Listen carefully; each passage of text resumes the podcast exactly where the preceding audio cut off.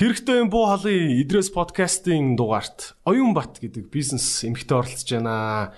За Promon Trade гэдэг компаниг гэхдээ хүмүүс нэх их сонсог байх. Гэхдээ энэ компани доор үүдэг брэндуудыг нэрлэе. А та бүхэн сонссон баха United Colors of Benetton гэдэг загварын брэнд байдаг. Мөн Yamamai, Capriza, Vicon гэдэг бас косметикийн брэнд байгаа. Ийм Итали брэндуудыг а дистрибьют хийдэг те ийм брэнд байгаа. А мөн Оюнбат их чинь хийдэг маш том нэг бүтээн байгуулалт бол эмээлтэд ясны яс боловсруулах малын одоо хаягдл бүтээгдэхүүнийг боловсруулах юм үйлдвэр байгуулсан байгаа. Манай Монгол улс малаа шулаал тэгэл одоо үлдсэн маш ашиг ашигтай байж болох юмнуудыг нь хайдаг улс байсан юм байна. Тэгээд энийг өөрчилж яваа ийм мундаг бизнес эмхтэй байна. Тэгээд мөн товчхон танилцуулгад бас Украинд сургуульд төгссөн те. А манай ээж мэжийн оюутан цагийнх нь баг яг нэг үеийн оюутнууд юм бэлээ те. Тэг харахад амар залуу харагддаг оюун бат ихч те.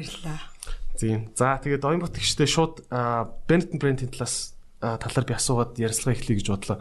Аа энэ брендийн одоо цаана хэн байдаг вэ те? Та нэг ноён Benetton гэдээ яриад байдаг шүү дээ те. Тий. Benetton гэдэг хүн байд юм уу? Та нэг жоохон түгээс нь яриач ямар өчтэй бизнес юм бэ? Аа Benetton брэнд бол Италийн брэнд.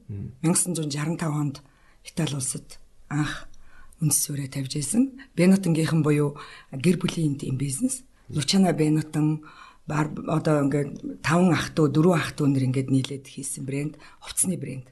Тийм тэрнээс гадна Benetton брэнд мэн дэлхийд хувцснаас гадна улсынхаа нөгөө хөгжил цэцгэлэлтэнд маш их хувь нэмрээ оруулсан.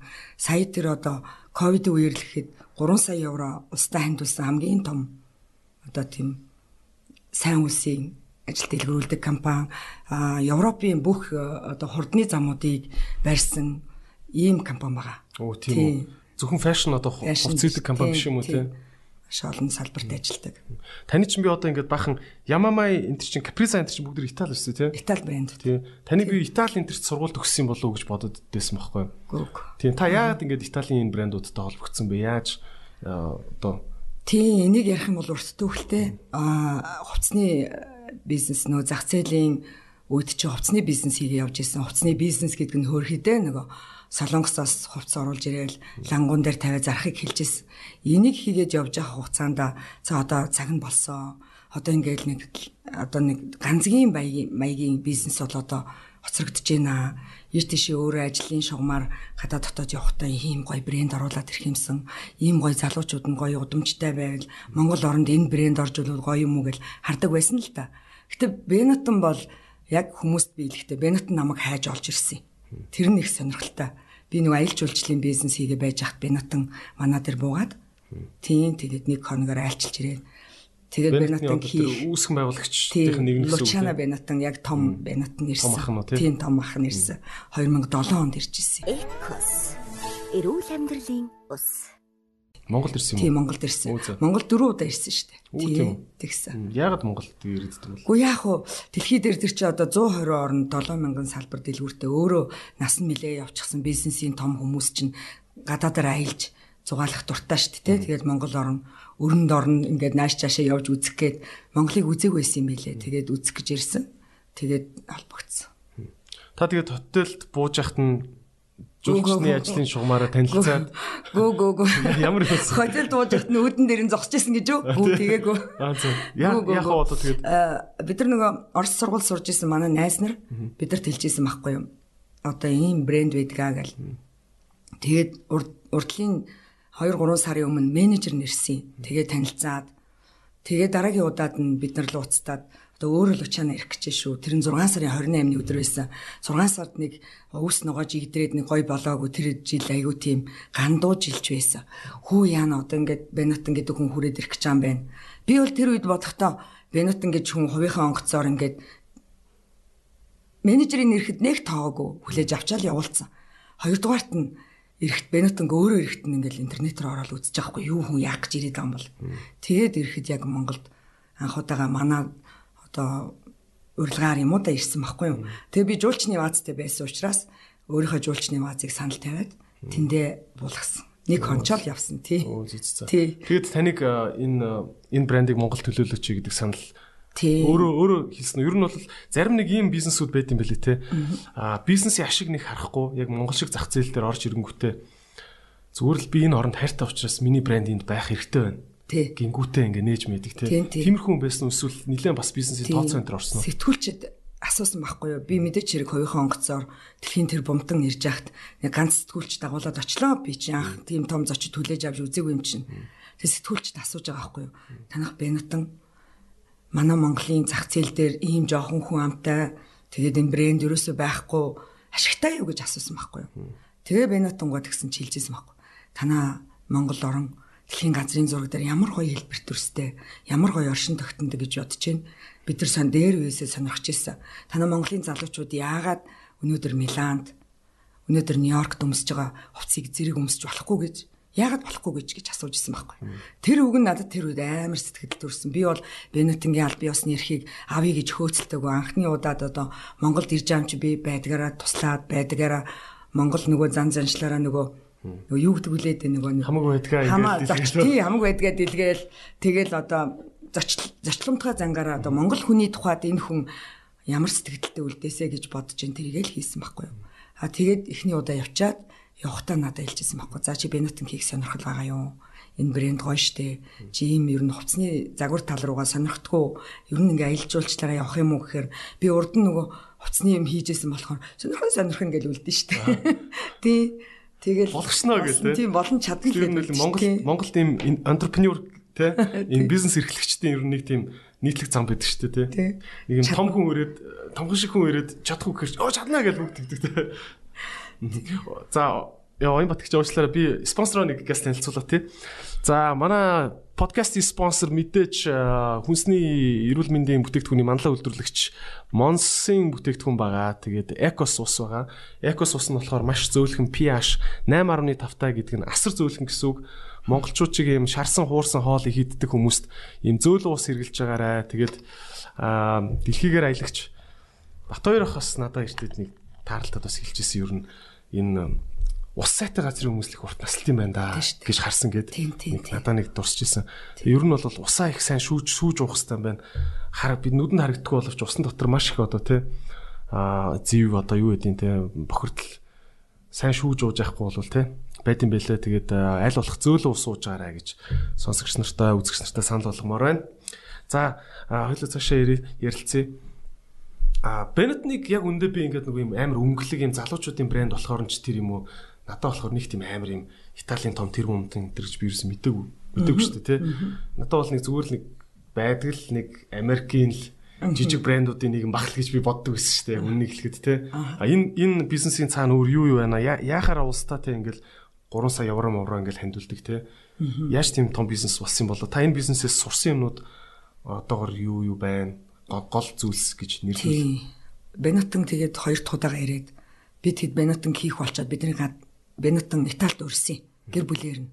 Би одоо ингээ хоёр туудаага юунд ирчлээ. Чи энийг хийх гэж байгаа бол Итали соёл үзье гэсэн. Тэгээ ус гээд сая рекламцсан чи санаанд орчлоо. Италичууд нөгөө 96 насалдаг дундаж насалтна.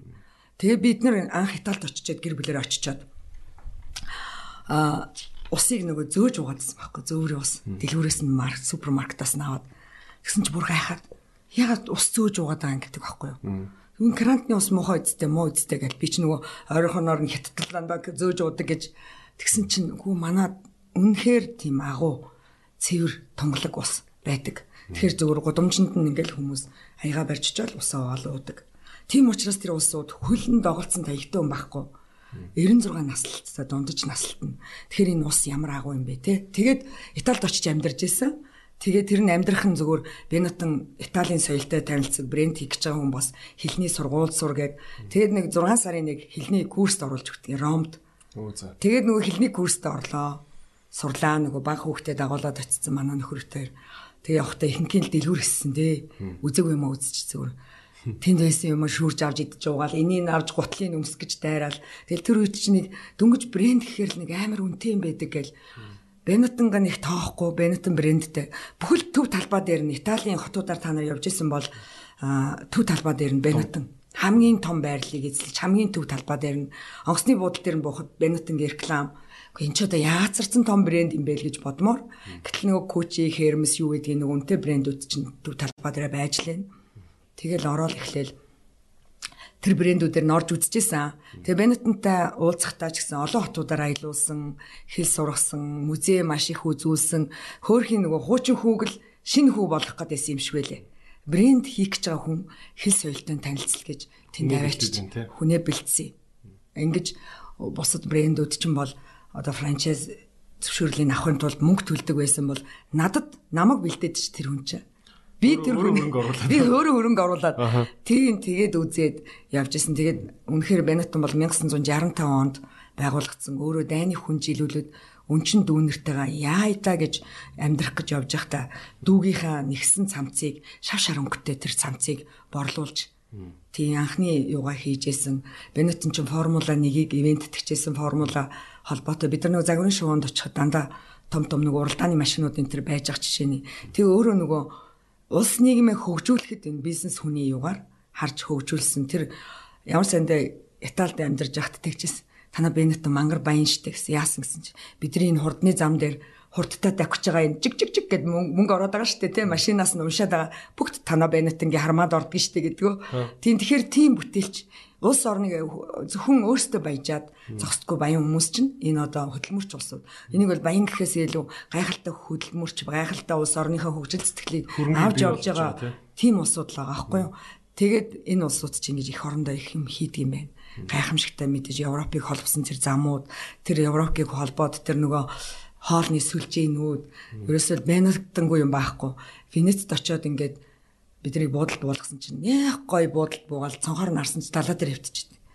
Тэр буудал маань хүртэл Бенетингийн сүлжээ буудал бүр дэлхий бүрхсэн сүлжээ буудалтай байх жишээний. Тий. Тэгээд энэ Бенетон гэдэг дэлгүүр бол зөвхөн салбарууд нь дэлхий дээр 120 орн 7000 дэлгүүрүүдтэй. Дээрэс нь загварын шоу шоу жилд болно штэ. 7000 7000 гаруй дэлгүүр. Би чинь 6254 дэх салбарыг нээжсэн. Тэгээ хамгийн инээдтэй нь Бенетонд очихоо очисон чинь хар бор цагаан ян занзын үндэстэнгүүд тэнд чинь энтхийн томчууд ч явж гэн хятадынхан ч явж гэн японочууд ч явж гэн те тэр олон орнууд байж байгаа шүү дээ тий.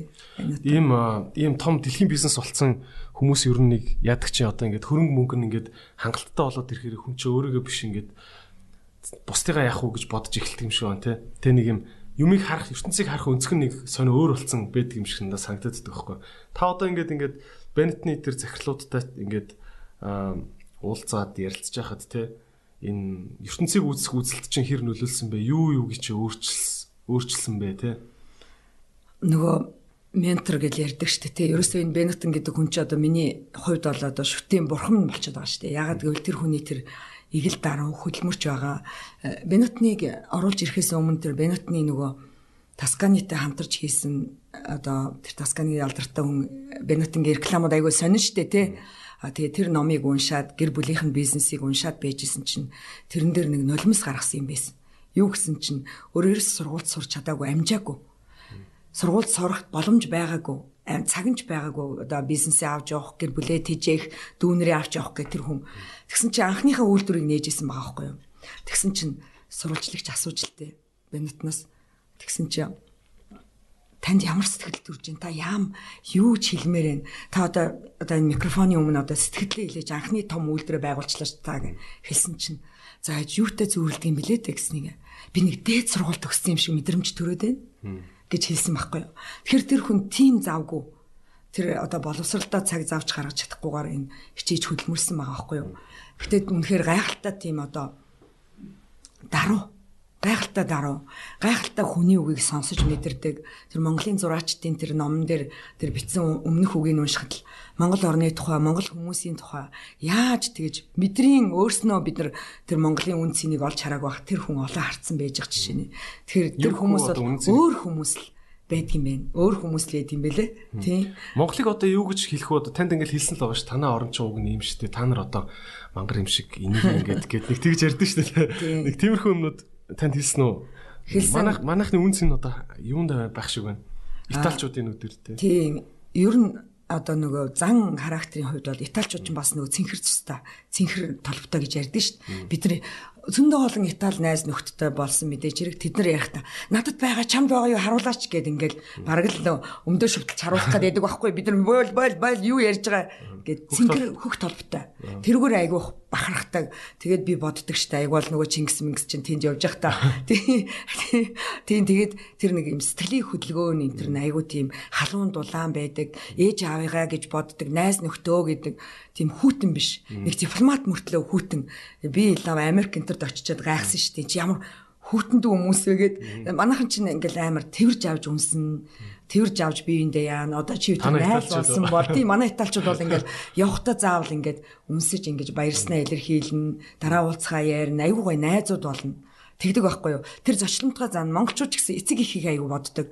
Италчууд ер нь ихэнх нь нөгөө нэг мамины син мамины октод байдаг штэ тий Ер нь хөвгүүд нь бол ихэвчлэн ээжийн хөвгүүд ээжтэй маш сайн. Тэр утгаараа дэлхий дээрх нөгөө э, эмэгтэйчүүдийн 50-аас илүү хувь нь Итали залуутай үерх юмсан гэж боддог гэж байгаа байхгүй юу? Яг гэвэл маш их бэлэг өгдөг, маш их комплимент өгдөг, маш их сэтгэл гаргадаг. А Монгол залуучууд бас тийм хүндий хүйтэн биш. Тэр тал дээр Монгол залуучууд бол айгүй тийм европцсан аль дээр үс одоо Оросоос авсан хүмүүжлүү, хаанаас авсан хүмүүжлийн айгу тийм бас их солилдоо шүү дээ Монгол залуучууд. Цэцэг мэцэг. Тий. Цэцэг үг нь ямамаа тийм байхгүй. Тий шүү дээ тэгдэг байхгүй юу. Тий. За таны би бас энэ мал аж ахуйн бизнесийн талаар бол маш их сонирхож байгаа энэ салбарын талаар. Гэхдээ хоёулаа цаг хангалттай байгаа юм чинь жоохон байжгаад ярмаар байна. А энэ бусад брэндуудын талаар та яриач би бас яг сайн мэдэхгүй л дээ үнийг хэлэхэд яг заагүй Итали Италийн брэндуудыг яг сайн мэддэг юм аа та нэг ойлголт өгөөч. Ямар учиртай брэндүүд вэ? Италид нөгөө Ромд сургууль сурж байхдаа эхний курс сурж исэн гэсэн дээ. Бенато өөрөө төлбөрийн төлөөд би ерөөсөө тэрэнд мөнгө төгрөг төлөөчгөө хэл сураач хийгээд. Тэгээ сурж байхад би яг сургууль руу явж исэн. Данти Аллегрогийн сургууль гэж хэл соёлын дээд сургууль гэж байдیں۔ Тэнд манай ангид дүүрэн хятад октод, дүүрэн японочууд, америкчууд байдаг байсан. Тэгээ сургуультай явж байхад яг манай сургуулийн зам дээр Ямамаа байдаг гэсэн баггүй юу? Тэгэд нөгөө юм үзээгүй амтан чих замаараа явж байхдаа Бенатангийн урилгаар явчаал те ямаа мэг хараал. Хөөе дотор хувцс ямар гоё ээ. Тэр үед чинь дотор хувцсны соёл мэдгүй штэ. 2008 9 онд чи юу гэж дотор хувцс усаа очив. Ямамай гэхэр нэг Япон брэнд шиг харагдсан шүү дээ. Япон нэр нэр нь Япон байхгүй юу? Тийм нөгөө нэг хөр хорхон нэгтэг тэр юу хэлт юм бэлээ. Тэгээ Ямамай брэндийг замаараа явж байхад ингээ хардаг байхгүй ямаа дөнгөж шинээрээ орж ирж байсан. Ийшээ ингээл орж байхад бүх хувцснууд нь нөгөө манекен ингээл цэр цэнкэр ингээл дотор хувцс үлгцсэн. Явж байхдаа яа тэр сарпан гоё юм бэ? Буцаж ирэхдээ авд юм билүү гэж одоо буцаад хичээлээ тараад буцаад ирэхэд улаан болцсон. Маргаашнд ногоон болцсон, хар болцсон байж байгаа жишээтэй.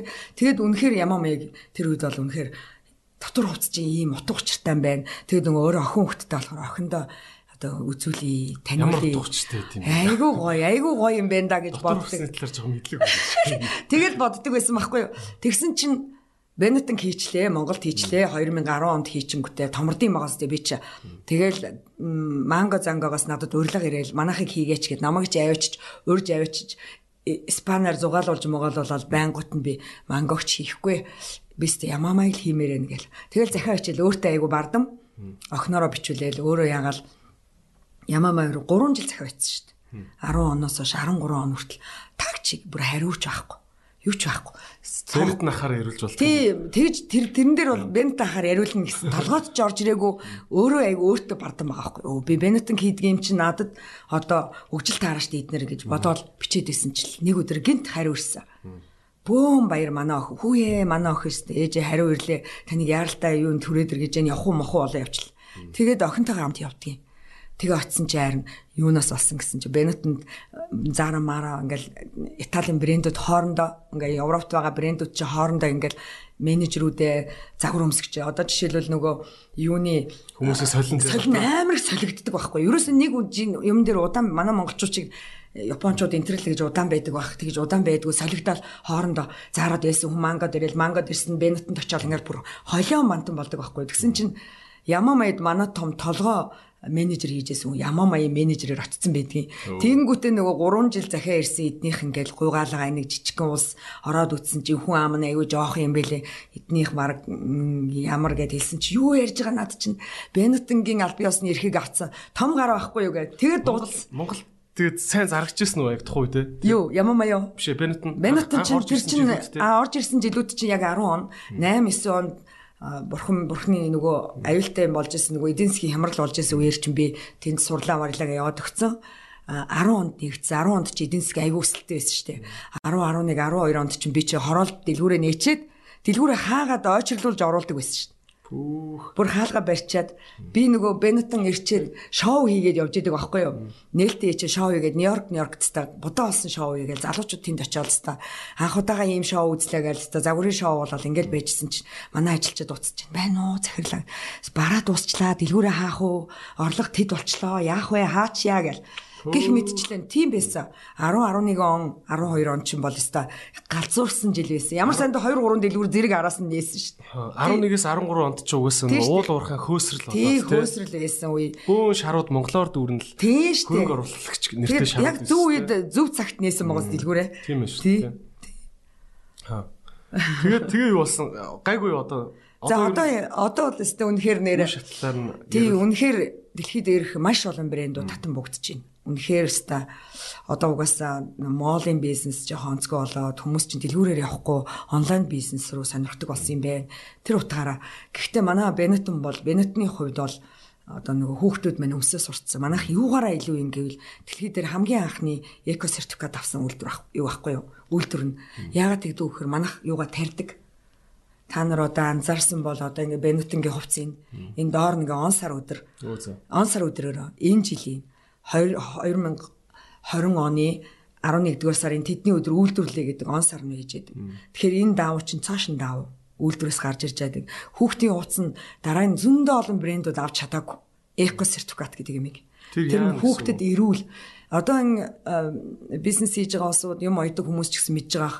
Даавууг энэ төр энэ тэндээс судалдаж аваад те одоо даавуу тариалдаг газруудаа судалдаж аваад хадгалаад агуулхад хадгалаад нөгөө хүн биш те? Тийм тийм хөнгө өөрсдөө тариалдаг юм уу? Тий өөрсдөө тариалдаг штэ. Тэгээд тэгээд тэр даавнууд нь муудна зарим брэндүүд чи ингээд авсны дараагаар татангууд урагдчихлаа гэд хүрээд ирдэг байхгүй тий ингээд цуурчлаа гэдэг чинь нөгөө яадаг тий нөгөө нэг хадгалалт удаан байсан тий. Гэтэл манай хүүхдийн хувцс ягаад эко сертификат авсангүй л энэ дээр айгуу чухал. Яг бүр 8 нотнер ирдэ штт хүүхдийн хувцс нь. Ямар сандаа нэг миний таньдаг захирал сургуулийн захирал хурш оюумта чи над загварууд чи одоо энэ жилийн загвар гэхээр энэ хүүхдүүдэд танихаа байла бүгд адилхан Бенутонгийн хувц өмсөн хүүхдүүдтэй өнгө өнгө ингэсэн бүгдээрээ Бенутонтаа гэх. Бенутон бол үнэхээр хүүхдийн хувцаараа бол үнэхээр дэлхийд урд нь орох байхгүй. Тэг нь хараад хахад ингэж байна те. Uniqlo бас тэгж байна те. Тийм аюу. Uniqlo бол ерөөсөө загвараа хийж байгаа. Аа даавгаа өөрсдөө хийж байгаа. Даавныхаа утсыг өөрсдөө хийж байгаа. Бараг утсанд нь ордог тарилангаа хийх нь л баг холгүй те. Тэг ер нь ингэж хараад хахад бизнесийг ингэж vertical гэж ярьдаг шүү дээ те бүх үе шатаар нь хийж ах шиг байгаа нэ. Бүр ингээ хөрснөөс нь эхлээд дав болтолно. Тийм. Тийм бизнесүүд л айгүй тийм ямар ч хямралыг даваадах шиг л харагдаад байгаа. Нэг бодлын босоо монопол юм шиг тийм. Бенетон анх хэлжсэн байхгүй би нөгөө дэлгүүрт ороод өө үнтэй цүнх мөнгө үзээгүй юм үзсэн шүү дээ. Тэр Италид нь очиод эхлээл аваад сүрэлд орж аваад үнтэй гүртэг мүүтэг аваад тэг асахгүй. Яагаад ийм хямд тууц ийд идэм бэ? Бенетонгаас нэг хоол идэж сууж байгаа сэмэрхэн нөхөр найз нөхрөө амар үнэтэй хувц хий заруул ашигтай юм биш үү гэсэн чинь. Тэгж байгаа байхгүй юу? Одоо ингээд пирамид энэний ороод ирэх энэ оддууд. Тий энэ улсууд бол мөнгө нь хид мэдэхгүй тий мөнгөнийхөө тоог мэдэхгүй олж байгаа улсууд. Ийм хүмүүс цөөхөн. Гэтэл дундаж давхраг. Одоо та нар чи би бид нар ямар олуулаа вүлээ тэдэрт зориулсан хувцсыг хийд юм а бид нар. Гэж байгаа байхгүй юу? Үнэхээр л одоо саяын энэ шуурганаар энэ хямралуудаар хамгийн их ундаг брэндүүд ч одоо тэгэл энэ том брэндүүд шүү дээ. Том маш үнэтэй. Үнэтэй чи ер нь тэгэл хөөсрөл солиорл шүү дээ. Би тэгж боддог. Өөрөө тэр нөгөө Бенетон хийснээс хойш ер нь өөрөө ч тийм хитрхи туйл туйлбаргүй хитрхи хатцсан тийм өнрөө нэг хошуурхоо болсон шүү дээ. Урд нь бол яаж исэн гэж зөндөө холноор тэр цүнх мөнх хийж авчраа тавьсан. Хүнд гээ чи байлгүй л яг уу. Тэгтээ бүр баланс баланс шахгүй. Ер нь ямар нэг юм балансыг ерөөсөө барьж чаддгүй хэтрүүлчихэд байдаг аахгүй бид нар чинь бидний яг тийм нэг буруу зам байгаа тань л да. Баяжхаараа баяжхаараа хит үрчээд байдаг. Хит тансгалчаад байдаг тийм. Аха. Юуны одоо энэ Италийн бизнесүүд өөрсдөө бас энэ бизнест хандж байгаа хандлага энэ философи энэ төр нэрээ өөр байх шиг байна уу? одоо тийм айгүй нийгэмд чиглэсэн. Одоо сүүлийн үед бас Америкийн технологийн бизнесүүд яриад байдаг болчихлоо л доо.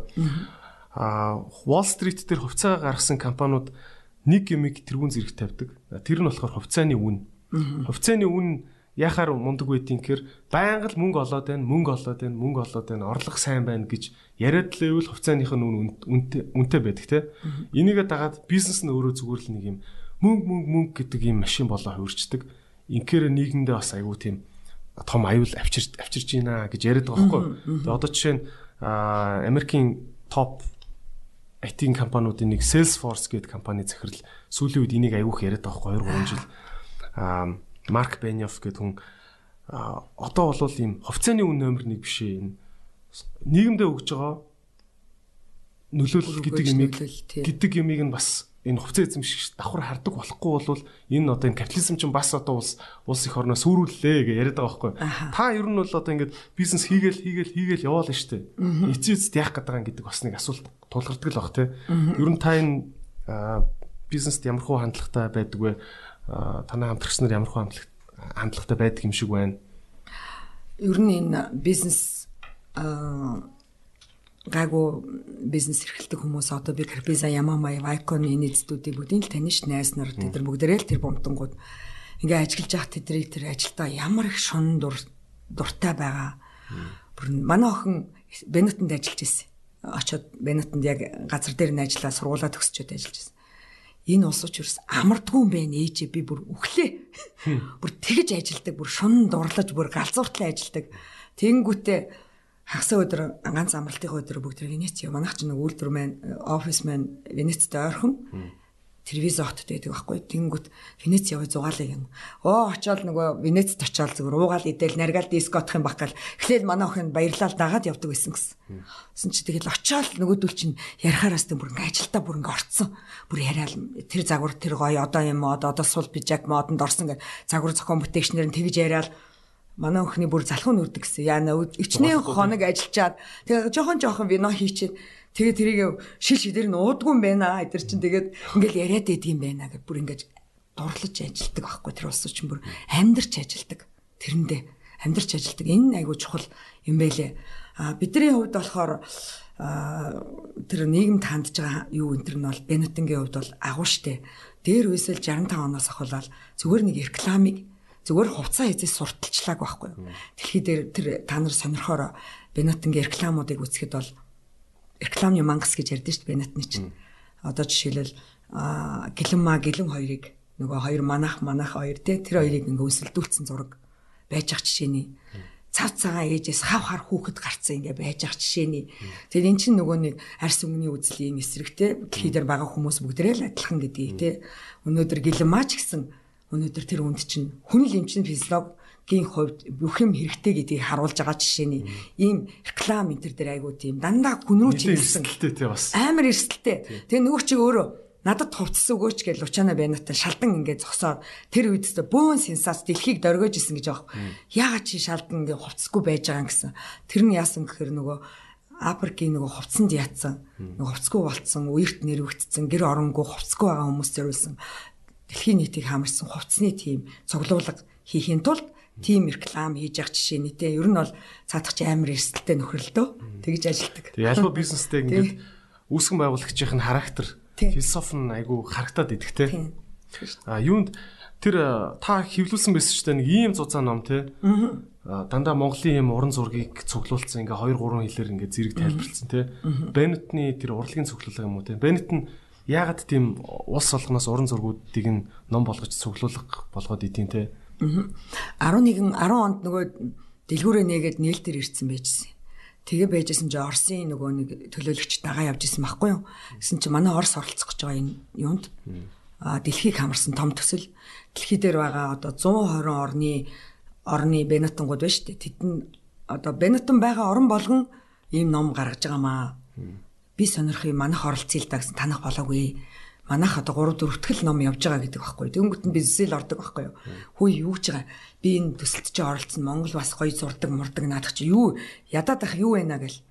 Тэгээ тэр нь юу гэхээр 10 12-ийн хэмжээтэй. Тэгээ төсөл Бенута ингээд дэлхийгээр аялаа явж байхдаа тэр юу Африкийн орнууд ядуу буруу орнуудаар явж байхад хүүхдээ нурундаа өөрцсөн эмгтээчүүдийн эмжичгэн хэмжээтэй юун дээр юм сүвнэр маягаар зурдаг байсан гинэ. Тэр зургнаас өөрөө санаа болоод ягаад дэлхийн үндэстэн болгон яг ийм хэмжээтэй зурж болохгүй гэж гээд үзэсгэлэн үзэсгэлэн гаргаягээд тэгээд зохион байгуулсан. Гол нь каталог нь багхгүй юу? Ийм хэмжээтэй.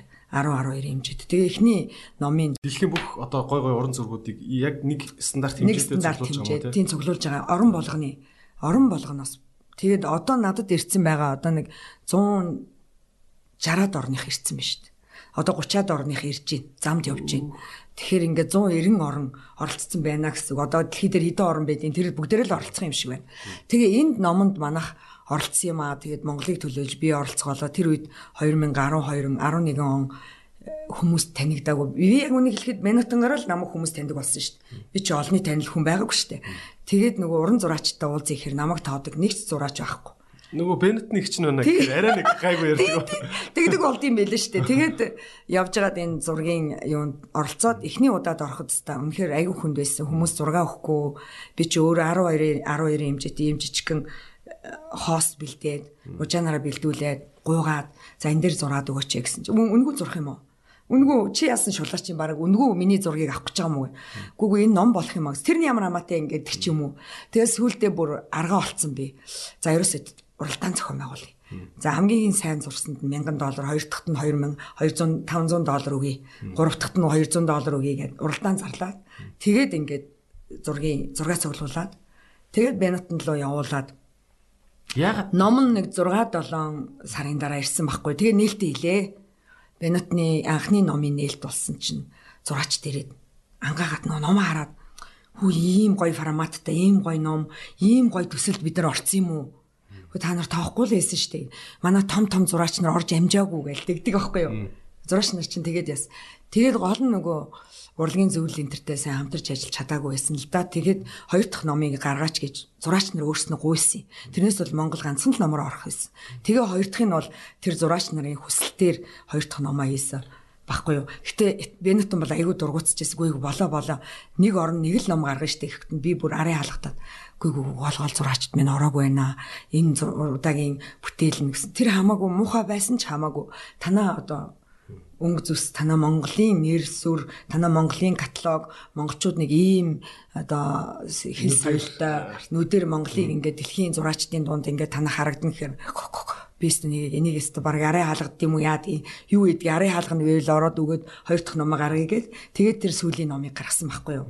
Тийм ийм ном хийсэн байгаа энэ зурагч одоо одоо дэлхийгээр аялаад айгүй зузаан Америк Америкийнх бол ийм зузаан шүү дээ Энтхэг мэнтхэг бол нөгөө орон орныхаа нөгөө хүмүүсийнхаар юу яадаг Япон, Сингапур энэ төр бол нэмгэн байж байгаа жишээ. Тэр энэ олон ингээд тэр 100 100 хэдэн орноос 170 80 орноос ирсэн бүх тэр уран зургуудыг ингээд нийлүүлж том номын сан шиг юм болгоод тэгээ аялуулт юм уу тийм. Тэрийг аялдаг. Тэрийг тэгээ яах юм одоо тэр урлагийн хүмүүс үздэг юм уу эсвэл фэшны салбарынх нь үзэх үү? Ерөөсөө үр өгөөж нь яа энэ коллекц үр өгөөж яа гэсэн үг. Дэлхийн хүн бүхэн адилхан бид нар нэг дэлхий дээр оршиж байгаамаа гэдгээрээ сая тэр коронавигоос өмнө хятадд Шанхайд 6 сар гарсан энэ үзэсгэлэн. Тэр чинь онгоцоор зөөж авчирч гаргаж байгаа ш тэр үзэсгэлэн. Гэхдээ төвөрлөлт юм билэ. Жишээлбэл одоо инх тайвны чиглэлээр үзэсгэлэн гарлаа гэвэл инх тайвны чиглэлээр зурснаа. Хот одоо байгаль дэлхийн чиглэлээр одоо үзэсгэлэн болох юм бол байгаль дэлхийн тэр бүх дэлхийн орнуудын байгалийн тухай зурсан зургийг ч гэдэм үү сонгож ачиж явж үзэсгэлэн гардаг. Тэгээ анзаараад ах нэ анзаараад ах нэ хүн ингээд за бизнес хийж байгаа, мөнгөтэй болж байгаа, том бүтээн байгуулалт хийж байгаа. Тэгээд ингээд нэг юм ингээл цаашаа ингээл хүний ингээл хүсэл ингээл ахиал нь шүү дээ тий. А хүсэл мөрөөдөл гэх юм уу? Ахиал шүү. Тий. Тэгээ ер нь явж явж баг хамгийн оройд дээр нь баг урлаг болоод дууст юм шиг санагдаад тий. Ялангуяа энэ Европын тэр сэргэн мандлын үеийн тэр хаадууд тий. Яаж амар тансаглаж, яаж бүх юмтай амьдарч чинь тий. Тий шүү. Бүх 2 3 төв дамсан их их баялаг дээр сууж те. Тэгээ эцээ эцэд ингээ юу үлдээсэн гэхээр урлаг үлдээсэн байгаа байхгүй те. Энэ Ром момын бүтээлүүд бол гайхамшигтай шүү дээ те. Тэг чи одоо 2000 жилийн өмнө гэхэд Ромын тэр нөгөө Колизод бүр гайхмар 2000 жилийн өмнө бид нар хаана байсан те. Тэнд ингээд 0 нь зүгээр л нөгөө бидний одоо хэрглэж байгаа юм шиг шаазан суултур.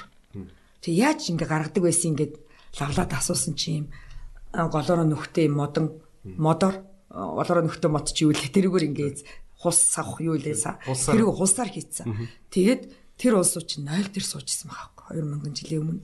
Тэгэхээр Ромч угаас тухайн үедээ 20 жилийн өмнө дэлхийн эдийн засгийн яг тал нь байсан гэсэн. Дэлхийн бүх мөнгөний тал тэр ганц газар тий. Эргэлдэжсэн. Эсвэл сонин үндэстэн ястан шүү гэхлээ. Өрмөц хүмүүс. Тий. Урлагийг гэхдээ айгуу тийм дээдэлдэг юм дэлхийн ямар ч буруу орны ямар ч хэцүү газрын байсан хамаагүй урлагийг нь айгүй их ингэж анзаарч хартсан билээ те. Тийм шүү дээ. Тэгээд энэ номнууд нь энэ гарч байгаа номнууд нь одоо жишээлбэл хятад бол хятад англи итали хэл дээр монгол бол монгол англи юу хэл дээр итали хэл дээр гээд бүх үндэстнийх нь өөр өөрийнх нь хэлээр гаргаж байгаа байхгүй юу. Тэр нь айгүй мундаг. Тэгээд сая тэр манай хоёр дахь номонд оролцсон германд амьдардаг тэр залуугийн уран бүтээлийг тэр CV-нээс нь харж байгаа захиалаад өө энэ стилээр ийм зургаар бид нар герондо тогтчлт хийлгээгээд хүмүүст гүүр болж байгаа байхгүй юу. Тэр чинь үзэж байгаа хүмүүс эргүүлээд үзэх нь шүү каталогийг энэ Монгол хүн зурсан юм байна шүү дээ. Ер нь бол тэр олон 100 эдэн орны дотор Монгол гэсэн нэр байна гэдэг л миний хувьд бол үнсэн нээсэн байхгүй юу. Тэгвчл би тэр бүтээлд оролцсон. Тэр чинь нөгөө хизээ нэгэн цагт ингээд Эрдэнэс ингээд нэг элсэн дор байж байгаад хизээ нэгэн цагт нэг зүг газараа гарч ирдэг шиг тий. Тийм шүү дээ. Магт магтгүй тэр хин нэгэнд айгуу гой санаа өгөөд Монгол Монголд урлуулад тэр нь яах юм бэлээ тий. Тийм шүү дээ. Хэрэгтэй л ах л та тий. А юунд та ер нь ингээд олон орны урлаг урлагтай те ингээд тэр номнуудыг үзэж байхад аль аль орны урлагууд артууд нь танд илүү таалагдсан бэ? Танд ер нь энэ урлагийн тал дээр хэр их одоо шунал гэх юм уу те хүсэл байдаг вэ? Оо урд нь бол мэддгүй байсан. Бенетэнтэй холбогдохоос өмнө бол нэг зургал гэж хардаг байсан шүү дээ. Гэхдээ мэдээж Оросд сургууль сурж байхдаа Эрмитажийг үзэлгүй яах вэ те? Тэгээд үгүй тэр одоо ийм олон жилийн өмнө ингээд зурцсан зураг ингээд байгаад идэг гэл шилбэл би 7 8хан настай байхдаа Москвад аар дээр очиж исэн. Кутузовын панорамд орж үзчихэл Тертаковскийн галерейд орж үзчихэл гайхал ийм зураг байдаг юм бахтаа гэж хардаг байсан. Энэ бол жижигхэн хүүхдийн нүдээр яг урлаг ойлгодог хүний нүдээр тэгээд өнөөдөр хүн нэг ч хүн байхгүй хах зурсан зураг нь ингээ байгаад ах ингээл те тэр жоохон бахта харж лээсэн. Гэтэ яг одоо Монголын зураачдыг энэ уран бүтээлд оролцуулаад Монголын биеналыг Италид одоо оролцох анхудаа оролцоход нь ивентэд гээд дэмжиж хамтарч ажиллаж байхад энэ төрөө харж байхад бол урлаг гэдэг бол үнэхээр одоо хүн төрөлхтнийг одоо аз жаргалтай болгодог хүн төрөлхтөл төрөлхтний гоо сайхны таашаалтай болгодог.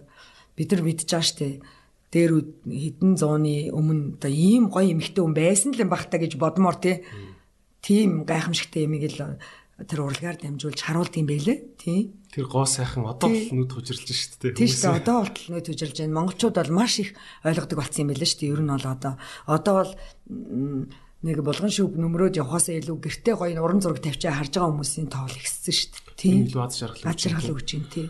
Москва энтерт чинь зүгээр метро руу ингээд орж байхад метроных нь тэр ламп мампны гэрлийн бүрхүүл тэр пялтааных нь захалгаа энэ тэр ямар гоё зүгээр урлаг байдаг шүү дээ. Бүх юм нь. Юунууд тэгээ тэр урлагийг хайрлан те бүр ингэж арчилж хайрладаг. Манай тарин жоох харамсаад идэг юм энэ социализмын үеийн монументал урлаг те ингэж хан дээр мангар томоор хийдэг урлаг урлагийг зөөр нэг нураагаал эсвэл дээр нь рекламын самбар наагаал юм урлагийг айгу үн цэнэгүй болгоод байгаа нь жоохон хэцүү санагдаад идэв те. Гэтэ яг болох хаа ер нь явж л байна. Явж байгаа те. Гадуур бас саяхан нэг гудамжаар өвдсөн чинь яг зүгээр хан дээр ингээл юу л бичсэн л байсан л да. Art will save the world үлээ тэгээ бичсэн. Урлаг одоо бид нарыг аварна гэд тэ. Бараг тэрнтэй өрн санал нийлээд байгаа шүү юм. Урлагийн таашаал нийгэмд хэдий их болон тэр чиг энерги чинийгэр юм гоо инэрэнгүү болж эхэлдэг юм шиг санагдаад байгаа байхгүй. Та ер нь хэр өөрөө юутай одоо загвар магврын ч юм уу цуглуулах ч юм уу тиймэрхүү байдаг уу? Загварын цуглуулга юуны уран зургийн уран зургийн энэ каталогууд бол одоо бүр юугаарч үнэшгүй үнэтэй. Одоо 170 80 орны одоо бүгдээр ингэ наваад ирэх юм бол та нар дуртай үедээ очиж үзэж болно. Энэ бол мундаг цуглуулга. Гайхамшигтай. Ямар ч орных офис дээр байлгаж байгаа. Тэр бол гайхамшигтай зураг байгаа. Дээрэс нь энэ 39 90-ээр зарагдчихэдэг интернет дээр. Энэ 39 90-ээр зарагдахдаа энэ мөнгө дэлхийн дулаарлын санд явж идэг байхгүй юу? Тэгэхээр энэ монголчууд хувь нэмрээ оруулсан? Энд бид нар чинь байгаль дэлхийг аварж эко амьдрий одоо бүр ерөөсөө энрүүлчин л анхаардаг болчиход байна шүү дээ.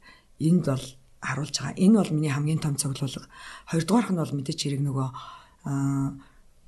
ер нь бол нэг өөрийнхөө тэр зурагт намайг анх би ч ихтэн тийм сонин үнчлэлтэй. Нөгөө одоо жишээлбэл тэр зурагт намайг хинч одоо зургийг ингээ зураад өгөөч гэ гуйхад аа зурж өгөхгүй байсан хүмүүс өнөөдөр өнөөдөр хичнээн алдартай зурууч байсан ч намайг өрөөндөө дуудаад галерейдээ урихад би очтгоо. А гэтэл намайг юу ч мэдгүй энэ зургийг зураад өгөөч гэж байж хат сэтгэл зүрхнээс оролцсон сайхан зураач дүүнер байдаг байхгүй юу. Тэдрийг зургийг бол дэмжиж одоо энэ зах зээлийн хямралын үед нөгөөдөл чи хэлдэг та зүгээрээ гайгүйхан хямдхан ч гэсэн аваараа гэхээр хямдхан авахгүй юм дэ үнэ хэлээд яа? Их чин гадаадын хүмүүс ирүүл бэлгэлээ та нарынхаа л зургийг дэмжин штэ тэр бүтээлд орсон улсуудынхаа зургийг дэмжнэ үхэхээс биш би хаа байсан тэр тоогоогүй одоо манай номонд тийм зандаг хүн юм уу? Хаашаа тий. Тоогоогүй улсууд гүйл ороод тий очоод зургийг их худалдаж аваад энэ тэр байдгүй. Тэдрийгэ дэмжих үүднээс гоё зургнууд өглөг тий зургнуудыг худалдаж авдаг бас дурсгалтай авч үлддэг тийм юмнууд байгаа. Гэхдээ ер нь бол зургийг ингээд нөгөө Монголын нөхцөл чинь юу вэ? байр талбай хэмжээгээс болоод нэг том том далбаасан зургнууд хадгалаад байхаас илүү тэр жижиг хэмжээтэй зургнууд бол дурсгалтай. Тэгээд ном болчих юм бол каталог болчих юм бол илүү дурсгалтай юм бэл тий. Тэгж боддог болсон. Тэгээ уран зурагт гэхдээ заавал юм том бахаараллаа гэсэн үг биш биш аахгүй. Яг нөгөө Итали энтрийн музейг ирч явж хахад бүрстэ хэдэн сая долларын үнэтэй гайхамшиг зураг гэл тэнгууд юм жижигхэн. Тэр чи илүү ур чадвар. Тий, маш жижигхэн зургийг өндрөөр тэгж олон саяар үнэлсэн байт юм тий. Тий, илүү ур чадвар ордог байхгүй тэр жижиг дээр чи. Тий. Тэгээ юу л ах л та тий. Одоо тэр түүх ер нь юм болгон ч түүх штэ тий. Тэр нь амар лаг түүхтэй холбогдчихвол одоо энэ микрофон хүртэл сая долларыг болж болно өстэй баг те. Тий. Ёстой энэ дээр нэрээ Америкийн ерөнхийлөгч анх энэ дээр цай асгасан гинлээ гэж хэлүүлээ. Тий шүү дээ. Итали металд нэг хин ирсэн гэл. Энэ Мадонна ирсэн гэл тэгэл ингээл тэгэл нэг ресторанд орохоор л одоо ягаад ч энэ Элвис Преслиг их гал бүгдээр очоод тэнд суучна шахацалтаа очрлоо те. Тэр айгүй сонио. Би анх нөгөө Италид нөгөө Ромд Фантанте Тревигийн хажуудалд нөгөө манайхыг надад байр түрээслээд өгцөө хэдэн зуун жилийн өмнөх байсан ч байсан. Эхлээд орохдоо нөгөө шилэн мэлэн Бээжин Мэжингийн Сингапур энэ төр шиг гоё шилэн байшин байшин сонирхсан чинь хуучны юм шиг подизер оруулаад нэг жижигэн жижигэн жижигэн шатаар явуулаад дотроо оронгууд бүх юм байдаг. Тийм байр түрээслээд өгсөн байсан байхгүй аваад өгцөө. Бенато. Тэгээ яг хажуудалд нь бантан тэтрээ байдаг. Тэг өглөө хичээлдээ явах гэж хат.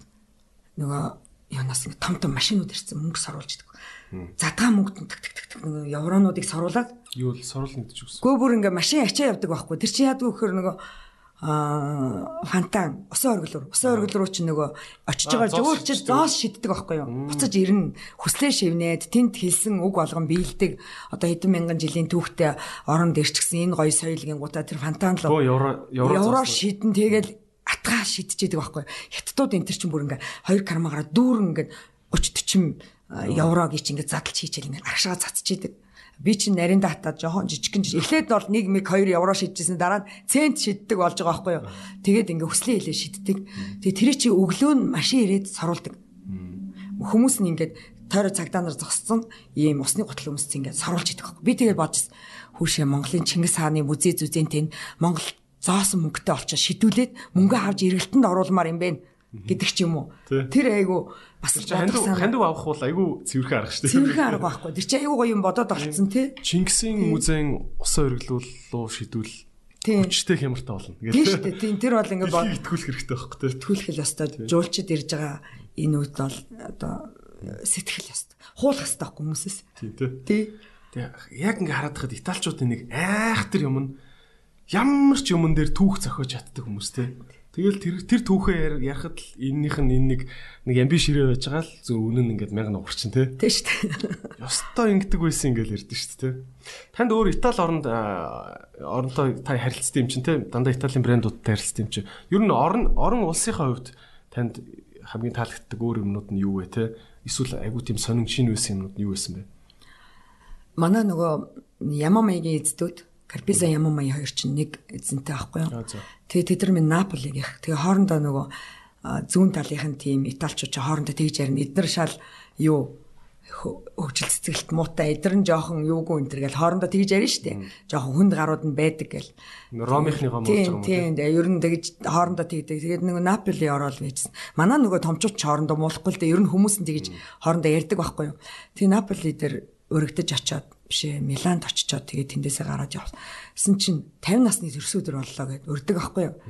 Тэгэл ай энд ч амар ажилтаа байсан чинь урилга ирлээ. Бидний 50 насны төрсөдөрт ирнэ үү Яах тэр. Тэнгүүд нь онгоцны зардлаа тий Европ явах чи эдэн төгрөгийн зардал илээ нөхрөтөр чи би яв охноо чи явчих би явчих гэл. Бид гурвчин гурвалжин дөрвөлжин юм болдог хашиг хашиг хашиг хүний дөрсөн өдөр тэмдэглэх гэж нэг Итали явдаг баячууд мөн үү бид нар энэ төр гэл. Бөөн сенсацл сенсацж байгаа л тэгэл. Нүүдүүл чин байн бай асуугаал уцтаал одоо ирнэ үстэй буудлын чин захиалцсан шүү ирээрэ мэрээрэ гэл ингээл. Тэгэл байжсэн чин бүр Монголоос очиж байгаа юм уу тий Монголоос урж байгаа байхгүй дөрсөн өдөрт нөгөө нэг бүр өөр Америк, Америк хятад метадаас Японоос очсон байгаа байхгүй. Тэгээ өрцөн. Тэгээ нөхдүүд ингээ том бизнес хийгээд эхлэхээр нэг юм өөр орноос ирэх мэрэх нэг тийм юу одоо нэг хөшөө нэг 13-аас гараад ир гэдэг шиг болчих юм ааш тий. Тэгээ өрсөн чинь 50 насных нь ойн дурхац юу аваачих юм аваачих юм гэл мэдээч хэрэг Монгол зургаал аваач нь зураг авчиг оюуныхаа ноолоороос авчиж гэдэг юм уу тэгэл очих болол нөхрөтөр явахаар бол очсон чинь Миланд буусан тэгэл ерөөсөө шууд буудал тэгэл ерөөсөө буугаал буугаал буудлуудыг бүгдийг захиалцсан. Оронгууд нэр хвцсэн. Алим жимс тавьцсан. Ингээ сайхан амраараа мамраараа гэл. Одоо энэ тэгэл яг очоод Наполид очоод яг нэг төрсөн өдөр дээр очиж байгаа хгүй тэгсэн чинь орон төрсөн өдөр дээр очсон чи юу вэ? Нөгөө Нобелийн шагнал магнал гардуулах ёслолын ажиллагаал тийм бодог улаан ногоо хэвс твссэн том том машинууд очиж зогсоол. Хүмүүс ингээл том том харууд хамгаалагч нар зогссон ингээл нэг том музей шиг юм бол ингээл цувраад орно. Учрын чолоогүй тэгэл дагаал орчлоо. Яваал явсараагаал орчлоо. Тэгсэн чи юу вэ нэг томоо юу театр дотор концерт захиалцсан. Зөөз. Тэгээд тэр концерт нь бүр амар алдартай хүний концертыг тэгээд бидэрт зориулаад тоглолт хийлгэж байгаа байхгүй юу. Хөөе тэрийг хараад уйлдаал баярлаад алга ташаад би ч э концерт үзүүлэх гэж намайг эндээс ирүүлдэг нь юу вэ ч гэдэг юм уу те. Тийм бодлоор л бодож ирсэн. Яг ингээд бодохоор үнэхээр л соёл бол үнэхээр агуу байгаа байхгүй. Тэгэл хөшин настай хүмүүс бидний үеийнхэн тэр манай найз нар 50 нас хүрж ийн гэдэг чинь урьсан хүмүүс наав ээж нь бүгдээрээ байж идэг. Италчууд айгуу сонио. 50 идтэй хүмүүс наав ээжигээ дагуулсан, 70 идтэй хүн наав ээжигээ дагуулсан явж идэг. Тэгэл бөөнөр ингээл дундаж наст нь 96 болохоор жаргачгүй байж таа. Тэгэл би нэг эмээ өвгөтэйгээ явж. Тэгэл ингээл бид бид нар чи ингээл төрсөдөр болохоор суугаад хоол идэн мэдэн гэж бодсон шүү. Тэгэл үргэлж хоол хараастай би салат малат наа. Тэгэл хоол идэх гээл ингээл хараад исэн чи хоолч харагдахгүй ч байгаа юм шиг. Тэг концертүүдээ болчихчих. Тэгээ явуулчих юм биш байгаа гал айцтай тэгсэн чил хүлээ авалт гээл орсон чи өөст босоогоороо босоо хүлээ авалттай идэл уугаал хоорондоо харилцаал. Тэгэл бүжиг гээл тэгсэн чи босоогоороо бүгдээр бүжиглээ амар том тортны өмнө бүжиглээ. Гэхдээ тэн дотор хөл өвдлөөгээд нэг ялхаагаас уусан хүн байхгүй бүтэн ороожонго ерөөсөө л ерөөсөө ингээл ерөөсөө тэгэл бомбай. Тэгэл явуулсан чи бидэрт бэлэг мэлэг бүгдэнд нь бэлэг.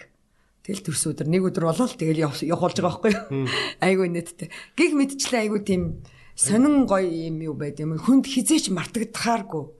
Тэр хичээж ач холбогдол өгдөг те. Тийм тэгэл тэр одоо манай монгол шиг одоо хөрхөө монголчин цалин одоо нэг тоглолт тоглолт хийчээ гэхэд нэг дөөрийн дуучдыг хийхэд нэг цөөхөн мөнгө орно штэ. Тэнд чи хит орох уу? Европ тэр алдартай дуурийн дуучдыг дуулуулахын тулд тэр Ром момын айхтар түүх түүхэн том барилга барилга төрөсөлдөг үстэй. Тийм тийм тийм тэгэхэр чин хит болох уу тэр одоо хэдэн сая доллар болсон бүүмэд тийм юмд ороод ангахаа бүр өчрийг олохгүй явж байгаа л хэрэг жишээний. Тэр нөгөө хамтрагч хамтрагч нартайгаа тэгж юм сэтгэлээсээ хүндэтгэлтэй ажилдаг. Тийм гоё найз нөхөрлөл. Нөхөрлөл. Гол нь бизнес дээр ихтгэлцэл нөхөрлөл гэдгийг аюу анхаарна. Тийм Сая ингээл ковид таныг бол одоо нэг холоос ирсэн нэг жижиг орных гэлтэхгүй айгүй ингээл чухалчилж. Бүх юм чинь өөр тусдаа штэ бүр ингээд тусдаа бүр ингээд сайтай л байна тий. Тэгээд хамгийн гол нь танилцуулна бүр ингээд Монгол гэдэг үгийг. Тэр олон хүмүүсийн дунд энэ Монголоос ирсэн манай клиентууд манай найз нар тэр тэр тэр гэн. Миний бүр хөвгчлөлтөө ингээд бүр түүхийг хүртэл ярьж өгч байгаа байхгүй. Энэ ингээд оюуна бид нарыг юунд нээлт болоод очиход ингэж ингэсжсэн ч гэдэм юм ингээл айгүй дурсгалтайгаар ингэж Тэрнээс бас зүгээр ирээд баяртаа гэдэг ингээд уулзалтаад ингээд явахгүй. Тэр ирсэн хүндээ зөвхөн миний баяр юм шиг тийм сэтгэл төрүүлж байгаа байхгүй. Тэр чинь айгүй гайхалтай үсттэй тий. Тэр том соёлол тоо тий. Би бас яг наадах тэр чинь айгүйх алддаг байснаа ер нь ойлгосон бас. Сайхан яг уу мэдээж одоо юм том арга хэмжээний юм яриаг ба шүү дээ. Зүгээр нэг юм жоо өөрийнхөө хэмжээнд ярьж шүү дээ. Жишээ нь одоо ингээд аа яадаг чинь за ингээд манай ажилд шинээр хүн орлоо гэхэд тэр хүнийг ингээд ядаж нэг хүн болгонтой ингээд нэг бүрчлэн гой танилцуулаа өгчдгүү те. За энэ манай шинэ хүн шүү танилцсаагаараа гэдэг ингээд аялждаг те. Тэг ингээд дунд нь хайж юмыг ингээд нэг ингэж бөөцөөлж аваад амар чухалчилж ингэж фокустайгаар за манай энэ хүмүүс ингэдэм байгаа шүү гэд ингээд хүн хүнд өөрт нь нэг юм фокустайгаар цаг зарцуулж чадна гэдэг чинь өөр айгүй том юм төлөвшлийн нэг бас хэсэг юм шиг байна тий. Тийм шүү дээ тэр айгүй чухал. Хамт над тэр чи хичээж байгаа хичээх гээл байгаа тэгээд том соёл юм шиг юм аа. Юу та бол бас эмгтээ би бас жоохон нийгмийн талын ярмаар байна л та та бол ингээд эмгтэй бизнес эрхлээ явж байгаа. Ер нь та бол дандаа бизнесээр л явцсан юм шүү дээ, тийм бизнес. Юу үйлдвэрт ажиллаж байсан. Тийм бизнес багш хийж байсан. Biz энэ зах зээлийн шуурганд ч одоо юу эсийг хийх вэ? Та чи их сургуулаа хэдэн онд төгссөн бэ? Би 1989 онд. Тийм. Тэг чин та бол ерөөсөө яг зах зээлийн шуургалуу төв гэл хамгаар орсон юм шүү дээ. Аа яг боловсролын тухай ингээд ярихаар танаа юунд ч айгу подкастт ч айгу мундаг мундаг хэлтэй боловсралтай улсууд ордог юм байл нь штэ. Яг ингээд нөгөө яахаар би сая их сургууль гэд хэлэхээр тодруулж хэлмээр санагдлаа л да. Би кифт хөнгөн үйлдвэрийн дунд сургууль коллеж төгссөн байхгүй юу. Энэ мэрэгчлэлтэд би амар дуртай. Ягаад гэвэл би энд сэтгүүлч мэрэгчлэлээр сурах гэж шалгалт өгөө тэр үе чинь конкурстэй. Тэгээд гадаадын техникумын хуваар аваад дараа жил нь би одоо бараг сайлчин болж байгаад би дараа жил нь сэтгүүлч болох гэж байхад намайг ийм юмд явуулчлаа гэд ээж аавда. Уйлан уйлан тэр эрхүүгийн бэлтгэлж явж байхдаа би чинь тэр үеийн 83 оны тэр юу лээ поезд галт тэрэгний цонхоор миний тал би гарцсан би орилоо ээжээ аава би явахгүй гэж орилж байгаад явж исэн юм баггүй юу? Тэгээ манай ээж гүй миний хүү энд Монгол тийм Монгол монгол хэлний ангид орж ирснээс миний хүү гадагшаа явж хэл сурна, дээрэс нь соёл үзнэ болно гэх. Украинээс Украин тасарсан орн. Тасарсан орн, тасарсан хот байсан. Тэгээд эрхүүд бэлтгэл төгсөөд Украинд очоод тэр үед нөгөө аимшигтай нөгөө нэг юу ч нь болж ялаа штэ. Тэгээд Чернобылийн атомын станц дэлбэрж явах үед байлаа 86 оны. Тийм тэр үед тэнд амьдарч ялаа. Тэгээ Чернобыль чинь 4 сарын 26-нд дэлбэрсэн. Тийм 26-нд дэлбэрсэн. Миний төрсөн өдөр 4 сарын 26-нд байхгүй. Өө чи тэгээ сайн мэдээд байна те. 4 тэр чинь Киевээс 130 км-т. Асар аимшигтай мянган жилд нэг тохиолдох хүнд хүчээр аимшигтай гамшиг байхгүй юу. Тэгээ энэ үед одоо яг ингээд дэлбэрлээ гэдэг жаад бид нар нөгөө оюутны залуучууд юм чи оюутны фестивал энэ төр болно гээл би ч мөлий ихтэй оюутан сургуулийнхаа октоудтаас фестивальд явна моон гээл өсөлгөөгөө бэлдээл ингээд байжсэн чинь дэлбэрсэн. Тэгээд ингээд аюултай боллоо. Айгүй ойрхон биз. 130 штэ 130 км. Яг хаяанд байгаа байхгүй юу. Тэгэл ингэсэн чи ерөөсө яаралтай хуралдаал ерөөсө том том газрууд чинь оюутнуудаа татаал. Ерөөсө энд байж болохгүй яаралтай явууллаа гэж. Бид нар ингээ бөөцөл бөмбөрлөлтөд бөөцөлтөд амар юм болсон юм байна штэ энэ тэр радиацныхаа учрыг ч олохгүй байгаа штэ бид нар мэдхгүй тийм аюултай гэж. Тэг бид нар явах юм уу гэд очсон чинь уучлаарай Монгол зөвлөлтийн найрамдалтай сэв суулгахгүй тулд Монгол оюутнууд эндээ үлднэ одоо ах нартай үнэнч байна. Тийм байна. Тэгэл нөгөө сургууль аа нөгөө бидний авшаа эрүүл мэнд мэнд бол аимшиг тэр чинь бид нар золиослогдож байгаа байхгүй албаар тий тэрэнд чинь зөндөөл золиос өгчээсэн тэр бол айхтар золиос байхгүй. Тэгээд оюутны авшаагта бид нар баг монголчууд үлдсэн. Нөгөө тосхоных нь орсууд морсууд бүгд яваад өгсөн. Тэгээ бидэрт юу гэж хэлжсэн гэхээр шалаа сайн угаагаарай. Гаднаас чимс ногоо авахтаа угааж идээрэй. Зарим нь угаан зарим нь угаахгүй шүү дээ. Би аягүй сайн сандгийг ерөөсөлийн шалаасан угаавал зүгээр юм байна гэл тоос арч нойтон цэвэрлэгээ хийгээл нойтон цэвэрлэгээ хийжсэн. Тэгээд радиац ч бол арга хамаагүй үстэй. Аимшигтай штэ тийм тэрэн дөрн хамаа байгаа юм мэдгүй одоогийнх шиг нэг цонхоо вокта усаар угаагаал тэгэл арилчдаг юм биш л аахгүй юу. Тий. Тэгээд тэрэн дээр би тэр үед сонсож байхад ингээл нэг үлгэр домог шиг ингээл хүмүүс нэстэ хитэн 100 мянгаараа өгчээн. Тэгэл ингээл нүүр ам нь хайлаад урсаад унжээн гэл яригддаг байсан. Тэнд Алла Богочова би баян одоо тэр үед баян болчлоо гэж хүмүүс ярьдаг байсан байхгүй юу. Тэгэхэд Алла Богочова тэрүүн шугам дээр яг галын тэр нөгөө юун дээр ажиллаж байсан усууд байж фронт дээр яг радиацийн голомтыг устгах гэсэн үед очиж концерт тоглосон байхгүй юу. Тэнгүүд тэр үеийн нөгөө улс төрийн төвчааных нь хинч хинч байла. Тэд нар за ингээд Богочова бол энэ улсынхаа төлөө ингээд би хайргуу явсан Тийм учраас тэгэл алба бөгөөчийн ярилцлаган дээр байдгийн зонтгийг байн байн сольж исэн те гарыг байн байн угааж исэн нүрэндээ ийм хаалт хийж исэн энэ төр гэж ярьдаг байхгүй юу. Тэгээ тэр нь тоглосныхаа хүчээр тэр үед ингээл энэ Сэтгэл санааны дэмжлэг өгсөн юм. Өгсөн. Тийм одоо урлагийн одоо нөгөө мэдээч тэр ингээл нүдэн дээр нь зарим хүн өвчих тэр улсууд газар ухаа тэр имийг байхгүй болох гээд радиацийг байхгүй болох гээд ингээд аврах ажиллагаа хийгээ байж байгаа улсуудад тоглолт хийснийхэн шанд одоо үнэхээр баян болгосон. Яаж баян болгосон гэхээр кино театрууд одоо энэ кофе шоп, бар мар юу гэдгийг тэр дуурдаг газар болгон ааллагын дуу явж л дуурж л байгаа бол мөнгө аллагийн карма руу орж явах хэрэгтэй гэсэн тийм хууль дүрм гаргацсан. Тэгээд баян болсон гэдэг. Би тэрэн дээр нь бол өстой хүй тэхээс өөр яах юм бэ л гэж бодогддаг байхгүй тийм. Тийм одоо хүнд юу болж исэн. Бидний тэр оюутан байж ах жоохон өөрсөндөө хайхрамжгүй. Одоо ингээд карантин болоо хил хаагдсан байгаа шиг. Тэгээд та нар шууд Украинд тэгэл гацсан. Тэгэл гацсан шүү дээ. Бүгдийг явуулахгүйгээ тийм. Хөөх. Тэгээ яасан. Тэгээ гайгүй боломжтой айл майл нь одоо юуных нь онгоцны зардал мардал төлөөд авч л байсан баг л та юм мэддгүүд нь. Тэгээд бид нар шиг зарим мэдхгүй нүүд нь тэгэл шалаа угаагаал тэгэл алимаа идэл тэгэл суучсан. Тийм тийм байсан. Маш их олон залуучууд одоо өргөн бол хавдраар өнгөрж ийн гэж сонсогдсон шүү. Ер нь бол Киевт байсан. Украинд тийм тийм юм яригчээд энэ бол бас л тэр үеийн нөгөө социализмын үеийн бас золиосонд явж исэн хүмүүсийн л нэг нөгөө оюутнууд байхгүй бид нар ч одоо үнгүй сургуулаа нийгэм гэдэг үс юм шүү. Улс тэг гэл тушаал гарлаа захирсан бол тэгэл ард иргэд бол нэг цэрэг шиг үс юм шүү те. Дээр үд ч. Тийм. Тэгээ бид нар яг хөтэ нөгөө буянтай одоо улсын зардлаар сурлаа. Тэ бид нар та нарыгтэй нөгөө улсын зардлаар сургасан юм чин та нар гэлдэгдэг штэ. Тийм тэр үеийн хүүхдүүд тэгээд явж ирсэн. Олон юм үзжээ тэр. Тийм бах те. Одоо ингээл хорт автар Монголд өнөөдөр амар байна гэл ингэж байгаа. Яг яс юм дэр хорт автар гэдэг чинь ханиад шиг ингээд пад гэл хүрчдэг юм биш. Бүр ингээд 20 30 жилээр тэр хүний амьдрал ямар байгаагаас хамаардаг тий. Тэгэхээр ингээд бас өнөөдөр нийгмийн хэцүү байгаа энэ өвчлүүд чинь бүр баг одоо 2020 онд гарч байгаа хорт автар бол магадгүй нэг 90-95 онд хүн яаж амьдарч байгаатай холбоотой байх бо боломжтой байхгүй тий. Тийм. Тий. Тийм л юм шүү. Аа юуны та тэгэд одоо ингээд бизнесийн ертөнцид орлоо тий. Ингээд эмгтэй хүн хүүхд мөхт гаргана. Өчнөө ингээд хүүхд гарах гарч яагаад ч ажиллая гэж чадахгүй шүү тийм үстэй. Энэ тэмцэлт чинь одоо хамгийн хэцүү мөчүүд юу байв? Эмгтэй хүн бизнес хийхдээ ер нь юу анхаарах хэрэгтэй юм бэ? Одоо залуу охтууд байг л дээ тий. Одоо 20 21-тэй охтууд одоо тань дээр ирээд ихчээ ингээд би бизнес юм болохоор шийдсэн. Гэвүүл та юу гэж хэлэх вэ? Юу анхаар гэх вэ? Одоо бол амхээр цаг сайхан болжээ.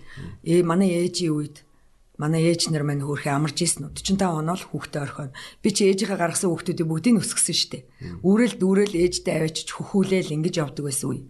А биний үе дээр болохоор 90 он 87 он анхныхаа хүүхдийг гаргаад энэ үе дээр бол арайч нэг юу яг хоёр нас хүртэл хар гэдгийг. Гэхдээ нөгөө амьдралаа бодоод зах зээлийн шуурга үсгэлэн би чи нөгөө 90 оны хувьсгалаар чинь дөнгөж хоёр дахь охиноо дунд охиноо гаргачаад би энэ Сүхбаатарын талбай дээр юу болоод байгаа юм битэх гээд очсон явж ирсэн. Жагсаалд нь оролцсон.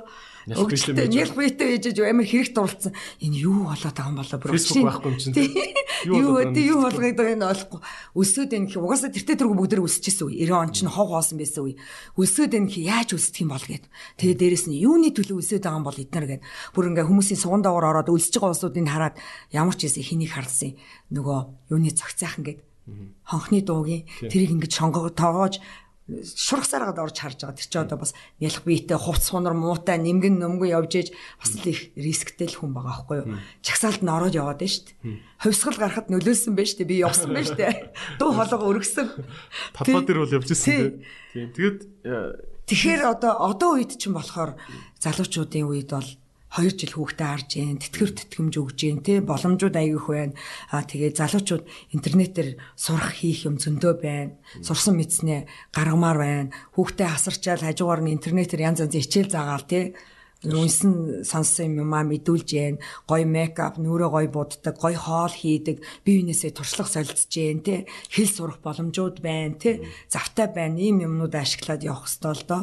А тэгээд тэгж чаддгуунууд нь хүүхдээ хараад гэртээ бүх хүмүүс интернеттэй байхгүй Монголын нийгэм өнөөдөр 70 80% нь одоо ядуу зүйтэй амьдарч яана гэрийн хороолт байна төлөө нүрсээ арай хийж амьдралаа залгуулж яана. Ороо олсон нэг этгээний төгөргөөрөө нүрсээ авч очиод асаагаал өглөө тэр чинь одоо хідэн цагт болж байна. Ийм дахиад энэ ийм амьдралаар амьдарч байгаа хүмүүс зөндөө байгаа шүү дээ. А тэр улсуудын хувьд бол яаж амьдрах нь үнэхээр хэцүү байгаа байхгүй. Тэд нар ч өөрх амтан ямар сайндал чойжилж яваал те хүүхдүүд нь эрэхтэн байхгүй болсон байж байгаа жишээ нь энэ бол үнэхээр хэцүү эмгэнэлтэй байхгүй юу.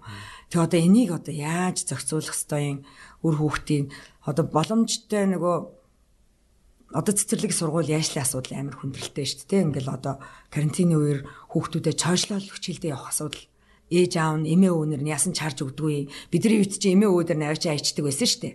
Тий одоо л одоогийн эмээ өвнөр эрт ч эмээ өвөө болдог болцсон юм уу?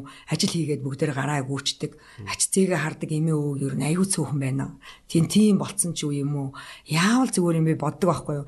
Энэ ажилгүй жоохон эмээ өвнөр тэтгэр тэтгэмж авж байгаа эмээ өвнөр нэг ингээд нэг хэд гуруула нийлж хагаад нэг жижиг өрөө байр төрөөсөлж хагаад хэдэн хүүхдийг хараад өгчдгүү ч юм багтаач гэдэг. Гэр цэцэрлэгийн тухай хуйлбал явуулсан юм. Тэрэн дээр нь тэгэл буруу тишээ хандуулаад буруу ингээл явчихаар хүмүүс тэгэл итгэл нь алддаг байх. Яг зөв юм хий гэсэн юм олвол уулын цэцэрлэг энэ төр зүгээр бах. Тэгээд хүүхдүүд залуучууд залуу бүсгүүчүүд мэдээж хэрэг ажил нийгэмд идэвхтэй байр суурьтай оролцох хэвээр үр хүүхдээ хүн болгож өсгөх нь хамгийн нэг номерын ядчихт хоолтой байлгана гэдэг нь чухал аахгүй юу. Тэгээ хоолгүй хүмүүст өнөөдөр их оромж үзэл яриад тий нэг том том юм яриад ямар ч нэмэргүй хүн чинь өнөөдөр хоолгүй бол хоолоо болохын төлөө юу ч хийсэн хамаагүй шүү дээ тий тэгж явна шүү дээ. Тэгэхээр залуу бүсгүүчүүд бол одоо нэгдэж хамтарч одоо биеиндээ тусалд дэмжлэг үзүүлэх аа сайн үсийн аян маян зохион байгуулах аа тэгээ залуучууд хүүхдүүд цагаа зөв одоо өнгөрөөх шал хэрэггүй одоо юм үзчихснээс нөө нэг одоо бас сураад тий сураад боловсроод интернет гэдэг чинь өөр аюу том боломж байна. Сураад боловсроод тий сурцсангууд нь бусдаа заагаад тийм ээ тэр их чухал. Тий. Би гэхдээ наад нэг саний таны нэг хэлсэн өгүүлбэр төр чинь нэг арай эсрэг байр суурь гаргачихв. Тэг. Одоо Оросд Санкт Петербург хот манай эмээ Санкт манай эмээ чи өөрөө дөрвөн зөвлөлтийн үед тэ нөгөө зөвлөлт холбоот улс гэж байх үед те. Арчлаас өмнө Оросын дөрвөн их сургуульд тэнцсэж ороод тэгээд ингээ хүүхд мөхтдээ болоо 6 хүүхд төрүүлсэн гэдэг гэдэг шүү манай нэг чинь. Тэгээд хүүхд хоёр нь хүүхд мөхтдээ төрүүлээд ингээ хоёр сургуулаа төгсч чадаагүй гэсэн ямар ч амьдралын одоо шаардлага. Хоёрын төгссөн. Тэгээд нэг нь Ленинград одоо Санкт Петербург төгссөн тий. Тэгээд манай эмээ чи айгүй ядуул айлын хүүхд байсан л гэж ярьдیں۔ Тэгэл ямар ч мөнгө одоо юу ч байхгүй те. Өстөө нөгөө хүчний гэрэлт ингэж ном уншдаг гэдэг шиг. Яг тэгж уншсаар агаал Орс хэлийг юусэн Орс хүннээс дутааг дутахгүйгээр мундаг сурсан. Тухайн үед Орсууд нь магтдаг байсан гэл Орс хүнээс илүү баг үгийн баялагтай ярьдаг гэд. Тэгэд айгүй ядуу тийм айлын хүүхд гэр нь бүр ингээд мөнгө мөнгө төгрөхгүй болохоор бүр тижээж чадахгүй болохоор өөр айлд өргүүлж исэн. Тийм хүүхд гэж ярьдэн дээ манай эмийг. Тэгээд эмээгийн түүхээс сонсохоор ингээд амар ядуу байсан бүртлөө тэгтээ боловсрал гэдэг юмн дээр бол ядуу байлаа гэд. Тийм тийм. Бас хайж болдог зүйл бас биш юм шиг бодогдсон байхгүй түр тэр түүхийг бодоход тэгээд дараа нөгөө Санкт Петербург хотод нь яг биеэр очиж үзлээ. Эмээгийнхэн төгссөн сургууль муруулыг хажуугаар нь явж үзээд боловсролын тэр мэрэгчлэтнүүдтэй нь бас нэг хурал мурал цуула. Тэгсэн чинь бас хэлжээ лээ. Питер Санкт Петербург хот нөгөө Ленинградын бүслэлт гэдэг юмд ороод хотын гудамжинд болжморч амьд болжморч байхгүй болтлоо өссөн тий. Тэгээ баг гутлынхаа хамрыг төрөг чанж идчихсэн. Тийм төрөг чанж идсэн тий. Ширэн бүсээ баг чанж иддэг байсан шүү тий. Тэн дээр тул үлсэж байхад Петербург хотын иргэдийн дундаж жин баг 30 кг 28 кг болсон гэж байгаа байхгүй. Бүгд арга яс шиг болсон. Тийм байхад сурсан нэг ч сургууль нь зогсоогүй гэж байгаа. Харин тий. Тэ. Тэгэхээр бас нэг бодлын амьдрал хэцүү байх, талхны мөнгө байгаа юм чин бусд нь яадын гэж бодох бас хэрэггүй юм шиг бас бодох хэрэгтэй. Одоо ингээд ажиглаад хахад зарим усууд тэгдэг байхгүй? Боловсрлыг бол хийж болох. Тий, хүүхд залуучууд тэгдэг байхгүй. За чи боломжтой юм чин танаа ээж аа боломжтой болохоор л чамайг сургасан. Би бол боломжгүй гээл. Өөрийгөө айгу доошоо ээж байгаа харагддаг байхгүй юу? Боломжийг л өөрснөө хайж болох хэрэгтэй байхгүй юу? Тий тэр дайны үед боловсролынхаа төлөө тэгж хүмүүс анхаарч исэн байна. Гэхдээ тэр Бенетон тэр дайны үед бас цамц нэхэд явж лээсэн байгаа байхгүй. Тэгэхээр хүн хүн айгүй чухал арчаатай байна гэдэг. Аа тэмцэлтэй зоригтой байна гэдэг нь бас чухал байгаа байхгүй юу. Гэхдээ ингээд өсөж ийн гэдэг тэгээд бас заан байгаад ээж болохгүй байгаа байхгүй бас цэвэрхэн баймир байгаа байхгүй тий тэр чухал та. Тэгэхээр одоо энэ залуучууд бол одоо сүүлийн үед энэ маш их э, интернет хөгжсөн юмыг л үзэж хардаг болсон юм чинь. Сурах юм үгүй нэг тэдэн жилийн залуу байсан бол сурчмаар юм их вэ да гэх нэг ээж аав ярьдаг байсан шиг би бүр одоо сүүлийн үед тэгж бодчих үгүй би миний нас мэлэл явж энэ да. Би нэг сурах юм. Би тэгсэн бол тийм юм хийнэ ингэсэн бол ийм юм хийнэ. Зарим хүмүүс тэгдэг байхгүй юу? Та нарын үе айгуу азтай. Та нар ингээл нөгөө зах зээлийн шуурганаар юу ч хамаагүй зараал баг унхаа гутлаа зараал мөнгөтэй олоо байчсан ганцх хийгээд 8 идэг байсан. Тэр үед ч гэсэн хэцүү байсан штэ бид нар мөнгөгүй байсан. Зээл байх юм байхгүй. эргүүлдүүлэх юу ч байхгүй. Би л ихэд дүүгийнхаа юпхийг зарж манай дүү юпг оёод би тэрийг зардаг байсан. Тэгээд ингээд амьдарч ирсэн. Би жишээлбэл одоо аа, юуны зах гэж байсан шүү дээ. Ийшээ хойшоо зах байсан. Динжин мянган зах гэдэг байж хат. Зах дээр очиод юпг зардаг байсан шүү дээ би. Тэгэл зах дээр юпг зарсан мөнгөөрөө гэр бүлээ тижээгээ явж исэн. Одоо ингээл ботхоор надад банкнд нэг ч таньдаг хүн байхгүй. Надаас өөр надаас дээшгээ ээж аав минь зах зээлийн шуурганд эрт тэтгэврт гараад цэргийн улсууд байсан малчид болго гараа явчихсан. Би яах юм? Дүүнэр олон дүүнэртэй. Одоо яаж амьдрах хэвээр хотод ороод ирцэн. Юу их үү яах вэ их үү гэж бодоод байжсэн үе. Банкнд таньдаг ах ихчтэй. Одоо ээж аав нь элчин сайд байсан ч байдаг юм уу?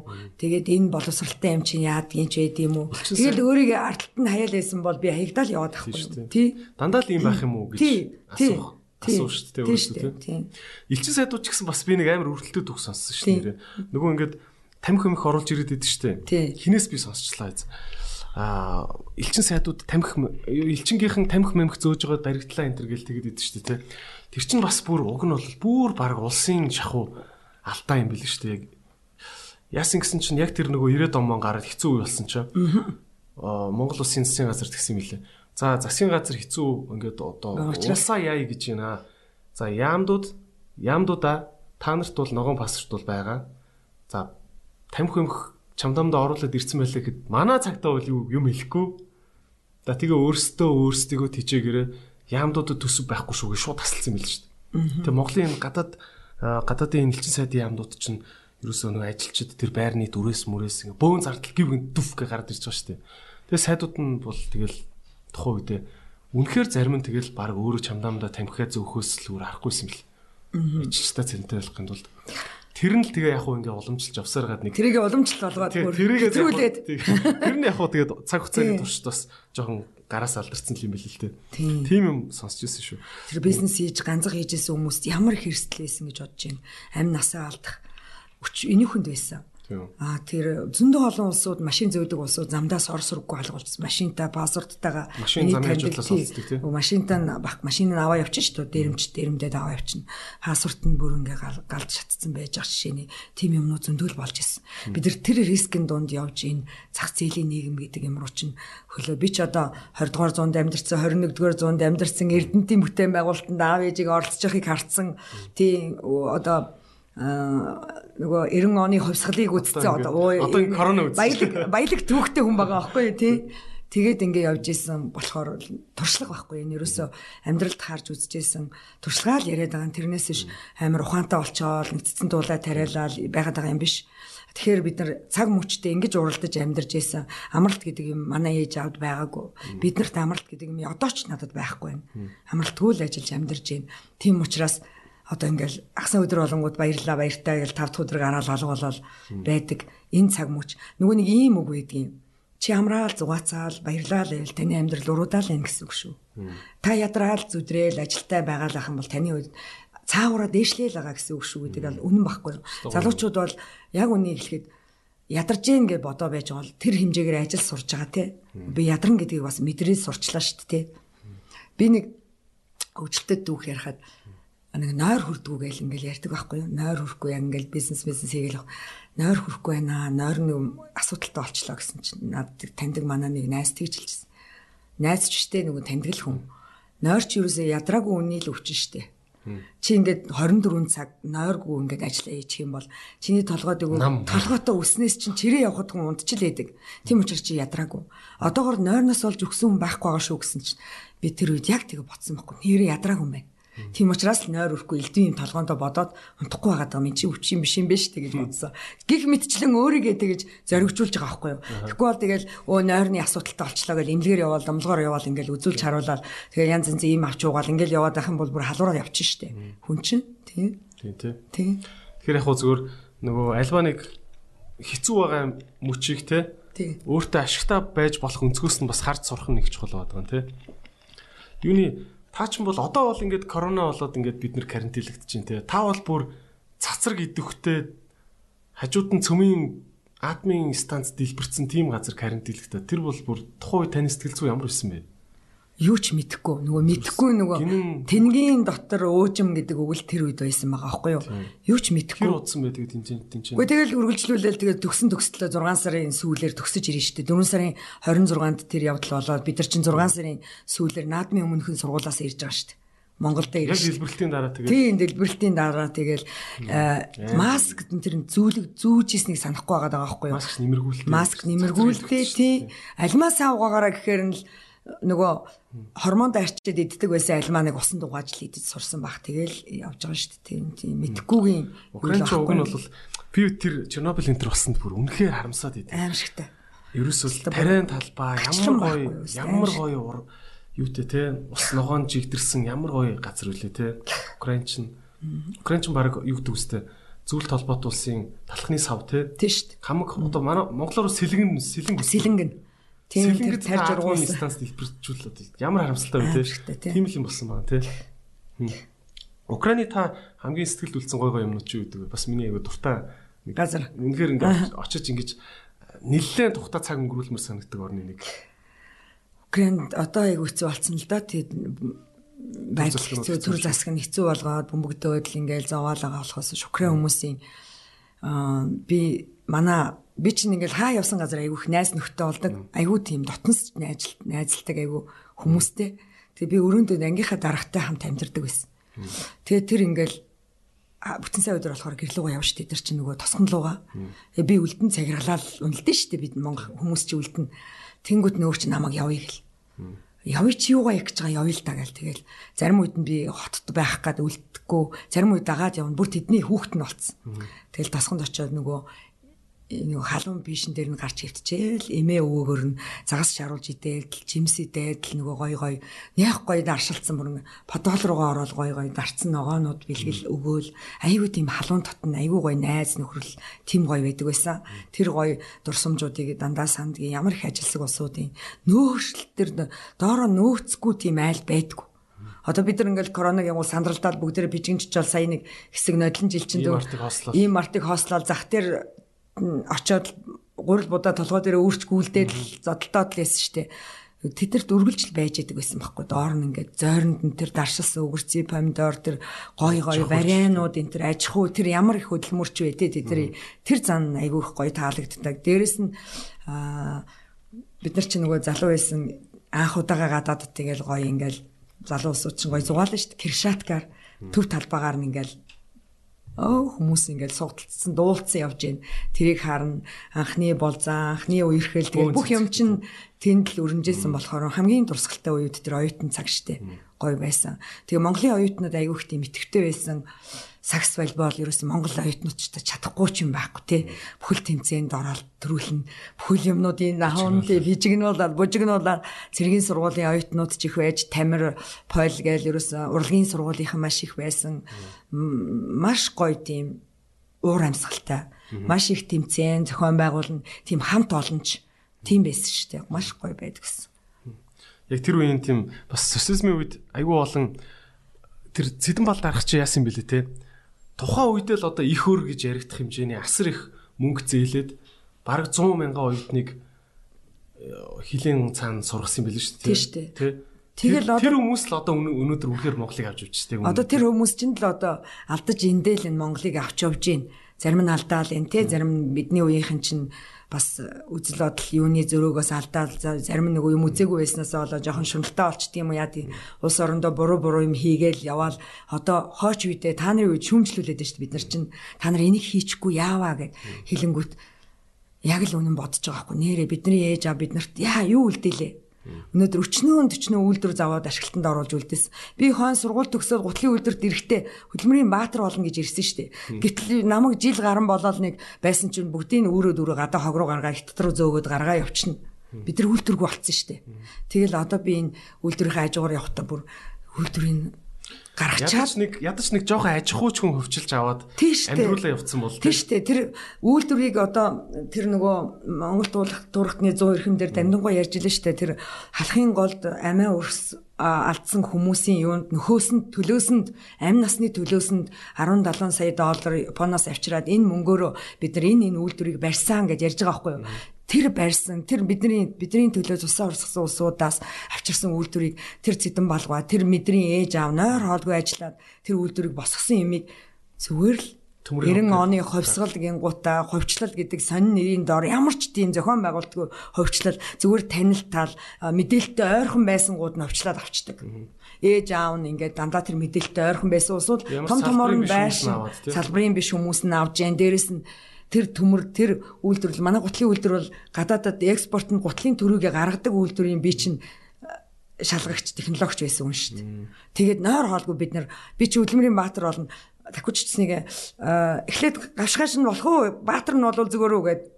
Загнуулсан. Загнуулаад чи чи одоо дүнгийн сургууль төгсөж ирээд баатар болох талаар яриад ах ингээл Тэр нь яг хөтэ нөгөө багасаа л нэг хинхэг байсан хүүхдийн зан. Тэгэл хурж ирэл ерөөсөө би энэ карьер дээр би яаж яаж өсч дэвчих үү гэхээр баатар болно л гэж ойлгосон байхгүй юу те. Тэгэл тулаанд амирах гардаг тулаа гэдэг нь одоо өглөө буусан хүн ороод гарах жишээний тэрийг хэлээд байгаа байхгүй хүн хүч хүрэлцэхгүйгээ улмаас одоо нөгөө норм өдөр нь өдөр нь хальт нойр аваад буцаад байсан. Нойр аваад 2 цагт шөнийн 2 цаг шөнийн элнээс буучаад өглөө 7:30-д гарч явж байсан үе зөндөө байгаа байхгүй. Тэгж ажилдаг. Тэгж ажиллаж байсан үйлдвэр маань хүүхд гаргачаал хүрээд ирсэн чинь байхгүй болсон. Бужигнаал гэдэг бужигнаа би яах юм бэ? Би яах юм бэ гэж дунд нь ингээл эргэлдэл үлдсэн шүү дээ. Тийм тэгээд энэ үйлдвэрүүд ингээд готлын үйлдвэр чинь Чехийн тусламжаар байсан. Энэ үйлдвэрүүдийг чинь заавал тусламжаар барьдаг байхгүй юу? говийн үйлдвэрийг чинь Японы тусламжаар бас Эрдэнтийг Оросууд барьж өгсөн. Эрдэнтийг барьж хахад манай цэргийн мянган цэргийг удирдах тэнд барилга барьж хахад би нүдэрэ бүлтийтэл хараад аам минь ерөөсөө шүн нэрж гэртээ хондгүй байсныг мэдж байгаа байхгүй. Тийм. Ээж минь шүнжэнгөө дуудлаганд явж өвчтөе зовлонтой хүмүүсээ шархтсан одоо унтсан мунцсан улсуудынхаа гар хөлийг боодог байсныг мэдж байгаа байхгүй юу. Тэгж барьж исэн. Тэгээд Эрдэнтийг хүлээлгэж өгчөөл хот руу манах нүүж орж ирж исэн. Манай аав яг Эрдэнтийн барилгын цэргийн нэгтгэлийн мянган цэргийг удирдах Эрдэнтийг барих үйлсд оролцож исэн. Тийм хүн байгаа. Тийм. Тэр үйл зүгээр нэг юм Бужигнсан л нэг үе байсан юм шиг. Бужигнсан үе. Бид нар чинь бужигнаал бужигнаал ангуутанд бужигнахал ёстой байна гэж дунд нь ороод бужигнэ штэ.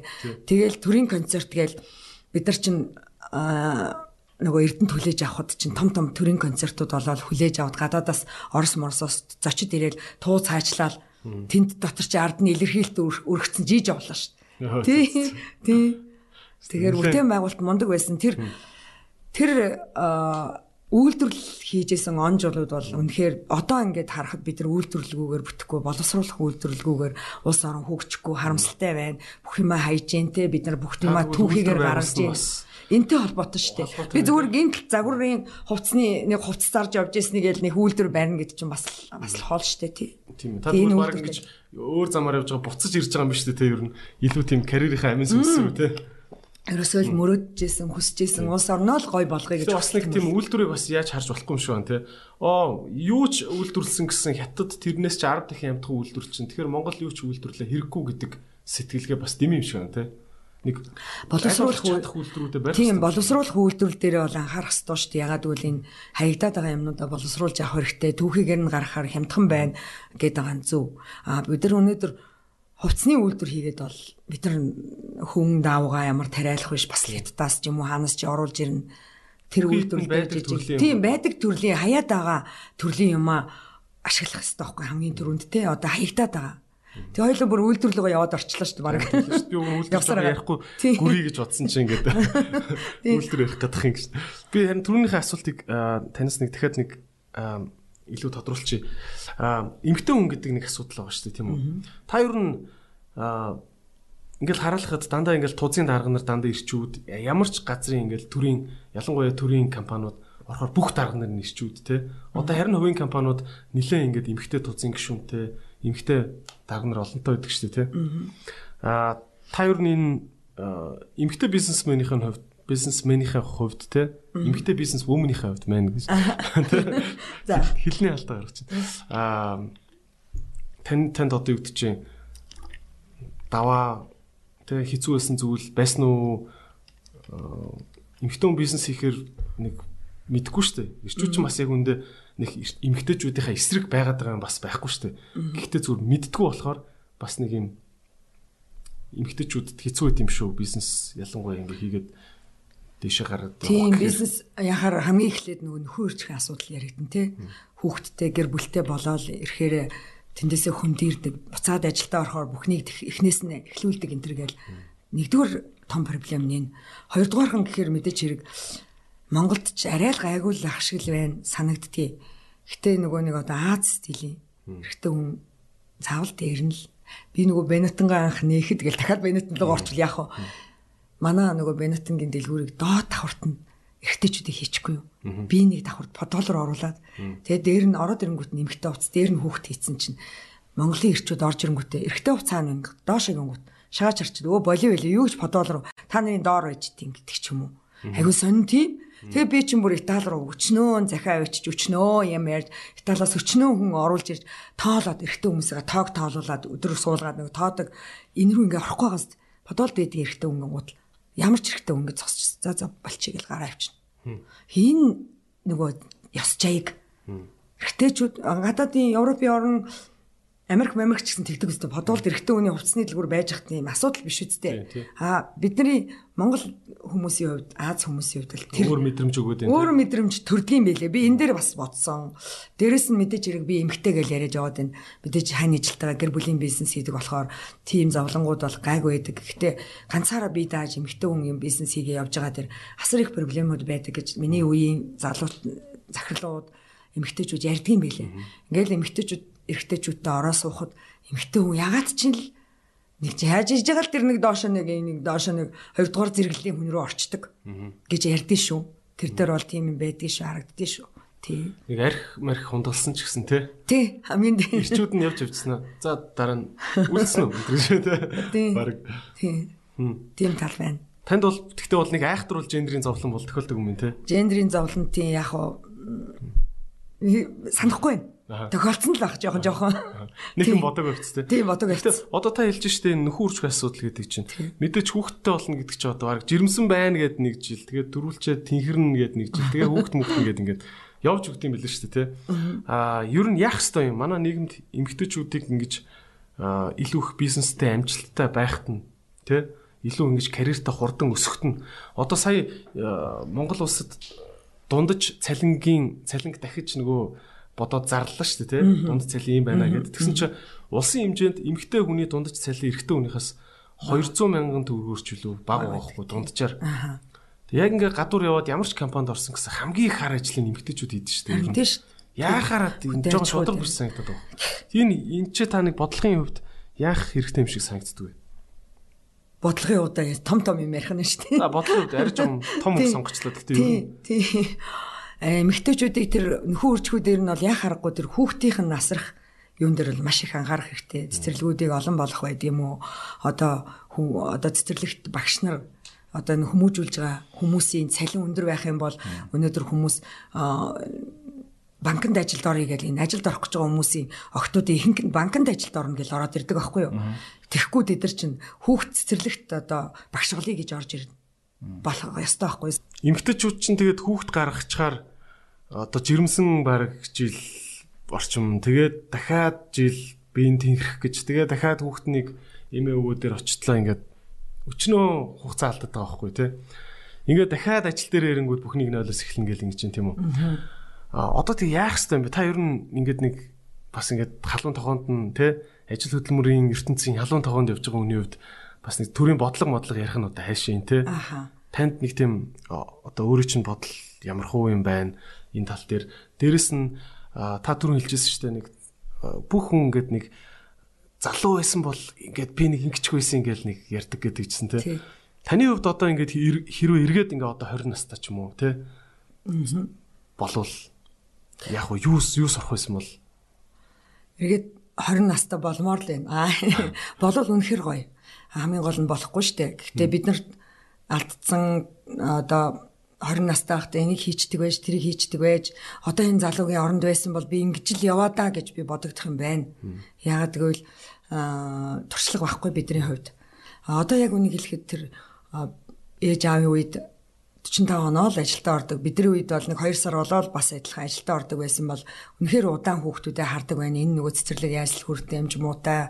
Тэгээд ээж нь хүүхдээ асрах ёстой энэ гэсэн тийм юмнаас болж байгаа.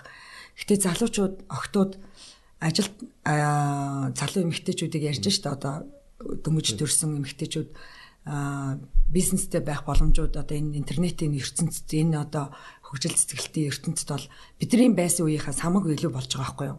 Тэр нь яаж байгаа гэхээр интернетээр юу ч сурж болж гэн, хэл сурж болж гэн, өсчингийн дамжаанд сууж болж гэн, өөрийнхөө мэдлэг мэдээллийг сургаж болж гэн, эдрийгээ сураад мэдчин. Сураад мэдсэнгүүд нь бие биендээ зааж өгч болж гэн. Гой хоол хийгээд өгдөг. Жишээлбэл би хүн хүний нөөц дээр одоо энэ компани захирлуудын хамгийн проблемтай хэсэг бол энэ байхгүй юу. Ерөөсөө хүн тогтдгоо. Ерөөсөө хүн байдгүй. Ажил хийх сонирхолтой хүн байдгүй. Ажил цалин бага байна гэдэг те. Өнөөдөр компани ашиггүй ажиллаж байгаа тохиолдолд 600 700 сая төгрөгөл өгнө штэ. Тэгээд нөгөө хүнээ ингээл динжигнүүлээл цалингийн арай хийж өөрийнхөө арманаас өртөл бартлаа заримдаа өгөөл ингээл ажилчдаа тогтоохын тулд явж яадаг. Жишээлбэл манай дэлгүүрт удалдагч нар ингээл орж явахад хүмүүс тэгдэг байхгүй? Танаа удалдагч нар бүдүүн байна, хөшин байна. Залуучууд нь ажил хийхгүй байгаа юм чи яах юм бэ? Залуучууд нь гэртээ байгаад байдаг. Би 3 4 дэх хороолт Бенутингийн дэлгүүртээ яж байхдаа зарлал нааж үзчихсэн. Тэр нь юу гэхээр айлуудын гадаа орон сууцтай айлуудын гадаа зарлал наагаад худалдагч залуу өөрхөн охтууд ажилдаа унаа гэж зарлал өнгөш ингээ хөдөлгөөнтэй сэтгэл зүрхтэй одоо ингээд бүгдээрээ бизнес хийгээд ингээд тус тустай явахаас өмнө заавал сурах ёстой шүү дээ хүн.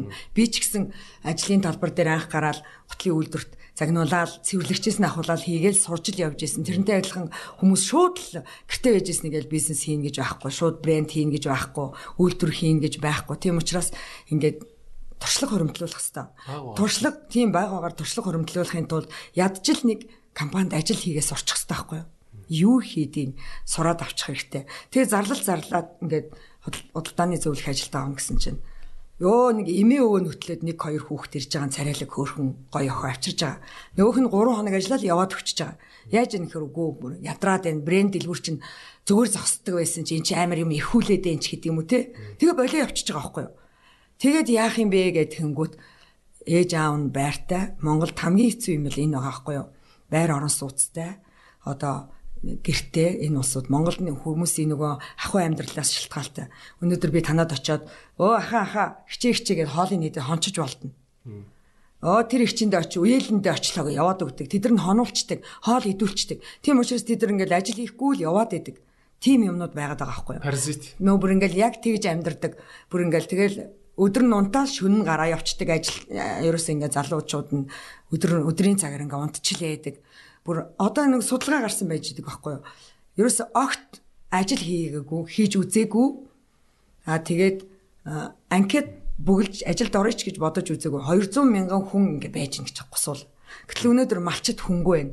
Юу малчит өнөөдөр тавт хагасан би одоо хөдөө аж ахуйн салбарт ажиллаж байгаа болохоор малчтын амьдралыг амар өрөвдөж бодож байгаа. Малчит хөнгөө байна малын маллаад хизээ тэд нар хагасаа бүтээсээ өдөр амарч ийсэн. Тариаланчд хөнгүү байна. Ялангуяа ногоо хураалтын цагаар хүн байхгүй өдрөөр 20 мянга 30 мянга 50 мянгаар цалин өгье гэхээр ирэхгүй. Хүн байхгүй. Хүний нөөц байхгүй. Ингээд ийм ийм хүндрэлтэй. Гэртээ тэгэл ингээд суугаад нөгөө бас нэг сошиал хөгжсөний нэг буруу юм байгаад байна л да ингээд нэг гоё хүүхэн гарч ирэл нүрэ будаад нэг гоё ингээд хомс руугаа янзлаад хүүхдээ ингээд айгуу гоё ингээд арчилж байгаа харагдаад нэг гоё ингээд бэлдсэн хувцастай гараал ингээд блог блогч хөтэлдэг юм уу одоо ингээд интернетээр гарангууд ингэжл амьдрал гоё юм байна гэдэг энэ залуучууд нь суучдаг. А тэгээд бидний үеийнх нь одоо хүмүүс надад жоохон дургу болох байхдаа намайг тэгээ хэлэхээр бидний үеийн эмээ болцсон ээж эмэгтэйчүүд нь болохоор ерөөсөө бүжиг таанц бясалгал йог гэгэрлээ гэж яваад өчтдөг. Үр ачтаа цаг минут зарцуулдгүү ийм байдалтай болчдөг. Тэнгүүд нөгөө хүүхдүүд нь гэртээ насаага тэ хүүхдээ хараад ажиллаа хийхгүй байж яддаг ч байдаг юм уу. Ийм ийм юмнууд байгаад харагдаад идэг, ажиглагдаад идэг. Миний хэлэх гээд байгаа юм гэхээр би жишээлээд ингэж хэлэхэд нөгөө нэг нэг эмч нэг хүн ингээл өөр дөр нэрсэн одоо юу юм юу гэж байгаа байхгүй нөгөө өвчтөн бүр ингээл учир нь олдохгүй өвчтэй байгаа гэж гин л дээ. Тэгээд бүр өөрөө аргаа харагдаад энэ хүн харахад ив вирус авсаар бол тэгээд өвчтэй би юу гэж хэлэх юм бэ? Энийг одоо яах юм гээд багш дээр очиж гин өөрийнхөө багш дээр эмч. Багшаа одоо нэг хүн байна миний өвчтөн. Би яг ингээд оншийг хэлж мэддгүү тэр хүн харахад эрүүл гэвч өвчтөө би юусоо хэлж чаддгүй гэсэн чинь эм чин хэлсэн байгаа байхгүй юу? Багш нь. Чи тэр хүнээс гольф тоглодгоо гэж асуу. Тоглодгоо гэж асуу. Тоглодог гэвэл баг тоглоё гэж хэл. Тоглодгоо гэвэл тоглооч гэж хэл. Дундаж гран баланс хэрэгтэй. Хүн юм ямарваа нэг юмд яхад баланслж амьдрах хэрэгтэй. Тэгэл нэг юмд улаархаараа ингээд бүр туушрж ордог. Одоо фитнес гэхэд 7 хоногийн 7 өдөр явдаг залуучууд байж байгаа байхгүй юу? Булчингаал нуруу нүвтүүд тийм. Булчингаал хөгжүүлээд байна. Тархины фитнесээ хөгжүүлдэг. Зарим нь бүр огт явдггүй те. Бүр ингээд гүзэг унжуулаад яваад байдаг жишээний. Энэ энэ дэр чинь л нөгөө балансыг барьж амьдрч чадахгүй байгааг л юу байх л гэж харддаг штэ. Хүүхдүүдтэй ч гэсэн би зөвлөдөг байхгүй юу.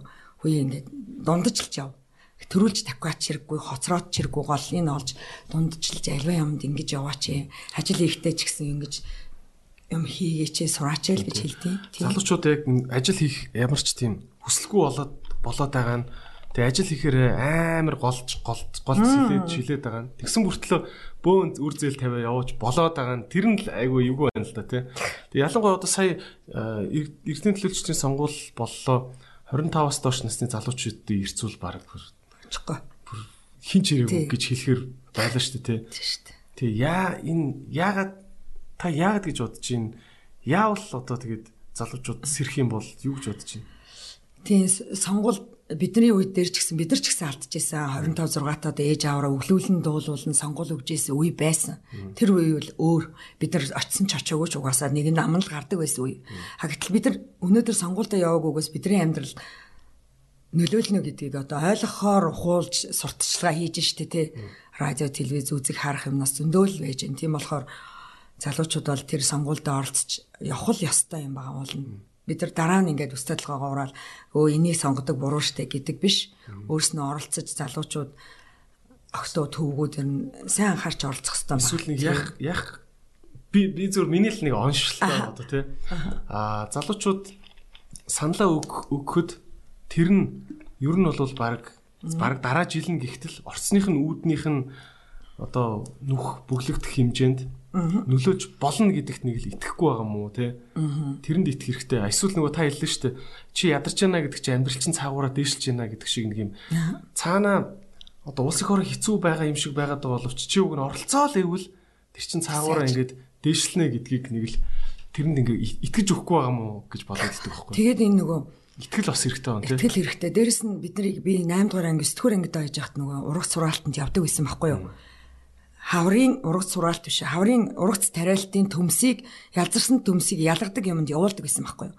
Тэр нь ингээд бүр ингээд 4 сарын сүүлээр цас орсон байхад ингээд бүх сургуулаараа ингээд нөгөө ийм юу татцсан юунд ингээд амьдраад гадаа ийм юунд амьдраад одоо наар засцсан. Тэгэл тэрэнд явах чинь үнэн аз жаргалтай бид нар ч өстой нэрэ хамаг чамдаандаа ээж аваа өгсөн борцгийг хийж аваад өстой хамаг гоё юм бүжгэнд орно гэж бүжгний пэгүүж мэгүүж авч яваал ингээл тэр юунд хаврын тэр тариа одоо тариалт болохын өмнө малчт юунд тариаланчдад зориулаад нөгөө ялзарсан төмнийсийг ялгаж нөгөө жижиг жижигээр нь ялгаж өгөхийн тулд явж туслахаар тэр хөдөлмөр хүнийг бий болгоно гэдэг шиг тэр үед орсноороо бид нар тэгэл 20 кг төмс өргөж явж байхдаа ялгаж байж байхдаа тэр амар үнэртэй зойронд орж явж байхдаа мэдэрсэн байхгүй юу? Хөө бурхан минь энэ зойрон тий бидний хоол хүнс ингэж бүтдгийм байж тээ төмсний хальсыг арилгаж явахдаа бид нар одоо боддог болцсон. Энд чи амар хөдөлмөрөөр бүтэж энэ энэ над дээр гэж. Бид нар мөнгөөрөө хэдийг худалдаад авдаг ч гэсэн цаана насар их хөдөлмөрийн үр шимээр энэ юм бүтдгийг ингээд. Энийг ерөөс багаас нь хөдөлмөрийг ойлгуулахгүй байгаантай би уйлдаж бодоод идэг аахгүй юу. Мөлчлөө барьлаа, яалаа, таалаа гэд. Ялангуяа оюутнуудыг 10 11 сард ингээд оюутнуудыг ингээд хичээл цугларчдаг 10 сард тэнгууд яг энэ үед нь төмсөө урааж, тариагаа урааж, малчд тариаланчд хөнгүү болчдаг. Бүр үгээ хэлээд бүр ингээд арган тасраад бүр ингээд бүр нойргүй хоноод эдэр нэг хідэн одоо ингээл ийм арти үүдэн дээр энэ төр ногоогоо зарж байгаа хүмүүсийн хурууг ингээл харахаар ингээл битүү ингээл шороо болцсон тэгэл өдөр нь ногоогоо очиж хураачаал. Тэ орон хурж ирээл нөгөөхөө манч хоноол ээлжлээл ингээл агоо нөхөр хоёр хүүхдтэйгээ ингээл явж байгаа хүмүүсийг харахаар би очиод тэднээс ногоо бөөндөж авч явахдаа боддөг байхгүй. Бид нар оюутнууд хичнээн мянган сургуультай болсон юм бэ Монгол улс тий энийг нэг ямар нэг социализмын суртал ухаалга хийгээл нэг баг хүмүүсийн хөдөлмөрийг мөлчих гээд биш. Энэ хөдөлмөр хүнийг бий болгодог байхгүй юу? Би тэгж боддتي. Ягаад гэвэл би жоохондоо өсөж үзээгүй бол би өөрөө өсөөгүй бол өсөж байгаа хүнийг хизэж ойлгохгүй байхгүй. Би хөдөлмөрийн хүнд хөдөлмөр энэ гайгүй хөдөлмөр энэ нь юу гэдэг би өөрөө мэдрээгүй бол хизээж тэрийг мэдрэхгүй л байхгүй юу. Бид нар чи яг л ингээл одоо ингээл одоо сүүлийн хүүхдүүд бол ялангуяа ингээл Юус ээж аав нь юунд ч хүрэхгүй ингээл бөөцөөлөл мөмрүүлэл тэгэл хүүхдүүд нь буруулж би ач зээ дээрээ ч гэсэн боддгийг айлын хүүхдүүдийг буруу хүмүүжүүлчихвэ. Дараа нь ингээд манай эмээ өвөө нь ингэчлээ гэж бодох уу гэж одоод боддог байхгүй. Хөдөлмөрийн үн цэнийг багаас нь мэдрүүлнэ. Заавал ингээл хүнд юм өргүүлэхтэй гол нь шүү дээ. Энэ хүн ядарч байгаа шүү. Энэ хүн бусдыг бодох сэтгэлтэй болох. Төр чинь айгуу чухал. Би тэр ногоо тариалтанд бид нар сайн нөгөө бордоогоор далимдуулаад нэг ногоо хураасан ч гэсэн Яста бүр үнгээ хэлж байна тэр тариаланч тэгээ хөлт чинь. Шүн ингээд арай хийж нөгөө ямби трактор нь ингээд юу ин гаргаад өгч тийм ээ өдөр нар гарч яхад нөгөө төмсийг гаргаад өгч байгаа байхгүй юу? Тэгээд нөгөө талбайн ногоог гаргаж өгөхгүй яваад өгч байгаа нөгөө трактор нь. Тэгээ эвдэрээ зогс чинь тэндээ. Тэнгүүт нөгөөх нь шүн ингээд хүн хүч хөрөлцөхгүй 7 8 хүн ингээд нөгөө түүж байгаа ш тэр тэнгүүт өглөө эрэхтэн төмснүүд нь бүгд хөлтөө бүгд хөлт чинь хүн хүч амар хэрэгтэй. Гэтэл яах вэ гэж гэрэл зүгээр суугаад байдаг. Тэр төмсөн дээр очиод нэг залуучууд ажиллачхад ер нь юу н Тэгхийн бол тэр усуу чинь өө дараа жил төмс тариул болох юм байна гэсэн тийм сэтгэл төрж гарч ирнэ. Өө би дараа жил ер нь бөөн бөөнөр бид нар бүлийг үүсгээд ангийнхаа хамт олонтой яриад энэ төмс тариалангийн талбай дээр очиод өдрийн тэ мөнгө хийчих болох юм байна гэдэг ийм сэтгэл төрөх юм уу. Зарлаад ерөөс фэйсбүүкээр төмс төмсөн дээр ажиллуулъя гэд хүн олдохгүй байна гэж байгаа байхгүй. Мал аж ахуй дээр ерөөсөө хүн олдохгүй. Малчд бол дандаа эмээ өвгөнөр ажиллаж шít. Одоо малчдгүй боллоо шүү бид нар. Тэгэхээр нүг малгүй болно шүү. Малгүй болохоор бид нар махгүй болно шүү. Идэхгүй шүү. Тийм. Тийм. Тэр хөдөлмөрлөх л хэрэгтэй.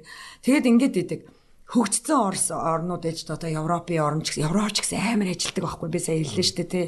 Танзаниар вайн уугаа сууж байгаа газар биш. Тийм биш шүү дээ тэд чи ажиллаа. Хөдөөнийхөө ихтэй тий. Тийм тийм тийм ихтэй шүү дээ. Гэтэл Германд байна яаж ажилтдаг вүлээ хүмүүс нь тий. Ямар их хөдөлмөрлж ээж тэр сайхан амьдралыг цогцлоолоо.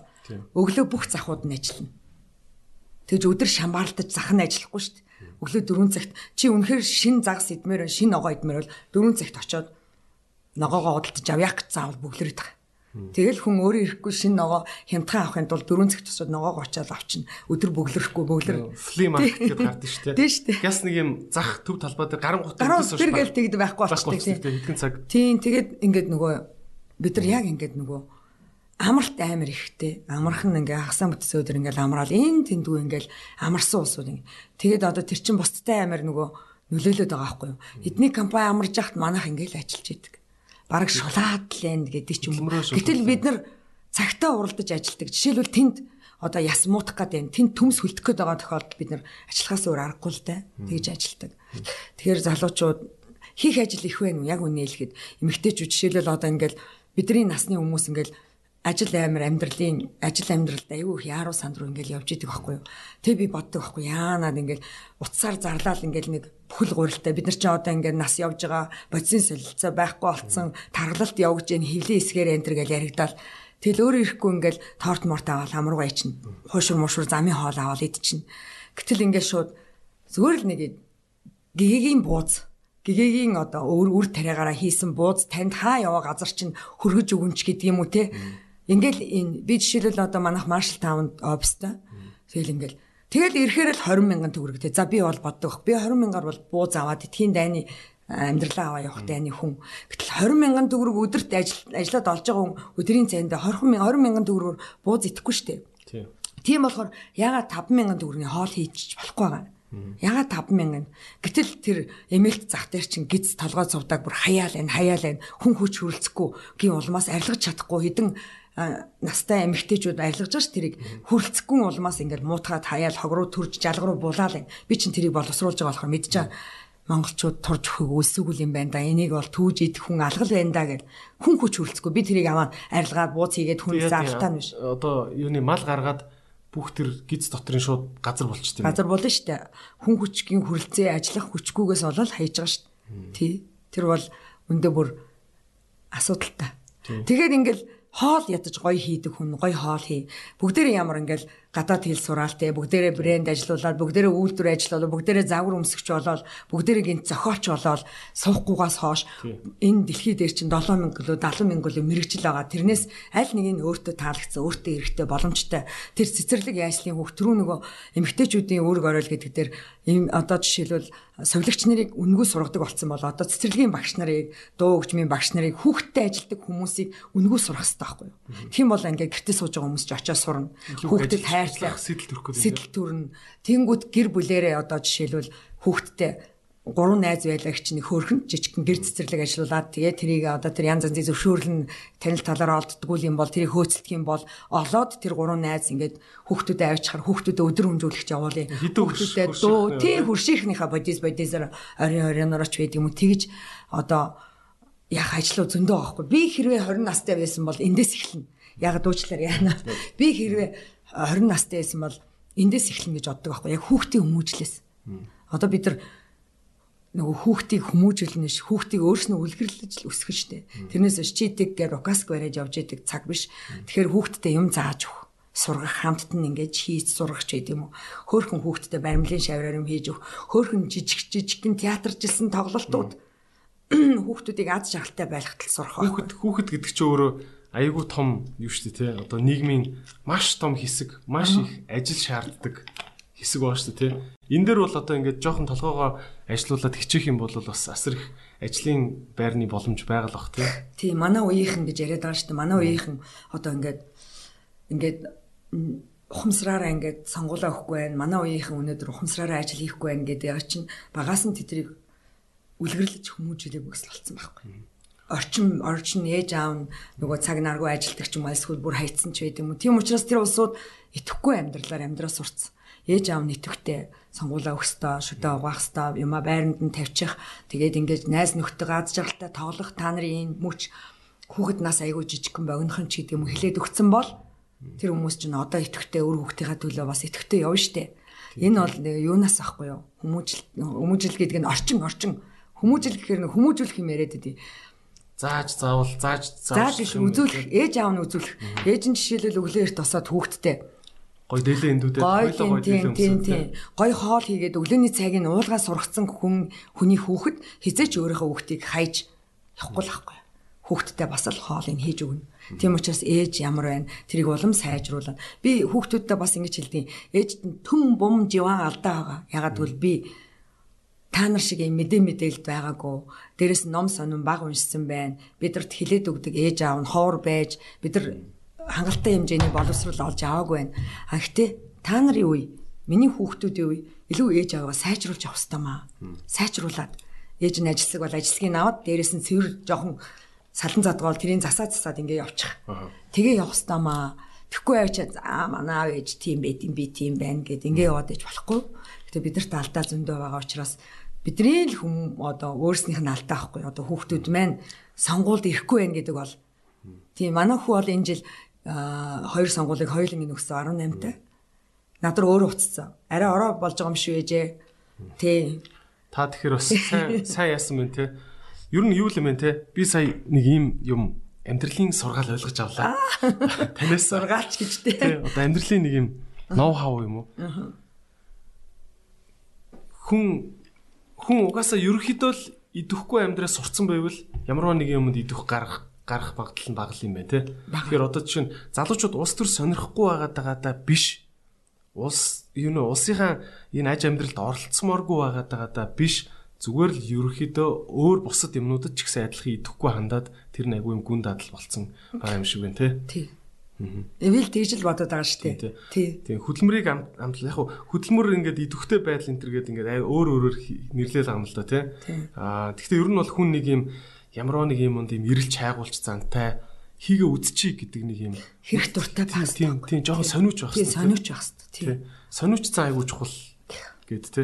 Одоо энэ CU MU гэл энэ сүлжээ юунуудад ажиллаж байгаа хүмүүс бол айгүйх ажил сурж байгаа шүү дээ. Би хараад хөөх эднэрс эднэрсдэг ялцуулдаг болжээ гэж харж байгаа байхгүй юу.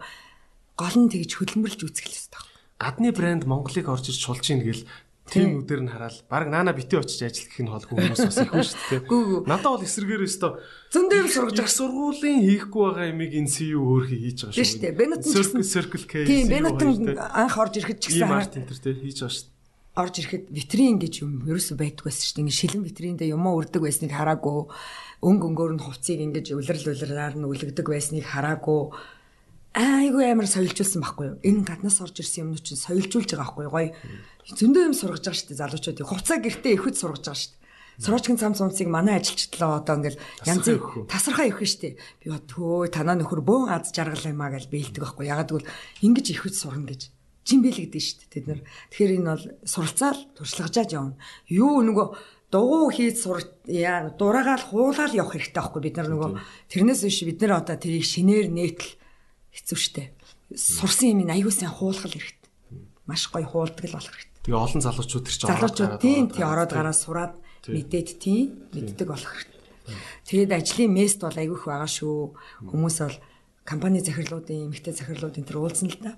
Ярахаар хүний нөөц манахаас гараад тийш орцсон бэл. Тэнд байсан. Тийш орцсон байлаа гэж хоорондоо ярьж байгаа юм чи. Тэгээ ерөөсөө ерөөсөө ажил. Тэгээ ороод явж байгаа нь болж байна. Бүр орохгүй анкет бүглэхгүй байгаа нь аимшигтай байгаа байхгүй. Тий. Бүр ярьцлага марцлаганда эртгүү үстэй зарим юм дээ. Тий. Тий. За тэгэхээр ер нь залуучуудаа ямар ч үсэн ажил хийгээд үзээсэй гэж бодож байна. Одоохондоо цалинчин муу байгаа ч юм уу те санагдаж байгаа. Одоохондоо нэг ядраад байгаа юм шиг боловч цаагаараа тэр чин их цалинг дуудаж байгаа те.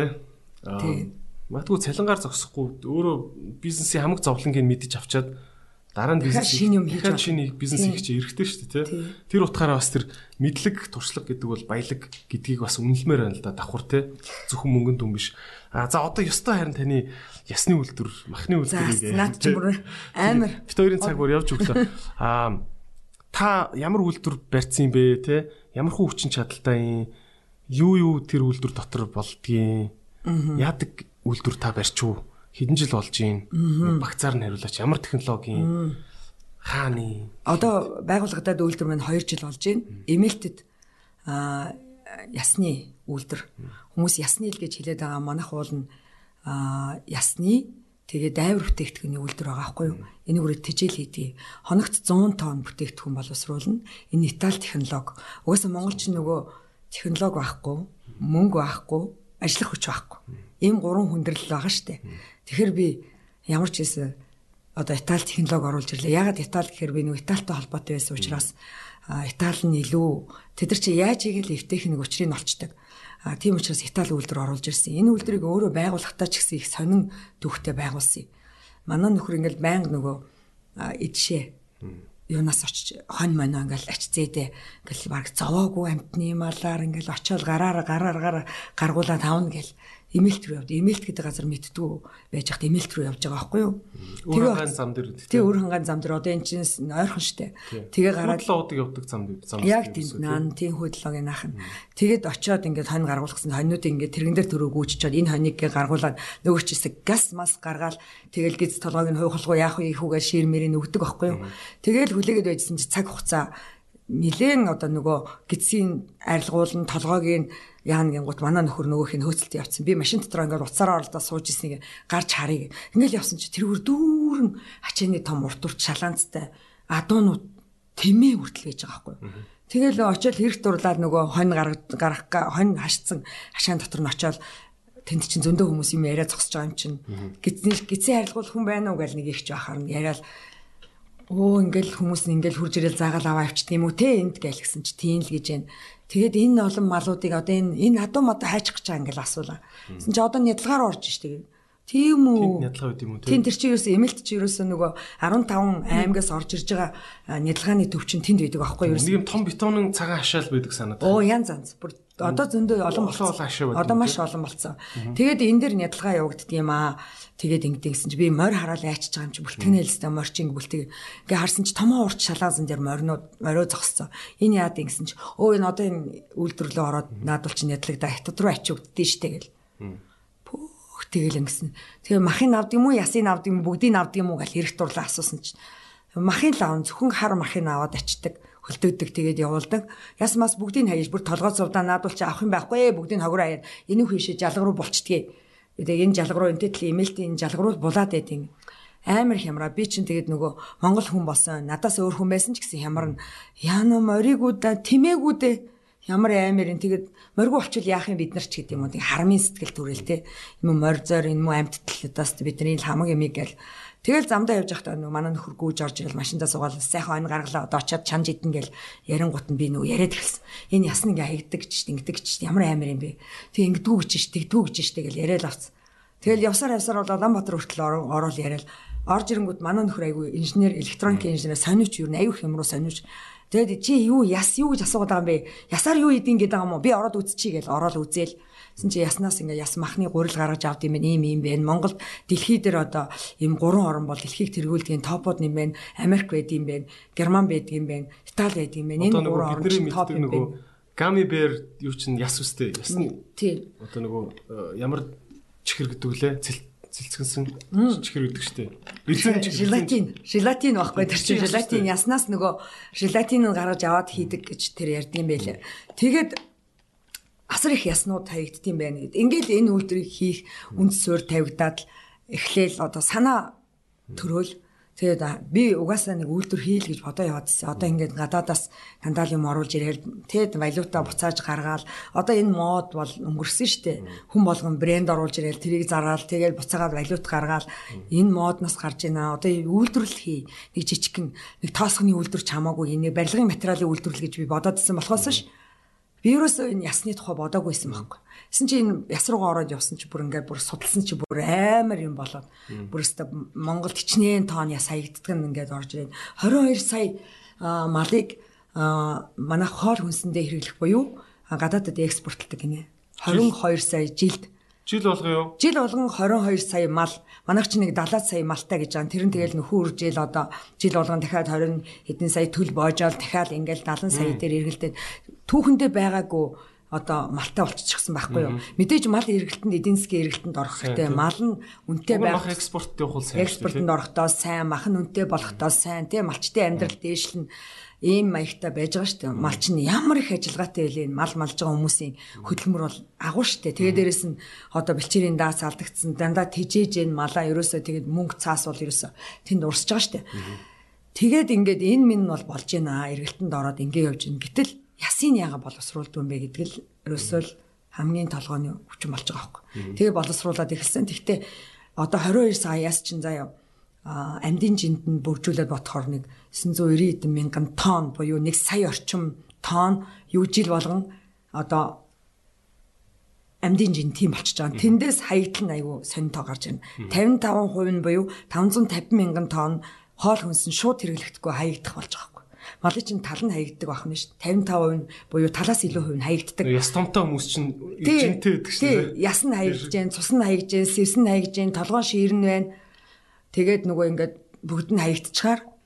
Тэгээд ялангуяа экспортод гаргаж байгаа мал бол зөвхөн хар махыг авдаг гэж байгаа байхгүй юу? Ерөөс өөх авдаг. Тэгэхээр дотор өөх, гадар өөх нүү. Цусээр чинь бол цус тийм бүгдээрээ хаягдана. Тэгээд манай энэ үйлдвэр чинь болохоор тэдрийг бүгдийг боловсруулдаг үйлдвэр байхгүй юу? Энэ технологи Яах юм би ясыг авчаад тэрийг авахгүй гэж сууж иж болохгүй байхгүй. Хаягдаад булаад дотрыг бас яах вэ? Хийн хамтдаа хийн. Тэгжээж уураг маань сайн болно. Тийм гэц дотор ч орно элэг уушиг өөх. Тэгээ гадар өөх хийдэг. Одоо ч хүмүүс дотор өөх гэдэг ерөөсөө зөвхөн шуудаа шуудаа гарна. Тон тоноор нь хайдаг болцсон үе.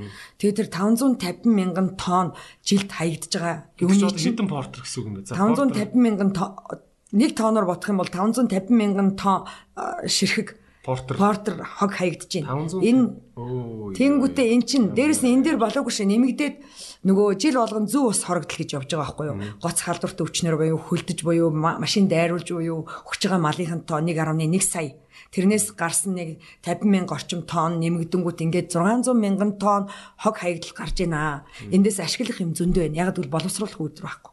Боловсруулах үйлдвэр байх юм бол гидсийг боловсруулдаг, арилгадаг, дамжлагтай, ширийг боловсруулдаг ингээд дамжлагууд гарч ирэх нь байна. Гэтэл тийм үйлдвэрүүд байхгүй учраас шууд хаягдна хүн хүч. Хүрэлцээ мутаа. Ихснэр тэнд ингээд хуухлаа. Хөөргийн хуухлаа дийлэхгүй. Тэр хуухлах чинь ямар аимшигтай.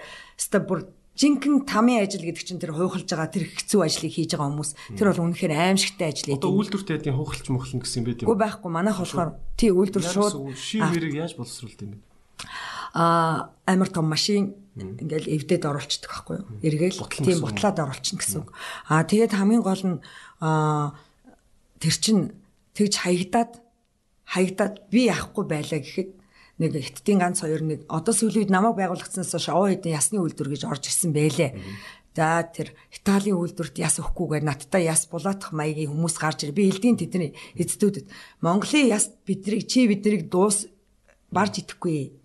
600 мянгаад ийм тонн хог хаягдл унж ийн. Тэгэхээр зүгээр эвтэйхэн шиг айтаахан шиг тус тустай өөрөө өөрийнхөө технологиор юм хийгэрээ. А тэд нар болохоор шатаадаг үйлдвэрүүд аявих ороод ирсэн Монголд. Тэр шатаадаг үйлдвэрүүд чинь бас аюултай штэ. А барууны орнуудад бол тэр чинь бол бүр зөвшөөрдөг. А хятадаас маш олон үйлдвэрүүд хөөгдөж байгаа штэ тэр үйлдвэрээр. Шатаж явчихсан. Тэр чинь одоо нөгөө юм мод хэрэгэлдэм шиг үлээ шаазан мааз хийхт. Тийм тэр ер нь шатаан гэдэг чинь ер нь л тийм технологиуд нь л өөр л аахгүй юу. Манайх бол чандаг. Итали технологи чандаг үйлдвэр. Аа тэгээд хамгийн гол нь манайх одоо гурван зэрэглэлтэй евро стандартаар бол гурван зэрэглэлтэй тийм лээ.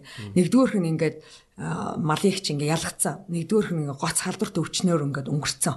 Тэр малыг устгалд оруулдаг үйлдвэр гэж тустай. Би бол тэрийг аваагүй. Тэр үйлдвэрийг аваагүй. Хоёрдугаарт нь буюу хаана яасан бүүмэд ойлгомжгүй те одоо ингээд одоо яг ямар өвчнөр өнгөрсөн мэддэхгүй ойлгомжгүй хог дээрээс түүж одоо зэмлэх гэсэн үг шүү дээ. Аа тий хог дээрээс түүрсэн тим эмиг устгалд оруулдаг үйлдвэр гэж хоёрдугаар зэрэглэлийн үйлдвэр. Гуравдугаар зэрэглэлийн үйлдвэр буюу хүмүүсийн амьдралдаа хэрэгэлдэг, эд шуушиндаа хэрэглээд одоо экспортонд гаргаж байгаа үйлдвэр гэдэг чинь цэвэрхэн үйлдвэрүүд бааш. Тэр үйлдвэрүүдээс цэвэрхэн ясыг боловсруулаад амтнаа тижээдэг үйлдвэр байхгүй манай үйлдвэр болохоор. Буцааж уур стандарт. Тэгээд тий шуунда өгнө. Аа зөв. Гахаанда өгнө. Малын нөгөө эрчимдсэн мал аж ахуйд бусад зөвлөлт премекс буюу бусад юунуудтай холиод малдаа өгдөг Тэр үед чинь манай ээж аав өгдөө эцүү чинь тэгж ярьдаг байсан юм байлаа штэ. Нөгөө нэг төлөг мянган хоног аварна гэд одоо энэ юу болно гэдэг штэ. Аюултай үзэгдэл болно зуд турхан болох гээд байна. Малаа сайн нядлаа бүгдээрээ. Ягаад гэвэл мал энэ ингээд байхгүй болоод хүмүүс малчд малгүй болох гээд байна. Тэр гээд ингэсэн ярьсан ийм хүнд үед асар ихээр олноороо тийм юунууд ч малууд ч тийм зуданд явцдаг. Энэ зуданд явж ин даарч байгаа юмнуудыг чинь өвсөөр тэжээх биш. Яаралтай арга хэмжээ авах уургаар тэжээдэг байхгүй юу? Амтнд чинь кальц уураг заавал хэрэгтэй болж идэг. Тэгэхээр дээр үед хөшчүүл ярьдаг гэсэн. Нэг төлгөө гаргаад нөгөө малдаа шүл хийж уулгадаг. Тэгж аварч үлддэг. Тийм үрт өөрөө өөрснөөр нь аргалдаг. Амтэн ч гэсэн уур хэрэгтэй. Бид нар уургийг ганцхан төрлийн өвснөөс олж авч байгаа. Тэр одоо тэр өвсөн ч олдохоо яагаад ингээ уург болцсон учраас тэрийг эрчимдсэн мал аж ахуйнууд хэрэгэлдэг. Тий, өвс ургамалтай хольж хэрэгэлдэг байх нь шүү дээ. Тий. Америкт нэг үхрийн фирмээр би ороод гарсан чинь юм юуны корн ч одоо юу үстэй эрдэнэ шиштэй. Эрдэнэ шиштэй. Эрдэнэ шишийг ингээд үүрүүлээд ингээд юм илс шиг юм болгоод овоолцсон байт юм л шүү дээ. Тэрнтэйгээ юм цагаан уураг гэдэг юм ингээд хэлж өгöd юм л тийм. А тэгвэл тэр тэрнтэй адилхан л өвс өмсдөө ингээд цагаан бутарсан юм уу болчихдог. Тийм тэр чинь мах ясны гурилгээ дээр үесээ монголчууд хэрэгжилжсэн ийм үйлдвэр байсан гэж байгаа. Тийм гэхдээ технологи нь хуучин болохоор ч юм уу тэг хүнд учраас хүмүүс нэг тэгэл ястаа зуралдаал ингээл байдгүй ингээл сүмнэл алгуулсан. Одоо танай үйлдвэр тэгээд яг яаж чадж чинь хөрөнгө оруулалтаа хэд ер нь хэдэн евро мороны хөрөнгө оруулалт шаардах уу? Хизээ хөрөнгө оруулалтаа нөхөх үү? Ямар хүү үйл ажиллагаатай явж байна? Тийм. Одоо ингээд манайх чинь хоногт 100 тонн яс буюу бусад бүтээгдэхүүн боловсруулад жилдээ нэг 36 мянга орчим тонн ясыг боловсруулад амтэн чинь нөгөө уснаас бүрддэг хүн ч гэсэн уснаас бүрддэг учраас 50% нь буюу нөгөө уур болоод эко үйлдвэр. Манахаас нэг ч хог гардаг байхгүй. Бусд нь ус болоод дигдээд агаарт дигдээд бусдангаар нь 36 мянган тонн яс боловсруулангуудаа 8 мянган тонн орчим одоо уураг тижээлийн уураг гарч ирж байгаа. Тэр амин дэм уураг гарч ирж байгаа. 5000 орчим тонн савнгийн тос гарч ирж байгаа байхгүй яснаас гарч ирж байгаа. Тэгээд энэ маань одоо яг ингээд зах зээлд борлогдоод тийм савнгийн тос яснаас чинь тос гардаг байхгүй юу? Тэр талаар ярих юм бол маш гоё юм болно. Тэнгүүт манайх бол төрүүлээд энэ үйлдвэр хийсэн юм хаа би юм дандаа төрүүлдэг болохоор айгүй хэцүү. Бас хамаагүй төрүүлж тавих чинь буруу юм байна гэж би бодож сууж байгаа. Зовлонгийн өөрөө эхэлж өөрөө эхэлж үүрдэг. Брэнд орж ирэх байхад эхлээд брэнд оруулж ирээл нөгөө хүмүүсээс шалбарууд хулгаад алдаад юм алдаад зовоол арай гэж сургаал байж итл брэндэ болоод өөр брэндэ хамт ажиллуулангаад өөр үйлдвэр оруулаад ирсэн чи кластер үйлдвэрүүд нэгдэггүй. Одоо манайхаас асар их хэмжээний тос гарч байгаа. Яснаас ч тос гардаг байхгүй юу? Тэгээ тэр нь ингээд боомны тос шиг нөгөө эмээ өвөө боорцогны тос гэж ярьдаг ш. Тийм тос гарч байгаа байхгүй ясны тос. Гэтэл энийг савнгийн үйлдвэрүүдэд нийлүүлэх гэхээр манай Монгол тийм том хэмжээний савнгийн үйлдвэр байхгүй. Манайхаас өдөрт 20 30 тонн тос аваад авч юу 2 3 300 юугаар нь килограммаар нь ингээд хэрэгэлдэг үйлдвэрүүд ерөөсөй байхгүй болчихж байгаа байхгүй юу? Манайх нэг 14 хятадтай хэтэрхийж ижигдээд идэв шүү. Тий, тий штэ. 14 тонн, 15 тонн орчим тос гараад байгаа. Өдөрт те манахаас бүрэн хүчин чадлаараа ажиллах юм бол тэгэнгүүт чи манай а тосыг дараагийн үйлдвэр нь аваад савнгийн гомон гэж нэг юм хийдэг байхгүй. Тэр үйлдвэр кластер үйлдвэр байгуулагдах ёстой юм. Миний дараа. Би ямар дахиад байгуулалт байна шүү дээ. Тэр манай тосыг том том машинаар хурж ирэл ачиж авч яваал надаас бүр очрлоод биржийн үнэлгээтэй. Энэ тос бол. Дэлхий дээр бирж би нөгөө энийг оруулж ирэх гээд Италиар Израиль Израильчууд бас судалдаж авсан. Тэдэртэй явж яхад намайг хөш ачистэ амир баян болох нь. Биржийн үнэлгээтэй тос үйлдвэрлэн чиний тос хамгийн үнэтэй гэсэн чинь одоо Монголд миний тос хамгийн үнэгүй байхгүй. Биржийн үнэлгээтэй гэдэг нь яа гэсэн үг юм? Бирж дээр нөгөө одоо Э, нефтийн үн мөн гэдэг шиг одоо энэ ясны тосны үн гэж байдаг байхгүй юу. Тэгээ өнөөдөр зах зээлийн дэлхийн зах зээлийн үн хатуу тосны үнэлгээ бол тэд байна. Тэгээд ингээд ингээд үнэлж явж байгаа. Одоо нэг сая 300 сая 400 тонн үнэлж илээ өчигдрийн байдлаар чинь 10 15 тонныг гаргаад гаргаад байгаа тий. 10 15 сая төгрөгийн юм тос ингээд хадгалагдаад байж байгаа. Л байж байгаа тий. Тэр бол тос тийм. Тэгээд тэр тосыг савнгийн гомон үйлдвэрлэдэг компани аваад бусад ингээд 18 аймаг руугаа жижигхэн нөгөө гэр аргаар нөгөө одоо манай Монголын савнгийн үйлдвэрүүд чинь яг хоббигоор баг ийм юм дотор л хийгээд байт юм билээ шүү дээ. Савнгийн гомын авчраал өнгө оруулаад цацраг нэмээл будаг өнгө оруулаад ингээд өөр өөрийн хоббитэй нараа сараа гэсэн нэр өгөөл ингээд үйлдвэрлэдэг. Энэ бол хобби. Угаасаа би ч гэртээ чийч ингээд гэртээ хийж болно. Нөгөө нэг ажилгүй гэртээ сууж байгаа хүмүүс чинь тэр гомонг аваад найруулад одоо гоё савнгууд үйлдвэрлээд одоо жишээлбэл компаниуд өөрийн нэрийн савн гаргая гэх юм бол тэд нар захиалаад хийж иж болох байхгүй юу. Гэтэл нөгөө их хэмжээгээр тосын минь авдаг үйлдвэр байгуулагдаагүй байжээ. Хийгээгүй. За ингээд тос маань хүлээгдлээ. Явагдаагүй. А гэтэл уураг маань 8000 тонн жилд ингээ хийгээд энэ тэр уураг нас нь насар их нөгөө дотор нь микро элемент малын яснаас ямар их одоо үнэтэй Монгол малын хүн идэж болох уу тэр хүн идэхгүй манайх бол хүнийх биш юуных уураг гарч иж байгаа байхгүй юу. Тэр нь тэр дотор нь тэр өстө нөгөө микро макро элементүүд бүр хүн аймаар ихштэй тэр ясан дотор нь ялангуяа италичууд ирээд нөгөө үйлдвэр өгсрахад миний үйл ботлуур эвдрээд байсан чи яасан гэс танаа малын яс ийм хатуу юм бэ гэж байгаа байхгүй юу. Бусад нөгөө Европт байгаа Израильд байгаа малаас хамаагүй хатуу байна. Том том сэрэг ястай тий. Тийм том ястан байна. Тийм учраас дахиж нөгөө тохиргоогоо өөрчилж байгаа байхгүй бид нар дээр. Тим митийн одоо өөрснөө байгальд хашаанд бордогдоод байж идэг малын яс. Мал ямар ястай ах уу? Өөрснөө тэр уул хадаар яваад өөрснөө чааваас олж идж байгаа мал ямар байх уу? Тэгэхээр тэр аяараа им байгаа байхгүй. Манай Монгол мал чинь. Тэгээд тэрүүгээр чинь шуугаад ичиж байгаа. Шууны премикс. Одоо таны тэр юу чинь 8 тонн гардаг гэж үү те? Одоо энэ ясны уураг гэдэг юм. Тийм жилд 8000 тонн жилд 8000 тонн. Өдөрт бол наа чинь нэг 20 тонн гарчна. 20 тонн 20 бортер гэсэн юм шиг. Бортер чинь 1 тонн үт юм уу те? Тэр хэвчээ. Үгүй тэгэл жишээлбэл бодох юм бол 3 тонн 4 тонн ачналтай. Гэхдээ хүнд юмнуудыг бол 1 тонноос илүү ачтгүй юм байл. Тий. За тэгвэл өдөрт 20 портер А цагаан өнгөтэй юм нунтаг юм байх уу? Би тэгж төсөөлөд юм уу? Махных учраас бор өнгөтэй. Би авчираагүй. Тийм бор өнгөтэй штэ. Мах ясны. Тэн дотор хараа махтайгаа яснууд цэврээр явж идэг байхгүй юу? Өөхнүүд. Нөгөө энэ шул дүн хагас дутуус шулчихсан. Цул махнууд л яваад байгаа штэ. Тэр аяараа тийжэл. Энийг нөгөө японочууд аа шоу юу лээ юуны тижэл муурны нохооны тижэл хийгээд гуйдаг. Ирж авъя л да танах зөвшөөрөл чин гарч ийн гэдэг Гэтэл бид нар нөгөө нэг ийм гурван орны юу гэдэг юм л да. Хамгийн гол миний проблем бол энэ байхгүй юу? Нөгөө хятад, Орос, Монгол гурав гурван орны бие биенээс ингээд малын гаралтай түүхээр хийсэн юм гарахта квота авдаг нэг гурван орны хилцээр байдаг гин. Жишээлбэл би ингээд малын гаралтай түүхий дээр хийгээд экспортод гаргая гэхээр заавал хятад төрж зөвшөөрлөх хэрэгтэй. Гэтэл хятадууд руу бид нар бичгээ явуулаад байгаа байхгүй явуулаад Монголын мэрэгжлийн хяналтаар дамжуулаад гадаад явдлын яамаар дамжуулаад том том дарга нарын гарын үсэг явуулаад хятад руу явуулдаг. Тэр квота авах гээд зөвшөөрөл авч хятад руу экспорт хийх зөвшөөрөл авах гээд Тэнгүүд урдаас юу гэж хэлдэг вэхээр танаа малаас шүлхий гардаг аа. Тийм учраас танаа малын малаас гарсан уургийг бид нар авч чадахгүй. Яагаад гэвэл шүлхийтэй. Бачгараа. Тэгсэн мөртлөө Та Японуудад юм өөхөд яхаараа хятадуудаас зөвшөөрлөө. яагаад гэвэл манайх Хятад Монгол хоёртой хэлэлдэг. Гурав дахь орн байдгүй шүү дээ. Дамжиж өнгөрч агаараар байсан ч тэрэнд ордгийм байлээ. Агаараар явсан ч хамаагүй одоо Монгол хэлийг давж яах л гэж үздэг юм шиг байлээ. Тэгээд би боддог байхгүй юу? Жижигхэн болон Казахстантай хэлжсэн бол тэргүүрээсээ зөөж өгөхгүй юу гэж боддог байхгүй юу? Тийм. Тэгэхээр энэ хоёр орн чи ер нь бол одоо Монгол зөвлөлтийн, Монгол хятадын, Орос хятадын найрамдал сэв суулгалаа гэж хэлэх хүмүүс байх бах. Ер нь бол амар хатуут юм. Тэгээд тэр хятад руу захиа очиад бүх үйлдвэрээ танилцуулаад явуулангууд бид нараас надаас юу гэж сууж яах гэхээр хятадаас асуулт асуусан чи юу гэж ирсэн гэж хятадын үйлдвэрийг яагаад аваагүй? Яагаад Италийн үйлдвэр авсан гэж байгаа юм.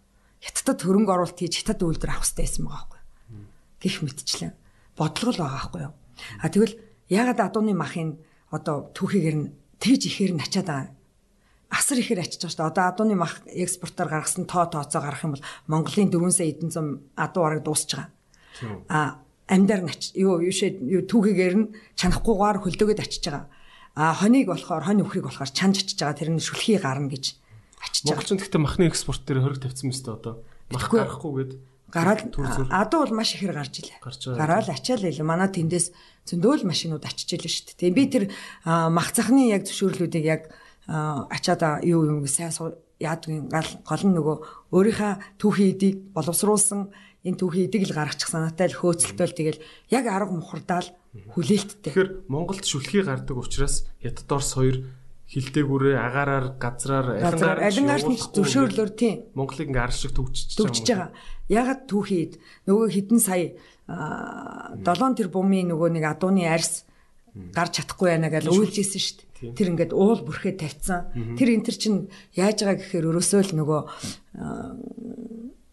одоо бид нар боловсруулах үйлдвэр хийхгүй л бол биднийг ингээд хог новштой нь үлдэх гэл байгаа байхгүй. Тэн дотор нь живүүлэх гэдэг дээ. Би бол тэгж л хардъя. Ягаад гэвэл бид нар ингээд ноосны юуны хоньны арьс өнөдөр хичнээн төгрөг байгаа. Баг хог дээрээс та овоолоостай хайж дээ. Тий.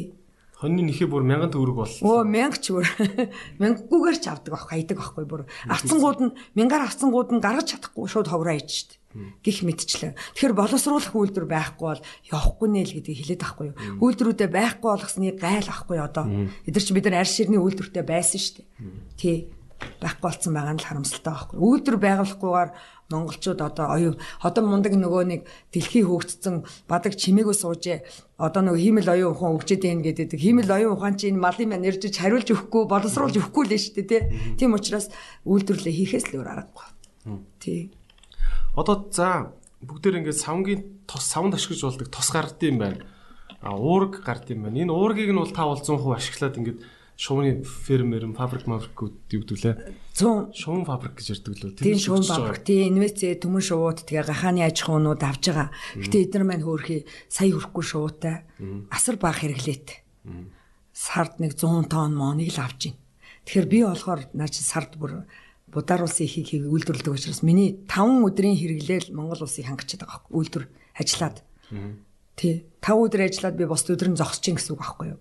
А би гаргаад эхлэх юм бол доллар орж ирнэ гэсэн үг шүү дээ. Монгол хүнд Монгол үйлдвэр маань. Тэгэх юм бол би одоо Тэгээ энэ дэр та ингээд гадаад яамаа модын үуч гэдэг юм. Манай Монгол гэхдээ худалдааны яамгүй ма тий. харин тий. Худалдааны яам гэж үсэн бол энэ гадаад худалдаагаа За сайд майд яам маам гэж явсан штэ би. яг уу. Том том үдэ аж ахуйн сайд майд дээр нь ч хүртэл орж үзчихсэн. Ерөөсөө тэгээд жишээлбэл хараа манах бордоо байхгүй юу? Одоо энэ энэ байхгүй? Миний юу гэж хэлэх гээд байгаа юм гэхээр дээр үесээ бид нар хоол хүнсэндээ маха идчихэд тэрийг ясаа бутлаад одоо амьтнаа тийжээдэг ч юм уу газраа борддог байж л те. Энэ нь юу гэдэг вэ гэхээр биологийн баг эргэлт гэж ярьдаг. Хүн гэдэг амьтан байгаль дэлхийдээ буцаж ингэж шингэж идэг ингэж. Дээр үед нөгөө гадаа хүнээ хүртэл тавьдаг шүү дээ. Булдгүү. Булхаар ингэж байгаль орчин бохирдуулж, ус бохирдуулж ундраг байхгүй болгодог гэж. Гэтэл тийм их хэмжээгээр 550 мянган портер дээрэс нь өгсөн нөгөө зөв усын хоригдлтойгоо нийлээ 600 мянган портер биологийн хав хаягдлыг газар булахаар юу болох вэ? Усгүй болоод байна. Жилд хідэн булаг шанд ширэгж байна. Амар тоо байлаа. Хэдэн зуун мянган Хөрсний бохирдол гэдэг чинь амар. Хөрс тийм. Яагаад нөгөө италичууд нөгөө францчууд агуу нөгөө ус нь ариун гэдэг байгаа чинь газар юмаа болдгоо л ахгүй юу. Тийм учраас хөрс нь аягүй сайн байдаг, ус нь сайн байдаг гэдэг. Гэтэл бид нар мэдхгүйгээсээ болдго юм уу? Мэдсэн ч мдээгүй царайлаа булаад байдаг юм уу? Булаад л энэ, булаад л энэ тэгээд ингэдэг. Одоо энэ имэйлтийн эргэлдэх хэрэгтэй байхгүй юу? Тийм. Имэйлтийн цаатлын амууд чинь тэгээд тэгэж 5 600 мянган портроор нь юм болоод байгаа. Одоо дүүрчих юм уу? Амар болдго юм уу? Зарим амууд нь одоо юу болж байгаа юм? Зарим амууд нь бол дүүрчихсэн. Одоо бол одоо боловсруул юу энэ 505 чинь Монгол улс даяар ахгүй хогно. Тий. Тэгвэл ихэнх нь эмээлт дэж ирж боловсрогдож байгаа. Ихэнх нь эмээлт дэж боловсрогдож байгаа.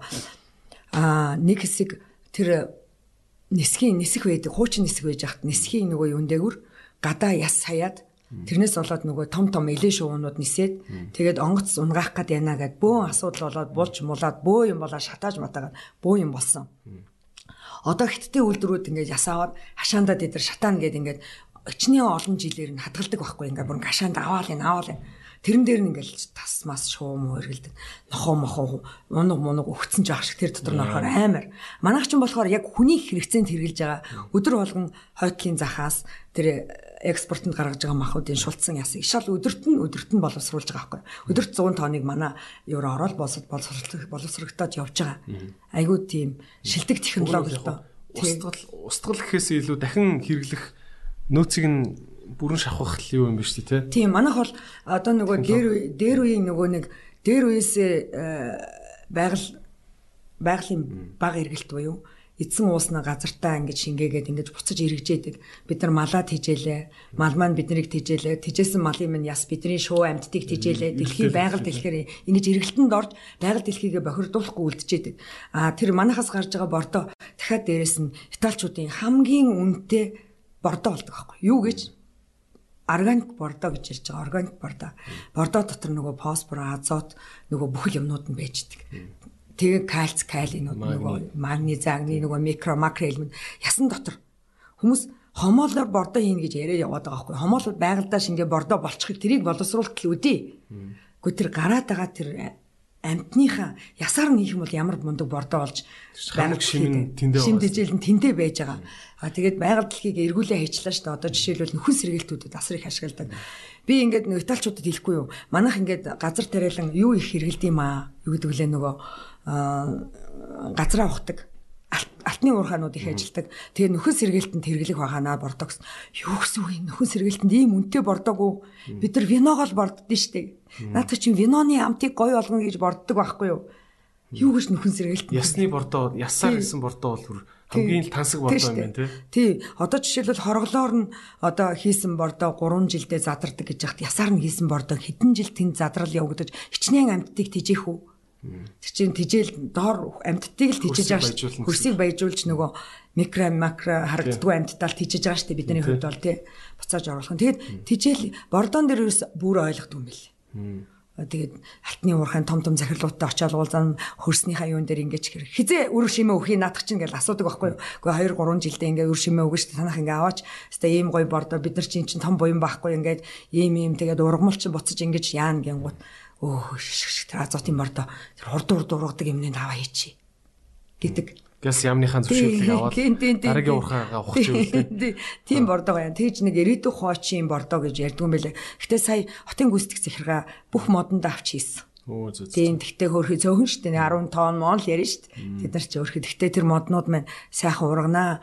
Аа үнэхээр л Монгол малынхаа юмар бордож байгаа шүү тий. Тэгж итгээл хажууган гарахта модонтой хайр хүрээл явж байгаа тий. Эсгэс ирж байгаа моднуудаа хараад. Та тэгээд ер нь энэ үйлдвэрийг гэхдээ нилээн яачуу ингээд бас энэ зүгээр нийгмийн одоо амтан хайрлах ч юм уу одоо тийм арай нэг жоо сэтгэлийн хөдлөлөөр хийчихүү гэж боддггүй юу. Тооцоо хэр нухсан бэ? Аа техник эдийн засгийн үндэслэл хийвгүй юу гэж асуугаад байна. Тийм. Яг яг үнийг хэлэхэд бол хийхдээ сэтгэлийн хөдлөлөөр хийсэн. Намайг mm туршлага судлаад хятад очиод хиттийн аимшигын муухай үйлдвэрээр орж үзээд би бөө ийм үйлдвэр хийцэж оруулахгүй гүү гүү боли боли Европ явъя гэд Германы үйлдвэрт очиж үзээд Италийн зөндөө олон хотуудаар үйлдвэр үзээ явж хахад хүмүүс нь хэлжсэн байхгүй. Айгүй хэцүү шттэ айгүй хүнд чиний над гоё үсмүс нүүр мүр будаа шттэ чи бол энэ дотор л явна штэ гэл хэлжсэн. Тэгвэл би бол бодохдоо бид нар ч өөр хоочтой байхгүй энэ орчлон ороод бид нар ганцаархан амьдраад дуусахгүй бидний хүүхдүүд бидний хүүхдүүдийн хүүхдүүд цаашд амьдрна. Гэтэл хин нэг нь хийх л ёстой байхгүй нэг. Ус хийх ёстой хийгээгүй.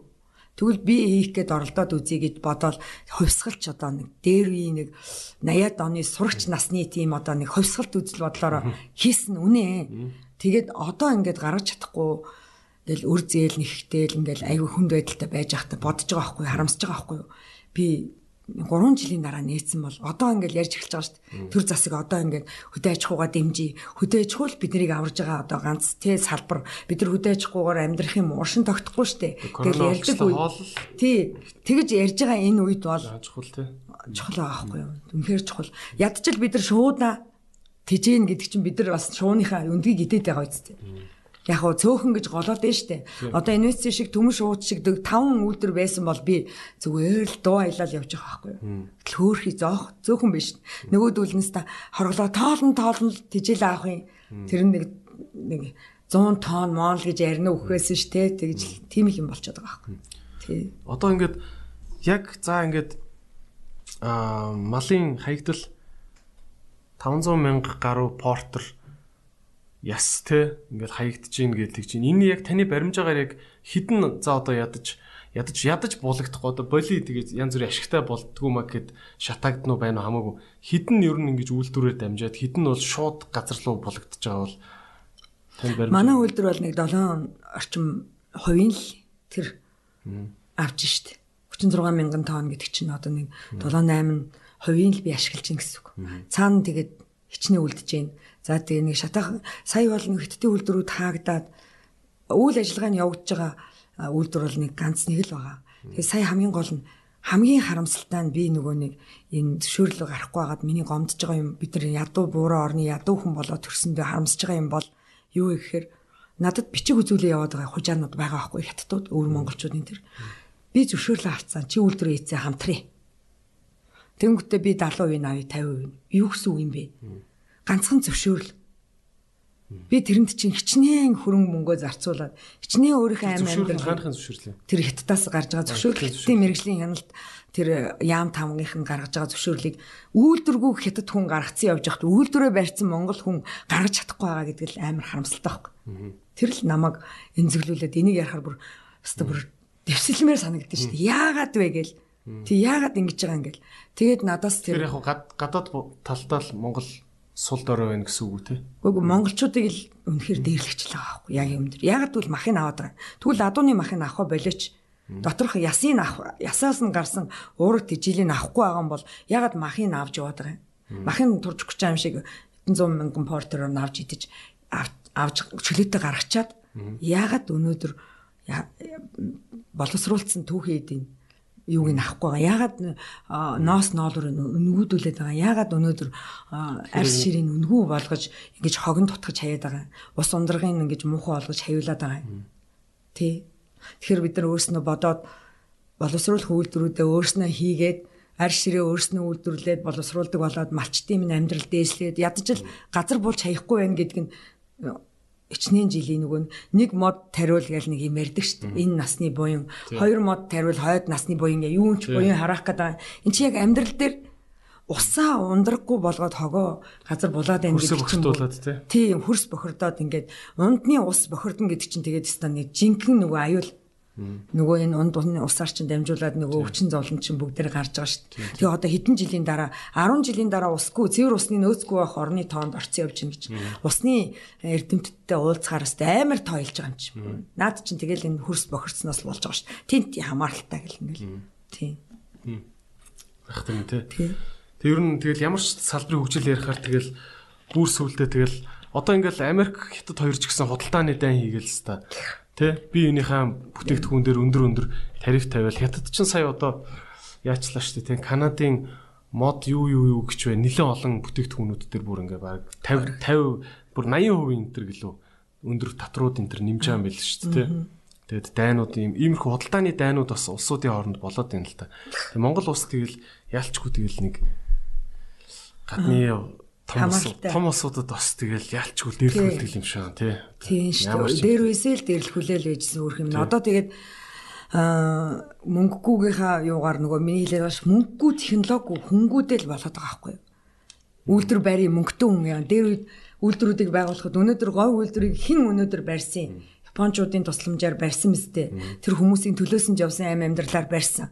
Өнөөдөр гутлын үйлдвэрийг Чех барьсан. Эрдэнтийг өнөөдөр Оросууд барьж өгсөн. Үйлдвэрийг зүгээр дан ганц нэг хүн барьдгүй л байхгүй юу? Эн чинь олон жилийн дараа юугаа нөхөн.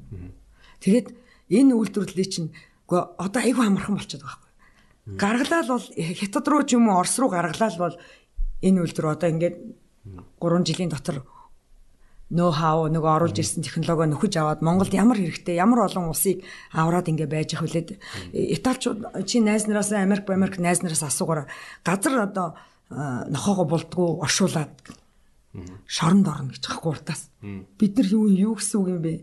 Одоо ингээл хайртай муураа өөрийнхөө эдлэн газар ташаан дээр симэрхэн нуу буллаа гэхэд бид нар шоронд орно. Бид нар хөрс бохирдвол ус доорно байгаа шүү дээ ундрах будаа алга шүү дээ Тэр муур нь ямар ч өвчтөн тий.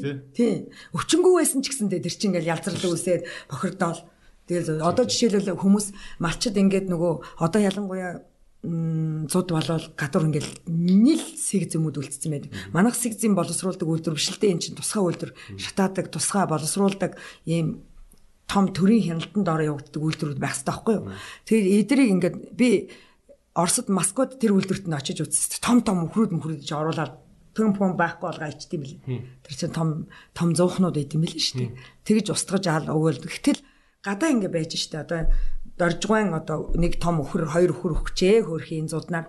Гэтэл эн чинь ингээ үүлжин зунжин хавржин зунжин тэгээд нөгөө шувуу. Нүүдлийн шуудаар дамжин цэвэрлэн тий. Гэхдээ цэвэрлээ гэхэд тэгэл сэг зэм нь эн тэнд авчиж хаягдана. Дээрэс нь нөгөө малын хөлөөр, дээрэс нь нөгөө нэг гэрийн тэжээвэр амтд нөгөө нохоо нуучин гүйчж бол буцаж ирээл хүүхдтэй тоглоол Тэгэл энэ чинээс чинь нөгөө гоц салварт өвчин үүсээд байгаа байхгүй. Чи гадаа ингээ байж л идэгтэй айлын гадаа. Ингээл яраг ясан байгаа л энэ байгаа л. Тэр хизээ бордоо болж доошоо орох уу. Тэг эргэн тойрондоо ингээ цус мус нөгөө ус нь тос нь ингээл ингээл хөрсөө бохирдуулаад ингээл байж чинь нэвчээл ээжтэй. Хөрсөн дээр энийг ийм жижигхэн юмыг мэдхгүй одоо хөрсөн хөрсөө яаж бохирдуулж байгаа мэдхгүй байх гэдэг л өөрөө бид нар нөгөө юу байгаа даахгүй. Одоо би мал аж ахуйн эрдэм шинжилгээ биологи мал аж ахуй биологийн эрдэм шинжилгээний хүрээлэнгийн эрдэмтдтэй хамтраад нөгөө лиценз нөгөө эрчимдсэн мал аж ахуйн яаралтай лицензүүд юун дээр патент дээр ажиллаж яаж байгаа аахгүй юу? Одоо манай бордог аль хэр хийгээд манай тижлээс аль хэдийг хийгээд ямар ямар ургамал хийгээд жор гаргаж тийм жорууд байдгийн байна. Эртний жорууд тэрэн дээр ажиллаж байна. Аа тэгээд эрдэмтдтэй ингээ яриад яхаар харин тийм ээ нэр уснаас үнэхээр амар шүү Харин тийм тэр дээрөөсөө л бид нар одоо нэг болчихгүй санаатай боловсруулах үйлдвэрүүд байсан. Тэгээд ингээд социализмын үед л ингээд юуны э, төр солигдож явах үед л те нөгөө зах зээлийн үед л ингээд уусаж ялга болсон болохоос биш. Аа нядалгааны газрууд мах комбинатын хажууд эн чинь өөрөө байх хэвээр. Яг хажууд нь заавал байж хэвээр үйлдвэрүүд юм байгаа маа л гэж байгаа байхгүй тийм. Одоо манай Монголын мах комбинат гэдэг нэр сонсогдоод идэв шүү дээ. Тэрний чинь хог одоо хайчт юм бэ? Манайх руу ирдэ штэ. Манайх руу ирнэ. Өмнө нь яадаг үсэн юм ах комбинат юм. Мэдгүй. Одоо тэгэл яадаг үсэн. Тэрийг өстө би ч мэдгүй штэ. Бодвол өөрөөсөө бол устгалд ордог. Устгал байхгүй тэдний. Шатаадаг тийм систем бол байхгүй тийм. Байхгүй байхгүй. Тэгээ түр нь амтны амтан гэлтгүй ер нь тэгэл энэ мал те малын чинь нийт жингийн тэгэл тал нь бол тэгэл яслаа. Талаас илүү 55% нь цус тэгэл бусад нөгөө ноос ноолоор юу гэдгийг тэр арш шир толгоо нөгөө юмнууд нь байдаг байхгүй л уур шиг. 40 хэдэн хүн л яг мах байдаг 40 хэдэн л цэвэр мах гэж авт юм байлээ яг амдын жингээс ялангуяа тэр том амьд ч өөр амьд ихэнх нь яс байдаг байхгүй юу? Тэгвэл яс манайх бол аа хүний хүнсэнд хэрглэж байгаа одоо гадаадад экспортлж байгаа дээрэс нь хүн хүнс хоолнд одоо та нар хүчит чонхроос юугаа авдаг бол махаа авдаг бол тэр нь шуулж ашиглаж байгаа махнуудаас ясаа авч тэрийг амтнаа тижиж байгаа. Бид нар бол хаанаас ч хогон дээрээс яс энэ тэнд овоолцсон хог түүж шуугаа тижихгүй штэ. Тийм тэр чинь буцаад амтан амтнаа тижиж байгаа болохоор асар одоо том нөгөө яг евро стандартаар явж байгаа байхгүй юу. Тэр нь евро стандарт гэдэг байгаа нь ямар нөхцөлд ямар бүтээгдэхүүнээр ямар температурт яаж яаж боловсруулсныг э, одоо шууны тижээлд өгнөө малдаа өгнөө гэсэн тийм э, стандарт байгаа байхгүй юу. Тэргээр ажиллаж байгаа. Тэгэхээр малд, шуунд, юунд гэдэг үйлдвэрийн гормыг л тохируулах ажил. Горим тохироо тийм. Тийм ээ тийм. Манайх бол би бол тэр За тэр сэг зэмд бол анхаараагүй байхгүй юу? Тэд нар бол одоо тэр хаягдгаараа хаягдаад одоо тэрийг боловсруулдаг дараагийн үйлдвэр нь орж иргээ. Би бол одоо энэ яг амьд хүмүүсийн хоол хүнсэнд хэрэглээд байгаа үйлдвэрийг л ажилуулъя. Ямар ч хэсэн энүүгээрээ Монгол хүмүүс маха идж байгаа, маха экспортлж байгаа 22 сая малыг нядалж байгаа юм. Одоо сүүлийн үед бол малаа овоол өржүүлэх гээл үзэл нь шүү дээ өсөх гээд. Тий. 22 сая сая мал жил болгоно ядална гэдэг чинь бас мангар том тоо шүү те. Тий. Аа тэгэд би энэ юу гайхаад байна л да. Малын тэгээ махан ингээд экспортт бол зүгээр гараад болоод идэг. Тэгсэн мөртлөө хог хаяг юуг нь ясыг нь боловсруулад гарах тижэл болгоцсон. Тий. Тижэл болгоод тэг гарах гэхээр танах чинь шүлхийн өвчтөй орон гарахгүй гэдэг юм уу тий. Ямар сони. Би нэг дээрүүд юм сонсч дээрүүд гэж хэдэн жилийн өмнө ганц хоёр жилийн өмнө юм уу Монгол малын махыг ингээ гарах гэхээр орсууд голоод танах чинь бом мом шүлхий гараад байдаг гэдээ орсууд нь хилээрээ оруулдаггүй. Гаруудгүй тий. Болохоор зүгээр консерв болгоод тий. Монголд лаазлаад консерв болгоод баг Оросын цэргийн ангид нь нийлүүлдэг. Баг 20 ангид нь ч илүү нийлүүлдэг тий. Нийлүүлдэг гэсэн тэр үнэн. Тийм тийм байлээ. Тийм үйлдвэр зөндөө байт юм байлээ. Тэр шүлхийтэйгээс л холбоотой. Дуршанг болгоод. Тийм манай монголчууд чинь нэг ингээл хятад метод чинь одоо шүлхийг нуу гэж хэлж байгаа юм дээ Нэгдүгээр тэр сэг зэм хог хаягдлаас ч өвчин үсээд байна. Энийг боловсруулдаг үйлдвэртэй бол. Хоёрдугаар тэрвээ тийм өвчин эн тэнд гай болоод одоо цагаан зээр мээрнээс энэ өвчөө халдаад ингээд мал өвчтөй болчдөг юм болов. Тэрийг нэг дэлхийд даяар зарлаал. Төмөн олонд тараагаал идэх штеп. Шилхий гарчлаа гэдэг асаачдаг гэсэн гэрлээ. Тэгэхээр чин лоо Монголд сая чин тарган давхлаар монголчууд яарж ийн гэд Оросны сууг муугаар гараа би чи ухаалтаж унсан штеп. Тэгээд Бид нар яагаад тэрийг ингээд ингээд түмэнд ингээд муу муухайгаа муу муухай юм амар амар том болгож яриад дэлхийд даяараа э, хятад метод чи ингээл э, одоо тахаагаас ферм фермер нь устгалд оруулаад чимээг өхөн шиг тэндээ болгоол идэх штэ. Тэгэд манайх тэгэл гурван ширхэг өхөр тэгэл зээрний юунаас тэр хөл гараар ингээ сиг зэмнээс болоод хордцсон ч юм уу шүлхий ч юм уу гүү ч юм уу мэддэг. Давччаал тэр нэг дэлхий дээр асаадаг юм байдаг. Сэрийн сайн би мэдэхгүй байна. Хүмүүс шоолхол асаачдаг гэсэн тэр гэрлээ. Тэгээ заримдаа унтрахаа мартчихдаг гэсэн өвчин гарсан юугаа. Би нөгөө зөвшөөрөл авахгүй хөөцөлж байхдаа энийг манаа нөхөр хөөцөлдөд. Хүүе манайх унтрааг байна. Ойрын 2 жил шүлхий гараагүй гэсэн чи хятадаас шүлхийтэй гэд мэдээ ирээд байна.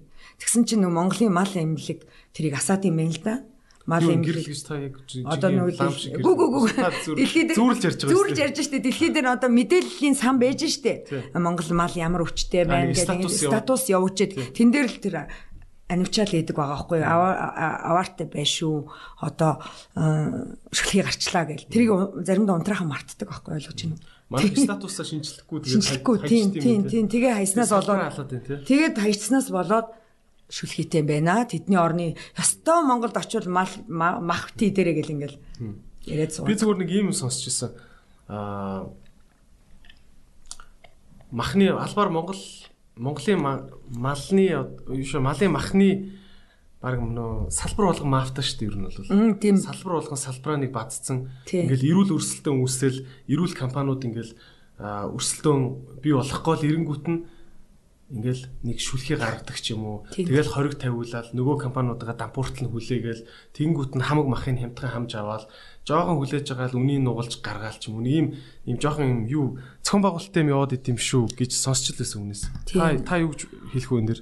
Би бас яг наадахыг чинь бас боддог байхгүй. Яг л тийм юм зохион байгуулалттай юмнууд аюух явагддсан юм шиг байгаамаа. Яг тэр тэр одоо жишээлбэл тэр би бүрээсээ бүр нуруугаар айц нэг өдөр ажил дээр эмэлт татсан чинь эмэлт тэр аяра бүр арьсан уул болцсон байсан.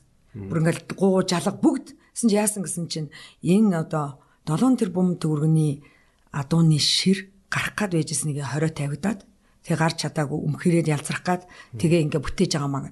Хөөхи Монгол эмэгтэйчүүд л тэнд ажиллаж байгаа шүү дээ. Хэвээ ингээд өнөр орцсон тэр юм чи ингээл татаа сонгоол ингээ газар дийлгээд явсаар явсаар гол хүүд олоо гэдгийг нааталт очоод бүтээгээд дуусч байгаа. Би тэрний зургийг авсан шүү дээ. Гэх мэтчлэн Энэ бол яг тийм юм бэлээ. Би тэгээд Тэр бол яг гарах гэж байхад нь зүгээр хаацсан. Тийм нэг л тийм юм болсон л байгаа байхгүй. Тэр бол хүн мөнгө төгрөгөө өгөөд тэрийг цуглуулсан л ээж таараа штэ. Тэгээд ингээд тийм юм зохион байгуулалтаа юм хийжээ л гэж би бодож исэн, хардж исэн. Дээрэс нь тэр нөгөө шүлхийтэй юутай гэж яриад байгаа штэ бид нар чинь те шүлхийтэй мал зал гэл ингээл яриад байгаа чинь бас л нэг бизнес нөгөө бизнесээ ингэх гээл ярьж байгаа. Дээрэс нь одоо энэ газар тариалан аяг өцөө байдалтай байна. Манай Монгол бол ерөөсө бордоо гэдэг юмыг ерөөсө хэрэгэлдэг. Хамгийн их газар хөрсийг бохирдуулж байгаа, хөрсийг байхгүй илэгдэлд оруулж байгаа юу чин газар тариалангийн салбараа, газар тариалангийн салбарынхан яг том газар дээр гаагаас авах центнэрийнхаа юуг чанар чансааг нь ахиулахгүй авчаал том талбай дээр амар ихээр тариал авч чадахгүй тэгээд бордог үгээс болоод нөгөөхт нь урахгүй болоод тэгэл яваад байна. Салхинд хам хөрсөн тийм ингээд агаад ингээд хав арахгүй бол тийм тийм тэгэл нөгөө хөөрхөн амт тэнгүүтээ улсаас нөгөө нэг жил болгон тэрэнд нь зориулж нь бордоо гаргадсан юм л да. Бордоо гадаадаас худалдаж авах тийм 3 тэрбумын 5 тэрбумын одоо юу гаргалаа. Одоо бордоо авч бордон дараа жил ургуулъя гэд тийм юм зохион байгуулалттай юм зохиод юм билээ. Тэнгүүт нь өдөөж хон яам дээр нь очсон. За ядаж нэг нэг нэг нэг тоо нэг нэг юунд нь бордоогоо шахчих гэдэг дээ. Монгол улс ингээд бордоог энэ бордоог ашиглах юм бол хэрэгтэй гадаадаас аавал ийм олон тэр бомтой өргөнд бордоо аваад яах юм бэ биднаас бас нэг эдийн аваач би хангалттай ингээд үйлдвэрлэж яана гэдэг бүр яамн дээр нь ясныхаа бордоог бүлтийтэл барайл нөгөө яам там гарангүйгээл дарга цэрэг дээр нь ороод сайд дээр нь орохын тулд гарын хаалгадаал таньдаг хүнээрээ дамжуулаад ороод бүлтийтэл сайд руу нь хараад суусан ч энэ жил танаа хоцорсон Тэгэж танаа наадах чинь бордоо гэдэг нь хийн батлаад байгаа юм. Гэхдээ энэ Европын стандарт байгаа шүү дээ. Дэлхийд даяараа энэ бордоог хэрэгжилж байгаа шүү дээ гэсэн чинь Европын стандарт Монголд яг үйлчлэхгүй. Монголынхаа стандартыг хийж ирээ. Би Монголынхаа стандартыг эрдэмтдээ яваад гүйсээр хагаал бордоогоо олгоод очлоо. Энэ жил дахиад хоцорсон танах. Ингээл тэр нь гадаадаас авдаг бордооных нь юунд би дундуур нэг амтнд цавчиж гүйж ороолаа орохгүй байгаа байхгүй юу. Тэгэхээр тэрийг энэ Монголоос авдггүй ч юм уу. Том тендер том цавчаа гэдэг стилтэй. Одоо хоёлаа эрэгт орчих үү яана баг маргааш дуудагдах үү. Тийм шүү дээ. Тий. Гэтэ ер нь бол хардах ирэх нь байгаа шүү дээ. Эрэгтэд хардах ирэх үл байгаа. Ирэх байгаа. Тийм хардах. Нээлттэй ярих ирэх байгаа. Тэг үнэхээр үнэн мөн мөн байган бол тэрийг мэдээгээр гараад ярина үз. Аа юу аа та одоо ингээд бас ингээд энэ хөрсний бохирдол төр би бас ингээд анзаарал идэм л да. Аа би бас буруу ойлгоогүй бол нэг ийм ингээд улсын ийм янз бүрийн хууль журмууд айгүй их ингээд салбаруудыг хорлдог. Тэр цумаа ингээд байгаль бүр ингээд хүний амьдрал өчнөө юм хорлдог байгаа даа. Би буруу ойлгоогүй бол та энэ тал дээр илүү мэдээлэлтэй гэж магадгүй. Ингээд сонссон үнэн үү? Аа улс чинь нөгөөдх тариланчдад мөнгө өгд юм биш үү?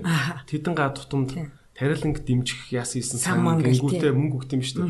Тэнгүү зүгээр тэр мөнгөний авахын тулд ямар ч тооцоололгүй ямар ч хөрс мөрс хайрлаагүй зүгээр тариа ургуулсан нэртэй мангар том газар аваад зүгээр хаглаа хийчдэг. Тэгэл нэг жоох юм ургуулдаг. Тэг тэрийг хураадагчгүй. Тэгэл улсаас зүгээр мөнгө аваад бэлждэг тийм хурамч тариалангийн компаниуд амар бий болцсон гэдэг юм. Тэг одоо эхнээс болж явах шиг байлээ. Тариаламжтай би нөгөө бордоо гэд уулзаа явж явах тариаламж тэгж байгаа юм чинь. Зөвхөн мөнгөөр зөвхөн зөвхөн техникээр зоддгүй юм гэж байдаг юм аа. Асар өмтэй техник, асар их мөнгө оруулаад тариа тариад ургуулцдаг юм бас байдгүй. Энд чи асар сэтгэл мэрэгжил хүч хөлс шаарддаг. Гаагаас хідэн тооныг авдгийн гэдэг дээр анхаардгийг. Ширхэг болгоноо тордож явдгийн. Тэгэд энэ жижигхэн жижигхэн юм хийж байгаа улсуудад миний хамгийн эмзэгэлд явдаг юм энэ ахгүй юу. Одоо энэ тариалан тарихад бол нэг их Харвард төгсөх хэрэг байхгүй байхгүй. Заавал Харвард төгсөж ирээл тариалан руу орох чи ямар хэрэг байдгийг. Тэрийг одоо тариаланч бүр ясны үе дамжсан тариаланчд энийг хийх хэрэгтэй байхгүй. Энийг хийгээд үнэн сэтгэлээс ин. Тэгээ жоохон дорж дулмаа бат 100 100 сая төгрөгийн одоо тариалан гэрхлэх сангаас мөнгө аваа тэрийг өөр өөрийнхөө ямиг бордож ургуулад явг л дээ. Тэгэхгүй ачаал хаа хамаагүй том талбай дээр хаа хамаагүй талбай дээр тариа яг өөрөө чи чиний хэлж байгаагаар Тэгээд ургасан ч юм байхгүй. Гаргийн газар гэдэг нь дараа низэж очиж үзээгүй. Очиж үзээгүй тэр том талбай дээр ургаал тэр нь өрөөсөө Тэгээд тэр чинь хамгийн гол нь тариа тарьсан нэрээр хөрсийг эргүүлээ аячихгүй тэр дотор байсан амьтад байхгүй болоод дахиад тэнд дараа жил нь түүний дараа жил ургах ямар ч юмгүй болж байгаа байхгүй. Малч идэх өвсгүй уцаж ч байранд орохгүй байдал хамгийн их сүрүүлж байгаа газар тариалангийн салбар шүү гэж яриад байдаг байхгүй. Гэтэл энийг борддггүй борддггүй хөрсний шим гэдэг бол Хөрсний шим гэдэг бол Монголын үеийн үед идэх идэх хоол. Хоол шүү дээ. Хоол дээ. Хоол хоол агаар руу тоосолоо. Захгүй болгоод цавцаа таяад байгаа. Дээрээс нь нөгөө хорон ертөнцийн дээр ганцхан бид нар амьдардаг юм а гэдгийг ойлгох хэрэгтэй. Тэр доор амьтад байгаа. Тэр амьтдын буйнаар бид нар бичил организм бичил организмын буйнаар бид нар өнөөдөр хоол хүнсдэг байгаа. Тэр организм байхгүй болчвол тэр зүгээр л хоосон хөрс Одоо Израильд би нөгөө хоёлаа Израилийн үйлдвэр манай үйлдвэр хоёр хамт очиж авсан байхгүй юу. Тэгээ Израиль найз нартай болвоо. Хоёлаа зовлон нэрхтээ жаргал нэрхтээ хоёр боллоо шүү дээ. Тэгээ Израиль яв гээд очиод үзсэн чинь яа бүр ингээ уйлмар санагдсан. Одоо Израилийн тэр хөрсүүд бүр амар цөлцсөн амар муухай байсан хөрсийг тэд нар яаж амьдруулж одоо тэгээ Израилийн тэр хөрсөнд тарьсан помидорыг Францын баячууд иддэг гэж байгаа байхгүй. Тэгж хөрсөө цөлцсөн газрыг гэж амьдруулсан. Язмагжуулж тий. Язмагжуулж айрвжуулсан. Гэхдээ энэ малын гаралтай энэ бордоогоор борцсон гэж байгаа юм. Энэ бордоо тэгээд сая миний надаас гадна хоёр үйлдвэр авчлаа тэд нар худалдаж аваа. Италиас манай яг миний авсан үйлдвэрээс хоёрыг авчиж байгаа байхгүй юу. Тэсэн чи би нэг нэг нөхөр нэгтэйгээ үзэж тараал яадаг үзэж тараал байл гаргасан ч юм уу. Тий. Бүрэн ашиглахгүй 5 хоног ажиллаад бусдад нь зөвөр суугаад тэнд нэг дэвхцсэн хүн л яваад байдаг. Хамгийн гол нь ясаа хийж байгааг харахаар боловс үйлдвэрээ ажилуулмаар байдаг. Ясаа хаягдсан боловсруулсан түүхийдэг яраатал нь ингээд өрөөд хэдэн зуун тооноор нь өрчөөд борлуулж чадахгүй болохоор үйлдвэр зогсох хэрэгтэй болчихж байгаа. Тийм нэг кластераараа хөгжинэ гэдэг чинь. Тийм. Тийм. Тэгээ 3 жилийн эрт байгуулчаад байна. Би 3 жилийн өмнө Одоо бодож тийм банкны хүү тэр еврод банкнаас зээл авсан еврогийн зээлэр юу би чинь валютын зээл шүү дээ. Тий валютын зээл тий йений зээл авцсан. Одоо энэ дээр л тест амар хэцүү байна. Одоо тэгээ би боддог байхгүй энэ банк бас санхутай баян тарган мөнгө бүр байж адаад явж байгаа усуд надад хөрөнгө оруулалт хийгээд миний талыг авдгүй бах та. Даанч тийм үнтэй нь уулзаагүй л юм л та. Үнэхээр ингээд мөнгө Тэгэхэд би ингээд зээл нь яваад байдаг. Гэтэл үйлдвэрлэл ингээд яваад байдаг. Айгуу тийм хүнд. Сая Италитай яг хамтрах гэжсэн байхгүй юу? 11 сард би Италид очиод айгуу гоё өөрт дараа нь тэр зургнуудаа үзэн Италийн 36 ийм улсад үйлдвэртэй САПигээ том групптэй уулзаад тэд нар надтай хамтрыг гэд чи борлуулах хятадд борлуулахыг надад даа гэж байгаа байхгүй юу бид нар Италийнхаа өөрийнхөө брендийн нэрээр гаргана танай Монголын юу хятадын зөвшөөрлөг бол зүгээр дорн чирээд аваад ирнэ. Манайх хятадынхаа өөрийнхөө салбар үйлдийг Монголд байгуулсан гэж хэлэхэд хятад авахгүй яадаг юм. Өгнө.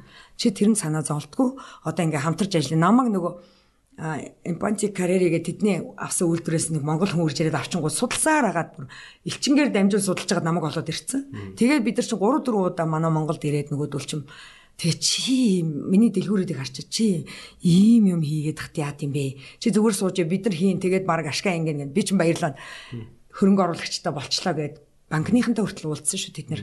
Тэгээ явжсэн чи энэ ковид гараад тэгээ нөгөөдөл чи 11 сарын 20 дээр намайг ураад би очичоод буцаж ирээд хоёр дахь гэрээгээ хийх гээд тэд нар арай их нөгөө хувьцаа эзэмших гээд ахгүй юу. Тэгээ би бас ноцолтой шүү дээ эндээ бас. Mm -hmm өнөө нэмэн ангид тэнгисэн чи өөрөө л хурж эдийн засгчтайгаар чи буруу тооцоол гаргасан байх гэхээр би 2 сард яг цагаан ширийн шинийн дөрөв явахгүй билет авцсан. Тэгээ явсан чи нөгөө Италид чинь амар ковид гараад Тэгээ би өглөө чамдаана тийм тийм тэр чинь яг хятадын цагаасар болоод Итали руу нөгөө карнавал болдог байхгүй. Тэр лөө баах хятадууд очиод тэгэл халдаацсан шүү дээ. Би л тэгж л бодож яг Венец тэр авиас л гарсан. Тэгээд нөгөөдөл чинь нөгөө Миланы э, Италичууд байхгүй юу. Зүгээрээ гэл тэр үнэн хүнд гаруудаа. Зүгээрээ оюун бата чи яагаад бол маск бэр би чамаг өөр хинтээ ч уулзуулахгүй машиндаа суулгаж авч явж байгаа л явуулна гэдээ нэг өглөө босч ирэл би явчтiin билүү гэж бодоод нөгөө мөнгө бодоод нөгөө зээлээ бодоод хөрөнгө оруулалтаа бодохоор явчмаар байдаг. Гадаадд гацх нь шүү дээ. Оо гадаад гацаад би бүр айгу шууд намайг тоссон хүн халдвар туссан шүү дээ. Эхнэртэйгээ хамт. Тий. Бүр амар болсон. Итали бас лайм нэг. Тэр өдөр би ста нэр бурхан надад өглөө шивнсэн байна. Өглөө ингээл чамдаанаа тавьчаал босоод явна л гэдэг байхгүй би. Яад яад ингээл мэдээ үзэл явъя гээл. Нөгөөдөл рүүгээ яриад явъя гээл ингэдэг байсан чи тэр өдөр ягаад ч тэр өглөө зөөр л ерөөсө ерөөсөө л нэг цаанаасаа л өрөөсөн болохгүй би очиод ганцаараа гацах тухай бодог байхгүй юу. Монголд гарчвал миний хүүхдүүд баг намайг тэнд явж явах жаргаж явах хүүхдүүд минь яах вэ гэж ботцсон байхгүй юу. Ер нь л эвгүй санагдал. Тэгсэн чинь харин тэгээд тэгээд одоогоор нөгөөдөл минь харьцаатайгаа. Гэхдээ италчууд чинь бүгдээрээ Бенатон шиг мундаг сайн хүмүүс биш. Амар санаатай байхгүй юу. Тэнгүүтээ надад чи юугаа хийж гин яаж гин хийж гин одоо надад өөрснөө ирэхгүйгээр гэрэн гэрээнд гарын хэсэг зурхгүйгээр хилцээр тохирохгүйгээр мөнгө өгч чадахгүй л байгаа байхгүй. Тэгэл одоо очиж шүү хөл хорой тавигдахаар очиж шүү гэв. Одоо баг бүтэн жил боллоо ш. Тэд нар чинь тэгж яриад. Тэг би тэгэлсэн. За та нартаа та наргүй би одоо гарах чинь. Тий одоо хөрөнгө оруулалт баг хэрэггүй дээ гэж томорж байгаа. Яагаад гэвэл тэд нар чинь ингээд утаад Япончууд энэ италичууд чинь амар уддаг байхгүй. Ингээ судалж जैन, барьж जैन. Хүү намайг чинь нодлон уржнан ковид гараагүй байж би хичнээн мах ясны үйлдвэрээр намайг тамийн цайлгаж намайг улаан чулууд цагаан давааны хогийн цэгдэгүр намайг дагуулж өчнөө явсан гэж хідэн портер хог бууж ин хичнээн яс бууж ин тооцоолын гарган гэ халтаалгаа судлаад үзэл яваал ста нэрэ тэнгүүт би ч ста тэр домдур чин туучч явж байгаа юм чи Тэгэл нэг үйлдвэртээ очиод яриад за бид нар италчуудын ирэх чи хятадын үйлдвэрүүд оруулахгүй гэж байгаа хгүй. Тэнгүүтэн дарагтай нь ярина хар архийн хамт уулцсан за одоо харуулъя. Эдгээр ерөөс та нарын нөө хааг авахгүйгүй бид нар ясыг чинь л авдаг болсууд ингээд надад хөрөнгө оруулалт хийх гээд байгаа маа. Тэгээд бид нар судалж явна. Нэг үйлдвэрээс ойролцоогоор хэдэн тонн яс өдөрт гардыг судалж байгаа маа нүүрээр харъя гэдэг байна та нар оруул. Тэд нар юу гэж тэгээд биднийг оруулаад ах юм. Тэгээд оруулахгүй. Тэгээд тэр хятадын одоо ченжүүд гэсэн юм уу те? Гүү гүү нөгөө шулаа хийдэг гадаадад гаргадаг үйлдвэрүүд ахгүй юу? Би нөгөө ясаа авахгүй тооцоолол гаргаа яваад ахгүй юу? Тэгэхээр оруулахгүй. Оруулахгүй шүү дээ. Тэд нар чи юу гэж биднийг оруулах юм. Тэгэл оруулахын тулд тэр долмоо дандаг ярихгүй юм байхгүй шүү. Дарга цэргээр нь яриулж яриулж байгаа л очино. Тэгээ зөндөө үйлдвэрээр орсон. Нөгөөдөл чинь тооцоолол гаргаж байна. Монголд тийм зөндөө одоо нядалгааны газруудыг та үйлдвэр гэж ярьдаг нь Нядалгааны газрууд Монгол Монгол үсэ тий. Нядалгааны газрууд чинь та нар одоо тэр имэйлт тэр 300 400 гэж ярина штэ. Аа тэр гадаадад гаргадаг зөвшөөрөлтөө үйлдвэрүүд их чинь 100 хэдэн үйлдвэр мүлдэр гэж ярина штэ. Тийм олон үйлдвэрүүд юм. Байлгүй яд юм бэ? Хамт явах уу? Явж болж шүү. Тий. Би та нарт нэр тий. Буйка явах юм. Хоёлаа махны үйлдвэрүүд үзээд тий.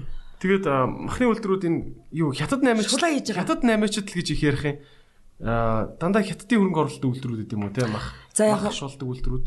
Тийм мах шулаа хийнэ гэдэг нь та мах шуулгаа ярьж байгаа. Махаш одоо зах зээл дээрээс махыг худалдаж аваад нөгөө малчтын гар дээрээс худалдаж аваад нядлуулдаг улсуудаараа тусад нь нядлуулангуудаа өөрсөн дээр авчир шулаад савлаад маш гоё цэвэрхэн савлаад маш гоё хөлдөөгөөд хятадууд ч маш гоё юм авч байгаа шүү дээ. Хөлдөөгөө жимбитл нь хөлдөөх нь хөлдөөгөөд ингээд ингээд савлаад нэх гоё цагаан цагаан хайрцагт хийгээд хаяг адарсаа тавиад ачдаг. Хинх нь хятад үйлдвэрүүд хятад эзэнтэй үйлдвэрүүд а тэгтээ тэр махнууд гараад хамгийн бол Монгол хүмүүсээс худалдаж авчаад гараад уцаж тэр доллар олж тэгэж яаж байгаа юу? Нэг хятад том эзний кармаар орж байгаа юу? Тийм учраас Монгол руугаа Монгол эзэнтэй хүнийхээ ямиг л гарах нь Монголдо буцаж орж ирдэг валютал чухал байхгүй юу, тий? Тийм. Тэгэхээр мөнгөгүй учраас маш хямдхан авчдаг юм шүү, тий? Тийм. Мөнгөгүй учраас хөөхий тэд нар чи хүнд ажил хийж байгаа шүү дээ. Хийхээс өөр арга. Тэд нар чи өөр нь ачин зөөн, авчин борлуулна, ингэн чэнжүүдийг бол муу хэлэх юм байхгүй. Тэд нар чи холбож өгч байгаа байхгүй. Тэгэл дунд нь амар хамгийн хүнд ажлуудыг хийж хийжсэнийг тэдэнд төгрөг олно. Гол нь хиттийн компаниуд аваад ээж болж байна. Монголын тийм гаргадаг компаниуд олон байгаасаа л гэж би бодож байгаа байхгүй юу. Яг гэвэл Монгол хүний карманд буцаж ороосоо. Тэгэхгүй тэнд байгаа нэг тэгэхээр нөгөө мөнгөгүйхээ улмаас мөнгөгүйхээ улмаас хятад хүн л мах худалдаж авах мөнгөтэй. Хятад хүн л одоо мөнгөөрөө худалдаж аваад байгаа бол тэр нь хятадын хүний л мах олоод гарч явал. Эн чинь зараад байгаа боловч хямдхан зарагдаад. Одоо 1 кг адууны мах чинь 5000 төгрөг гэж штт. А тэгэхэр чин манайх одоо Европт авахд манайх одоо хятадын зах зээл рүү манайх хятадын зах зээл рүү маха гарахтаа өөрсдийнхөө худалдааны компаниар биш тий энэ худалдааны энэ түгэлт гэдэг гэдэг том юун дээр алдчихад байна тий. Зах зээлээ таг алдчихад. Тийм мөнгөтэй хүмүүс нь буюу зөвшөөрөлтэй хүмүүс нь хятадаас орж ирээд үйлдвэр байгуулаад тэд нар эцдүүд нь тийм Бээжиндээ ч байдаг юм хаанач байдаг сууж штэ. Тэгээ мөнгөө өгүүлээл тэнгуүч чи одоо туслах юм чи цалин аваад ажиллаж байгаа хүн өнөөдөр би 5000 төгрөгөөр адууны мах авч чадахгүй мөнгөгүй байхаар чи мөнгөтэй юм чи бүхэл адууг чи аавна гэсэн үг байхгүй юу. Тэгээд тэр ачигтаал ятад руу гарна. А гэтэл Монгол хүн чинь банкнаас зээл авна, зээлийнх нь хүүн явна, банкнаас үржээ зээлээ өгөхгүй бол баллан ингэн тэгин юм чи хурааж авна гэн тим тим проблемтой мөнгөгүй учраас энэ хүн л авч байгаа байхгүй юу. Тийм учраас би хэлээд дээ. Миний үйлдвэр байгуулах чад байхад 4 5 ясны зөвшөөрөл миний зөвшөөрлийг миний гарах өөхийг зөвшөөрлийг ясны зөвшөөрлийг өссөн. Би чиний ямиг гаргаж өгье. Чи 50% өгөх үү гэдээ яваад байгаа байхгүй? Үйлдвэрийг хурж иж харж зөвшөөрөл өгөх хэрэгтэй байхгүй. Уул нь бол ном журмаараа. Гэтэл тэр үйлдвэрд нь баригдаачгүй үйлдвэрт хятадаас зөвшөөрөл авсан байгааг нь л би ойлгохгүй байхгүй. Ямар арга цаанаа цаанаа л их авилгалтай газар байна те. Авилгал аимшигтэй тийм биш шүү. Тийм би ч одоо Монгол бол арай л бага авилгалтай газар юм байна гэдээ одоо дүнчээ яваад гэж. Манайх өөрхийн нэг 10 20 мянган доллар ярьдаг бол тэд нар ч сая сая доллараар яригддаг авилгал нь байдаг юм шүү. Намайг зөвшөөрлөө чинь гаргаж өгөн 500 мянган юан бэлдээд байжээ гэсэн баярлал хүлээлээ. 500 мянган юан зээлэх гэл хүмүүсээс байдгүй. Сая яан бэлдээд байж л байдгүй. Одоогор бол болоогүй л шин. Тэгэхээр миний мөнгө багдаал байгаа байхгүй. Миний өгөх гэж байгаа мөнгө. Тий. Тэгэхээр ийм ийм хүндрэлтэй ядуу орны үйлдвэрлэгч хүмүүсийн зовлон үнэхээр өста үнэхээр одоо миний нуруу нэрээс та яг голоороо тасарч унлаа. Харин өста айгүй цоглог яваад байна яана хүмүүс одоо. Тий. Тий, өста нуруу яг голоороо үйлдвэрлэл гэдэг гэдэг имийг бас манахан нэг цогцоор нь та нөгөө техник хэлсэн шүү дээ. Үйлдвэрлэл гэдгийг кластераар нь харж орохгүй бол харж орохгүй бол бөөндөө орохгүй бол бодлоготой орохгүй бол ингэж алуулж байгаа байхгүй тий. Тийм Үйлдвэрлэл гэдэг чинь аваад хайрцаглалаа тэгэл өөр өөргөө тэр хайрцаг чинь зарчихгүй шүү дээ. Тэр хайрцаг чинь нэг хүн аваа чинь экспортлох зөвшөөрөл. Тийм байхгүй. Хин хүнж аваачихын, хин цаана авах гэж байгаа хүн хідээр нь авах юм гээд тий. Монголын үйлдвэрлэгч нарын нэг зовлон надаа энэ байдаг юм шиг санагдаад идэв шүү дээ.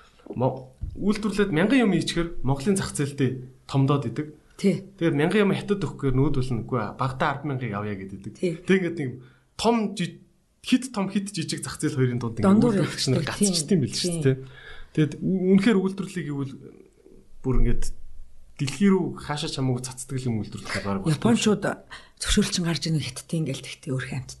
Тэр нөгөө юу хийх гээд байгаа муурын нохооны тижэл хийгээд. Тэг манай малын тижэлэр хийсэн юу тижэл ямар байх вэ те айгүй том нөгөө мундаг кискас маск гэдэг шиг тийм брэндүүд ахгүй юу? Яг ингээд манай тижэлэр л сайн нь мэдээд байгаа сайн нь мэдээд зөвшөөрлөө авсан юм уу л гэдэг хэттийнхаа зөвшөөрлөг ягаад чи сайн хөөцөлдөхгүй байна уу л гэд мэд одоо хөөцөлтөөл байгаа шүү дээ. Тэгээд юу дээгүр одоо транзит транзит тээврийн зөвшөөрлийг л авах гэдэг тийм транзит тээврийн. Зөвшөөрлөн гарчвал тэр транзитэн тэгээ гарах хэвтан билээ да дамжаад.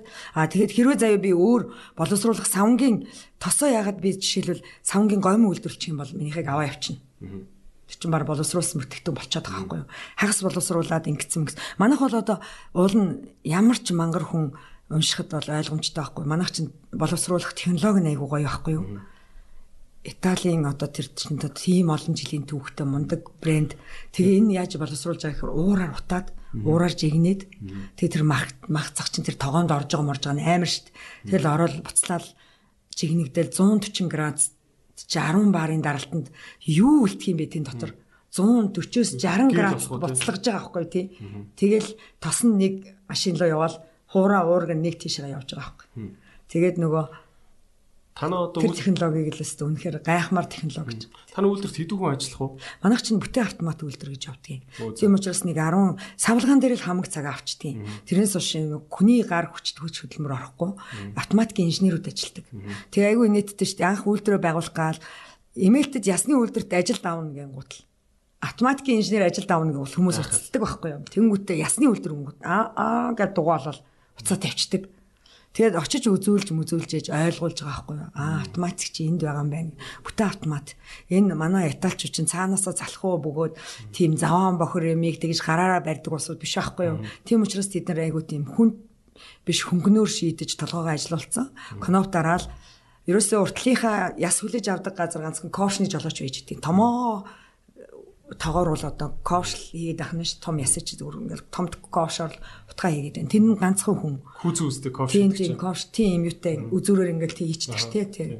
А тэгэнгүүт юу н дотроо оронгууд нөгөө автоматикийн инженерүүд нь удирдаад аваад ингээл чанахтайгаар оруулаад ингээл удирдах удирж явж байгаа. Яг савлгаан дээр очингууд яг айл манайх чи нөгөө Италид бол тэр чинь том том машинууд урт нөгөө юу гэдэг лээ урт машины чинь тэдэр орж ир зогсоол шувууны тижээлийн аж ахуйнууд нь бүр машинаар бүр гээр унаагаал аваа явчихдаг.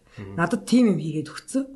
Дээрээс ундаг. Гү манад тэгж авч явахгүй савлах нөгөө игээд шуудаалж байгаа байхгүй. Тэнгүүтээ тосных нь том тос хийнгүүтээ нэг том цорог том ингээд нөгөө урт усны тэрэг шиг юм руу ингэж хийдэг тосны сав хийгээд өгцөө. Манайхад энэ яах юм бэ? Ингэж авах ийм машин ирэхгүй штэ гэсэн чи за тэгвэл хийгээд өгөө шуудаа тосдаг юм хийж өгч байгаа байхгүй надад. Тэгээ шуудаанд хийгээ савлаад амын уяад ингээд савлгаан дээр айгүйх ажиллагаа болдог.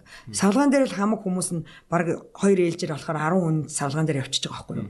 Тэгээ уурын зуух муухан дээр ажиллаад нэг 20 хүн л ажиллаж байна. Тий 20 хүн л ажлын байраар хангаал явж идэг.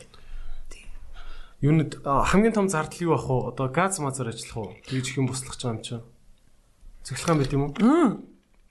Наа чи гол ярих юм байсан шүү дээ. Уурын зуух ажилдаг байхгүй юу? Үгүй тийм үү. Уур авдаг байхгүй. Тэр 140 градус 10 барын даралттай гэхээр бүхэл бүтэн цахилгаан станц шиг уур ажиллаж байгаа байхгүй юу? Тэгээд нөгөө хог нүүрсээр төлж ажилдаг байсан байхгүй. Би тэгээд нөгөө нүүрсний нөгөө квот муут өгн нүүрсийг хориглон гэдэг яг тэр үед байгаагүй юм чи. Тэгэнгүүт нөгөө урдаас цахиад ингээд хог нүүрсээр ажилтдаг хамгийн сүүлийн үе хамгийн үнэтэй 100 хоруулж ир хүчин чадал манай үйлдвэр таарахаар хоногт тэдэн тонн уур тийг нь ингэн гээл гаргаж ирэхээр гээл тэгээд нэг том уурын зух авчраад тэрийг галлаад түлээд уур авж байгаа байхгүй тэр нь айгу амархан айгу гоёор шийтцэн тэгээ байжсэн чинь хог нүүрс төлөвлөхөө байчдгийг хөө тэнгүүч чинь нодлонжингаа нөгөө нүүрснийхаа зөвшөөрлийг авах гээд Би чи хаягдл нүүрс манай мутаа хайдгүй хайдгүй. Үгүй штэ тийм юм байхгүй ерөөсөө. Манай уурын зуух руу хүрээд ирэхэд бол ерөөсөө сайн ингээд ажиллах юм бол нэг тунгалаг гэм юу гарч идэг. Хажуу талын тэр махны үйлдвэрчтэй үзээр юм гаргана штэ. Тэгээд ингээд гарч идэг. Тэгээд ингээд яасан чинь хог нүүрсийг төлдгүүштэй наан чинь гингууд нь. Тэгээд хотын гүйцэтгэх сахиргаа алдан бичиг мичиг барьж өгөөд манайх чинь боловсруулах үйлдвэр технологийн уур гаргаж авдаг. Дээрээс нь манайх юм уурын юм ийм технологитой юм аа гэж явж байгаад нэг зөвшөөрөл авсан. Тийм тэгээд байж байна. Одоо тэр зөвшөөрлийн юм бас цуцлан барина гээл хайлгаал хүмүүс ирж шалгаал яваад байгаа. Тийм агаарын чанарын юм уугаа шалгаад манайх бол ямар ч хоргуу моргуу гэдгийг тодорхойлцсон гаргацсан байгаа. Тэгээ угаасаа бас л хог нүрсийг л хог нүрсийг чим хойлол бутлаал янз янзын барьцалдуулагч оо манай нэрээ бас энэ уураг барьцалдуулагч материалд ордог байхгүй. Одоо энэ одоо энэ нүүрс нь штэ. Тэр чинь ингээд нөгөө чиний яриад байгаа желатин гэдэг байгаа штэ. Тэр чинь нөгөө шиир мэнэс жасар их тийм желатин гарч байгаа штэ. Наалдан наалт наалт цавуутай байхгүй. Тэнгүүт аа тэр нөгөө нүүрсийг чинь ингээд наалдуулт юм билээ. Тэгвэл нүүрсэн бөмбөлөг их тийм. Нүүрсэн бөмбөлөг ихэд бас хэрэг болох байхгүй юу? Тэгээ бас санал тавиад очлоо. Бас тэрийг сургалаад бас нөгөө Италиас технологиг үзүүлээд ийм технологитой. Бас нөгөө би яваагүй газар байгаагүйс хөлөг хүрэх газар явсан байгаас. Тэгээд Тэгээд очисон чинь энийг өөр газараас авт юм аа уучлаарай.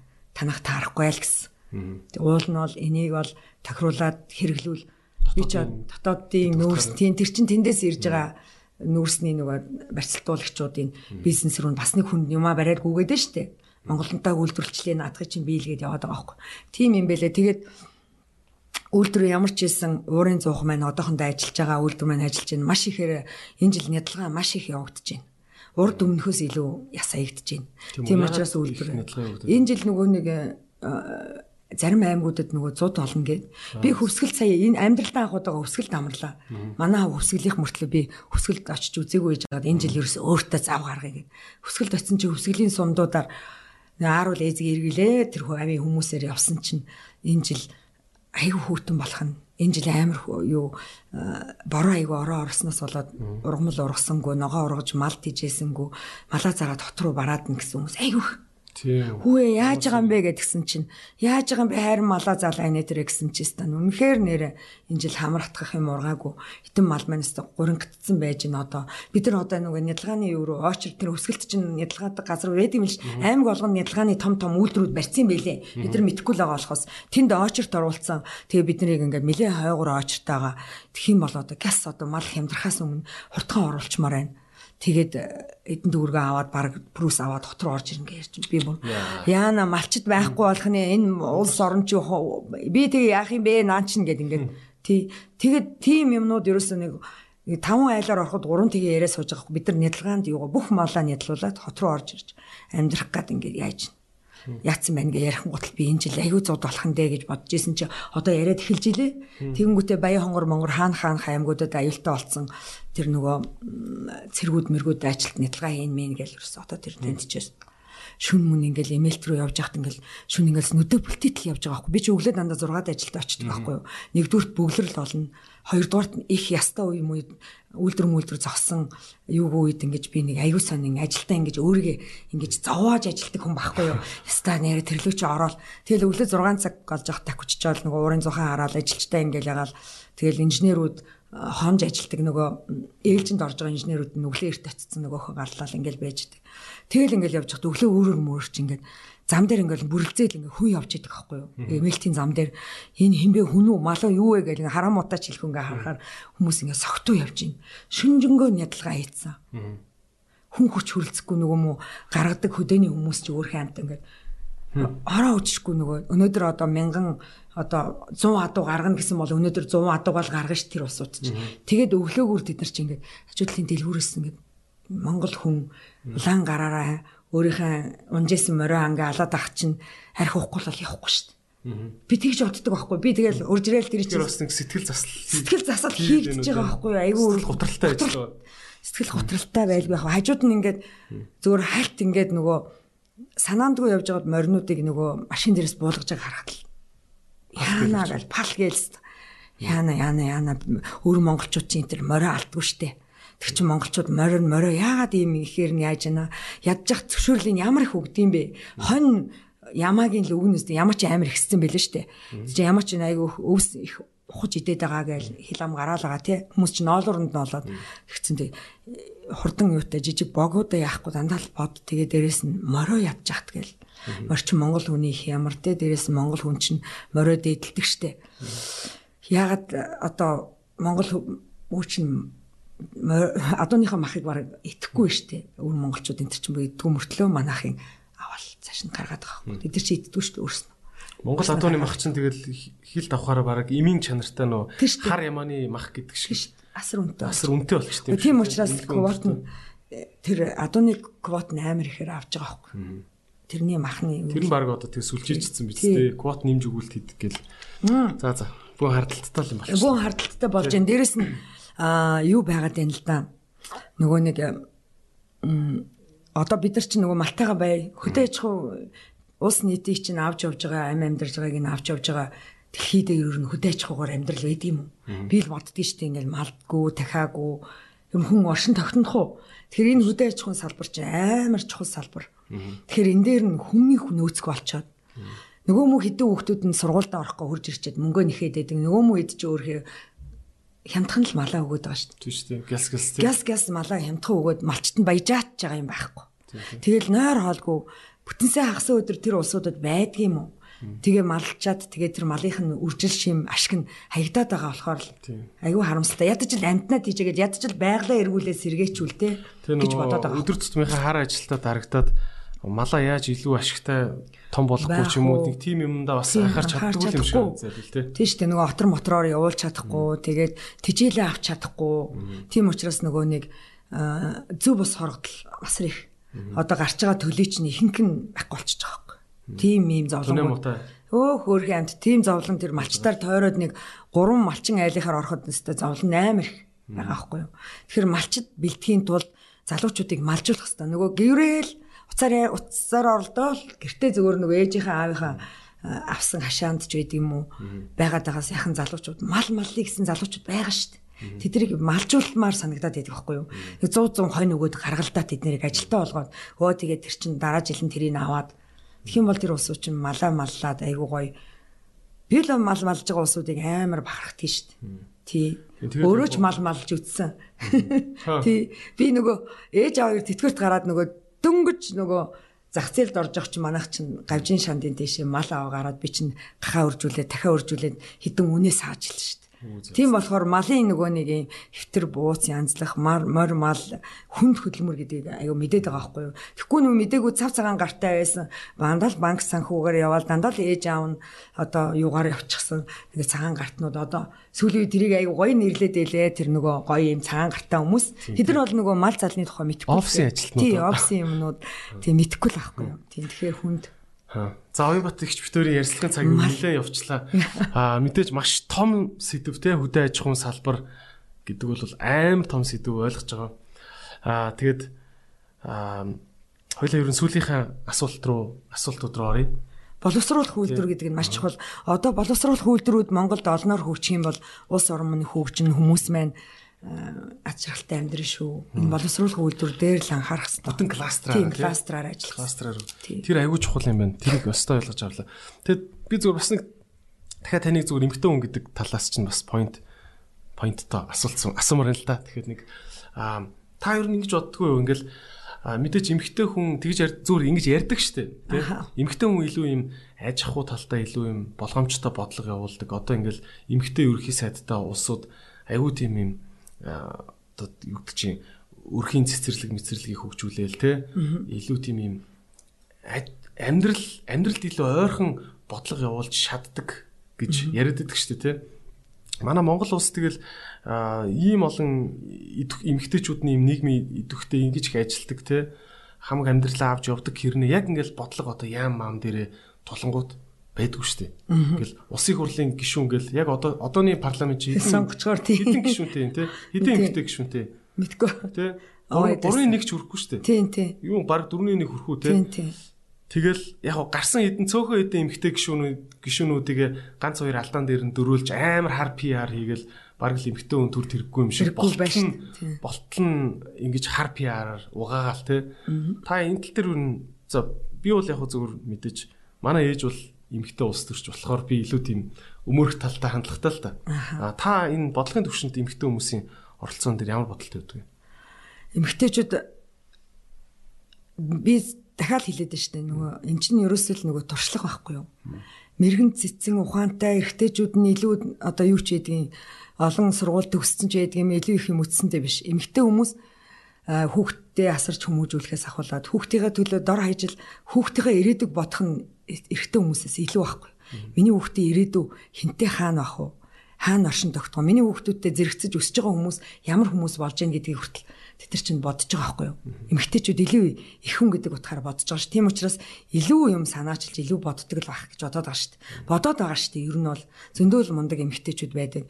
Танаа ээж энэ тэр жорлонгийн төслийг бол би айгүй анхааралтай сонсдог байхгүй юу? Сонсдог байхгүй юу? Жорлон гэд ингээд ярихаар айгүй тийм нэг тийм бохир заваа юм яригадаад байгаа байхгүй. Энд ч ерөөсөө чи ерөөсөө хүний амьдралтай салшгүй холбоотой юм шүү дээ. Энэ жорлонгүйгээр хүнийг төсөөлөхгүй шүү дээ. Хоол гэдэгтэй адилхан байхгүй юу? Гэтэл энийгээ мартцсан бид нэр бохир яг л дахиад миний яриад байгаа хөрсний бохирдол ус ундны асуудлыг яриа явж байгаа байхгүй юу? Тэгэхээр энийг эргэтэн хүн ярьсан юм уу? Яриаггүй шүү дээ. Хүн ярихгүй бараг л жижиг юм ярьлаа гэх нь холгүй байгаад байгаа нь. Тэгээд нэг глобал мундаг том яриад байгаа нь дэлхийгээ хөгжүүлээс мундаг болгоод явлаа гэж олон жил бид нар эргэтээчүүдтэй найдаж явлаа шүү дээ. Тэгээд өнөөдөр тэгээд эргэтээчүүд нь тэгээд нэг яг үнийг хэлэхэд ямар муухай хот юу. Өстө чарт гэмээр хот болгоцсон тий. Булан болгонд ингээ байшин газар өгөөл газрын 8 хөгжөөл энэ хотыг чинь хитгэн хүмүүс л ингээ сүрүүлээ ичиж байгаа байхгүй. Өнөөдөр бид нар тэр эргэтээчүүдийг сагсалзуул сагуулж та нар мундаг гэж дээрээ залж ингэж явсныхаа гайг өнөөдөр үзэж шít. Хэрвээ эмгтэй хүн байсан бол арай ч ийм хоттой байхгүй л гүдэ те. Нэг хүн нэг гайгүй юм барингууд сонхон доорно. Хүн амир юм барилт суучин те. Тэгээд эргэж тойрж булан тохоо үр хөвгтөд тоглуулах, амьсгалуулах агаарч байхгүй одоо усгүй. Ингээ байна гэдэг чинь бид нар оролцсон маш бага байсан байгаа байхгүй юу? Эмэгтэйчүүд дуурдггүй байсан байна. Тэгээд бүр одоо бүр оролцох юмсан гэж бодоод штэ зарим юм дээр. Тэгээд тоохгүй юм доо тэгээд явна да явъя л гэж бодож штэ. Тий тий. Оролцохтой тэгэл юу штэ тий? Дугаа суугаад зодуулах уу? Сайхан хэрэлдэж байгаа зодуулах уу? Хоёр ч өөр штэ өөр байхгүй тий Гэхдээ ер нь бол мэдээж сайн хүмүүс сайн бодолтой хүмүүс дуурахгүй байх шиг хортой юм нийгэмд байхгүй дээ. Байхгүй. Аа жишээлбэл одоо би тийм би бол ингэж боддог байхгүй. Жишээлбэл тэр 90 оны хувьсгал гарч яхад би юуныхаа үүднээс эргэн үнийхээ үүднээс сониуч зам дээрээс нь эргэн үний үүднээс тэнд очицсан явж лээсэн. За үнэхээр л нэг сайхан нийгэм бүгдээрээ тэрнийхээ хүчээр гадаад паспорттай гадаад орныг үтцсэн те. Сникерс гэдэг чихрийг идээд үтцсэн бүр дайшаа фендигийн цүнх бариад үтчлээ одоо болоо. Одоо тэгээд энэ эмэгтэйчүүд сая ингээл нөгөө тэр нэг сонгуул олоод одоо бас нэг ингээл талбай дээр хідэн залуучууд цуглаал ингээл зогссон шүү дээ хэдэн онд билээ. Өнгөрсөн жил илүү улсын хурлын даргыгаа буулган ч гэлүү те. Тэгэл зогсохт нь би ажилтаа уриалаад очисон. Ягаад очиж байгаа гэхээр худлаа л нэг ингээл Facebook Instagram юу юу ч байна уу мэдхгүй тийм юмныхаа араас бичээ суугаад идэг. Биеэрээ сэтгэлээрээ очиж харагдах хэрэгтэй байхгүй юу? Энийг ерөөсөө яадгүй. Нэг л ам нь хөгжсөн улсууд, нэг л утасны цаанаас одоо Facebook ч гэнүү тэр юмны юмныхаа би мэдхгүй эргэлдэг болохоор мэдхгүй байна. Тэрнийхээ цаанаас ингээл стабар тэмцээд үг, алаад үг, босоод үг гэл ингээд байдаг. Буруу юм байна, шудраг биш байна. Наадуул чи юм буруу юм хийгээд дэжтэй гэдгийг хэлдэггүй гүйччод ингээ залуучууд нь цогтоод би л Италид би нөгөө ингээл тэр яасан ч олон хэлчвтэй хэлний сургууль сурсныгаа дахиад нөгөөхөө ярьчлаа. Италид нөгөө сурж яхад цонхоор ингээл харж явах жоохон байж хахал ингээл туг барьсан хүмүүс ингээл жагсаж идэг байхгүй юу? Юу вэ юу вэ чи бослог мослог гарч ийн үгүй би чинь те нөгөө 7 сарын 1-ний мигний юм бодоод айц хүйц төрөлтэй ингээл ингээл бодонгууд тэд нар юу ч хэлдэг вөхөр зүгээр шүү дээ энэ одоо цалингаа нэмүүлэх гэл ингээ явж байгаа. Зүгээр сая ингээ ингэцээ Тэрийг айгу гоёор хэлээл. Тэмцдэг ингээл гараад болохгүй юмыг ингээд бүгдээрээ хэлдэг. Өө одоо ингээл энэ улсууд чи ингээд болохгүй байх ингээд ингээд 50 жагсаал хийж болохгүй бол энийг ингээд шийдэж өгөхгүй бол эдгээр 50 бус жагсаал руу орно шүү дээ гэл тэгдэг. Тэгээд нөгөө юу нөгөө нэг Солонгост би нэг явж исэн. Тэгсэн чинь Солонгост ингээл бүр дэлгүүр хэсцээ явж исэн чинь ингээл бүр лав арсан хүмүүс яваадахгүй юу?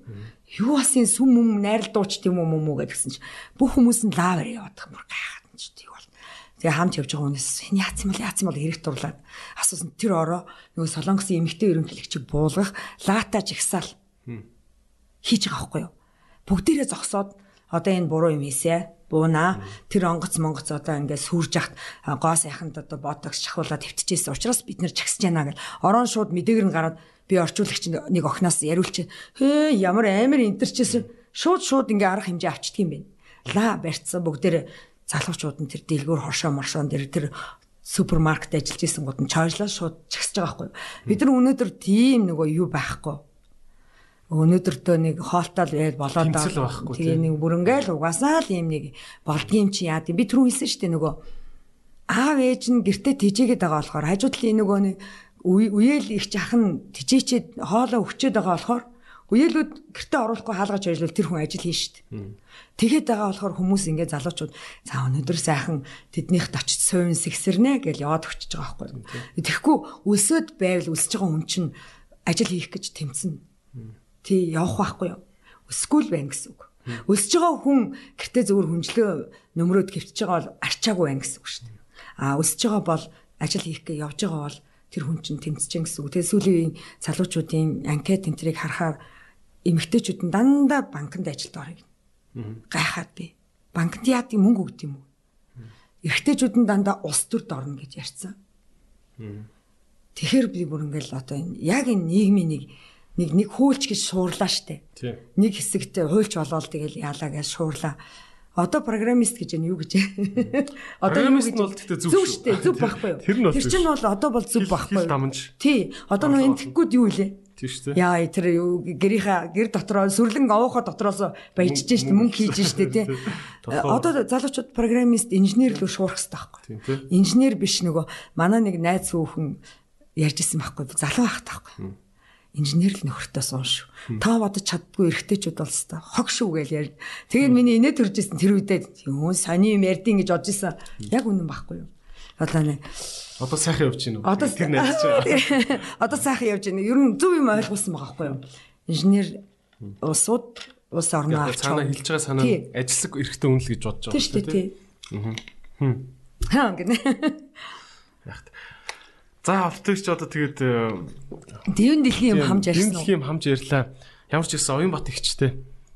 Маш их баярлалаа цаг гаргаж те бизнесийн одоо хамаг юмыг л одоо ярьлаа. Хамаг нууцаал ярьчих. Тэгээд хамаг л ярих хэрэггүй юм а ярьлаа. Тэгээд Promon Trade LLC гэдэг компани үүсгэн байгуулагч дахин танилцуулахад Benetton, Yamamay, Capriza, Wycon гэх мэт брэндуудыг Монголд төлөөлдөг ийм худалдааны бизнестэй мөн үйлдвэрлэлийн үйлдвэрлэлийн одоо энэ том том салбар руу одоо ингээд ороод 2 3 жил болоо явж байгаа ийм бизнесийн салбарын хүн оролцлоо. Тэгээд өнөөдрийн өнөөдрийн спонсороор Ecos ус манай Монсын Монсын зөөлөн ус. Тэгээд ер нь хиллээдээ бит хоёр те сая хөрсний бохирдол ус ус гэдэг бол ерөөсө хүний эрүүл мэндийн гол суурин шүү. Манайхаа эрүүл хоол идэл идэг идэл идэг зэвтэй ус уугаа яваад ивэл ямар хэрэг байх вэ? Уссаа сайн анхаарч сайн ус ууж байгаарай гэж хэлмээр байна.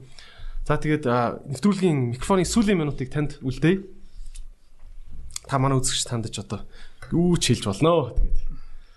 За ямар ч хэлсэн нэвтрүүлэгт урьж оролцуулсанд баярлалаа. Энд чи одоо том том хүмүүс л орд юм байлээ. Яг тийм шүү. Гэхдээ тий. Гэхдээ хамгийн гол нь энэ юугаар та хэд хийж байгаа энэ подкастер дамжуулаад нэг хүний ч гэсэн амьдрал өөрчлөгдөх нь чухал. Би тэр хүүхдтэй ярьж өгдөг миний нөгөө сургамжт өгүүлбүүд байдаг аахгүй байдгийн тэрэн дээр гардыг. Далайн өвөн дээр баах юм одоо нөгөө далайн таван хучнууд гарцсан байсан нэг хүүхд өглөө шидэд ич. Аваа шидэд далаар далайн однууд далайн одуудыг шидэд исэн чинь хажуугаар нь явж исэн хүн чи юу хийгээд байгаа юм бэ? Энэ одоо далайн одыг ингэ шидэд дуусахгүйгаас хойш чи юу хийж байгаа юм бэ гэсэн чинь ганцхан ширхэг далайн одыг барьж үзүүлсэн юм. Энийний хувьд шал өөр юм хийсэн би. Энийний хувьд ганцхан энэний хувьд энэ далаа руу орж байгаа энэ далаа одны хувьд бол агуу юм би хийж өгсөн гэж байгаа байхгүй юу. Үнэхээр үнэн. Чадлаараа одоо ингээд нийгмийг соён гэгэрүүлж байгаа ном уншсан, харсан, үзсэн, дэлхийгээр аялсан, явж чадахгүй хүмүүс зөндөө байна. Уншиж чадахгүй хүмүүс зөндөө байна. Өнөөдөр галаа авч төлж чадахгүй зөндөө хүмүүс байна. Эднийг одоо ойлгуулж, хилж өгч, хийх хүсэл мөрөөдөлтөй болгож, тэмүүлүүлж, зоригтой явах юм бол тэнд гэрэл байдгийн шүү. Дахиад нөгөө үгээ хэлэх дуртай байхгүй юу?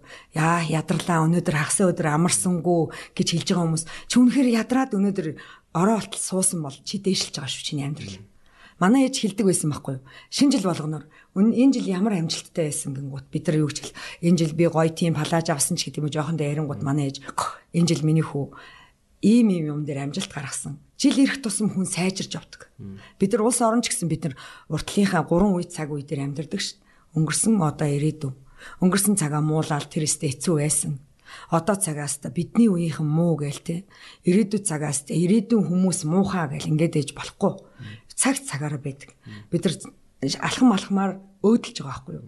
Бид нар өнөөдөр дуртай цагтаа хин нэгнийг ингээд муулж болохгүй байгаа юм а хэлж чаддгүй байсан бол хэлж чаддаг бол энэ ч ардчлалын л хүч шүү дээ тий. Тэгээд хүссэн юм болгоноо бид нар Монгол хүмүүс шиг аз жаргалтай байгаа ертөнцийг одоо бүр яг одоо энэ ковид үеэр ойлгож байгаа хүмүүс. Өнөөдөр Монгол хүмүүсийг ах トゥ нараараа цуглараад яриад сууж байгаа хүмүүс байна уу? Байхгүй шүү дээ. Ресторан чөлөөтэй ороод явж байгаа хүмүүс байна уу?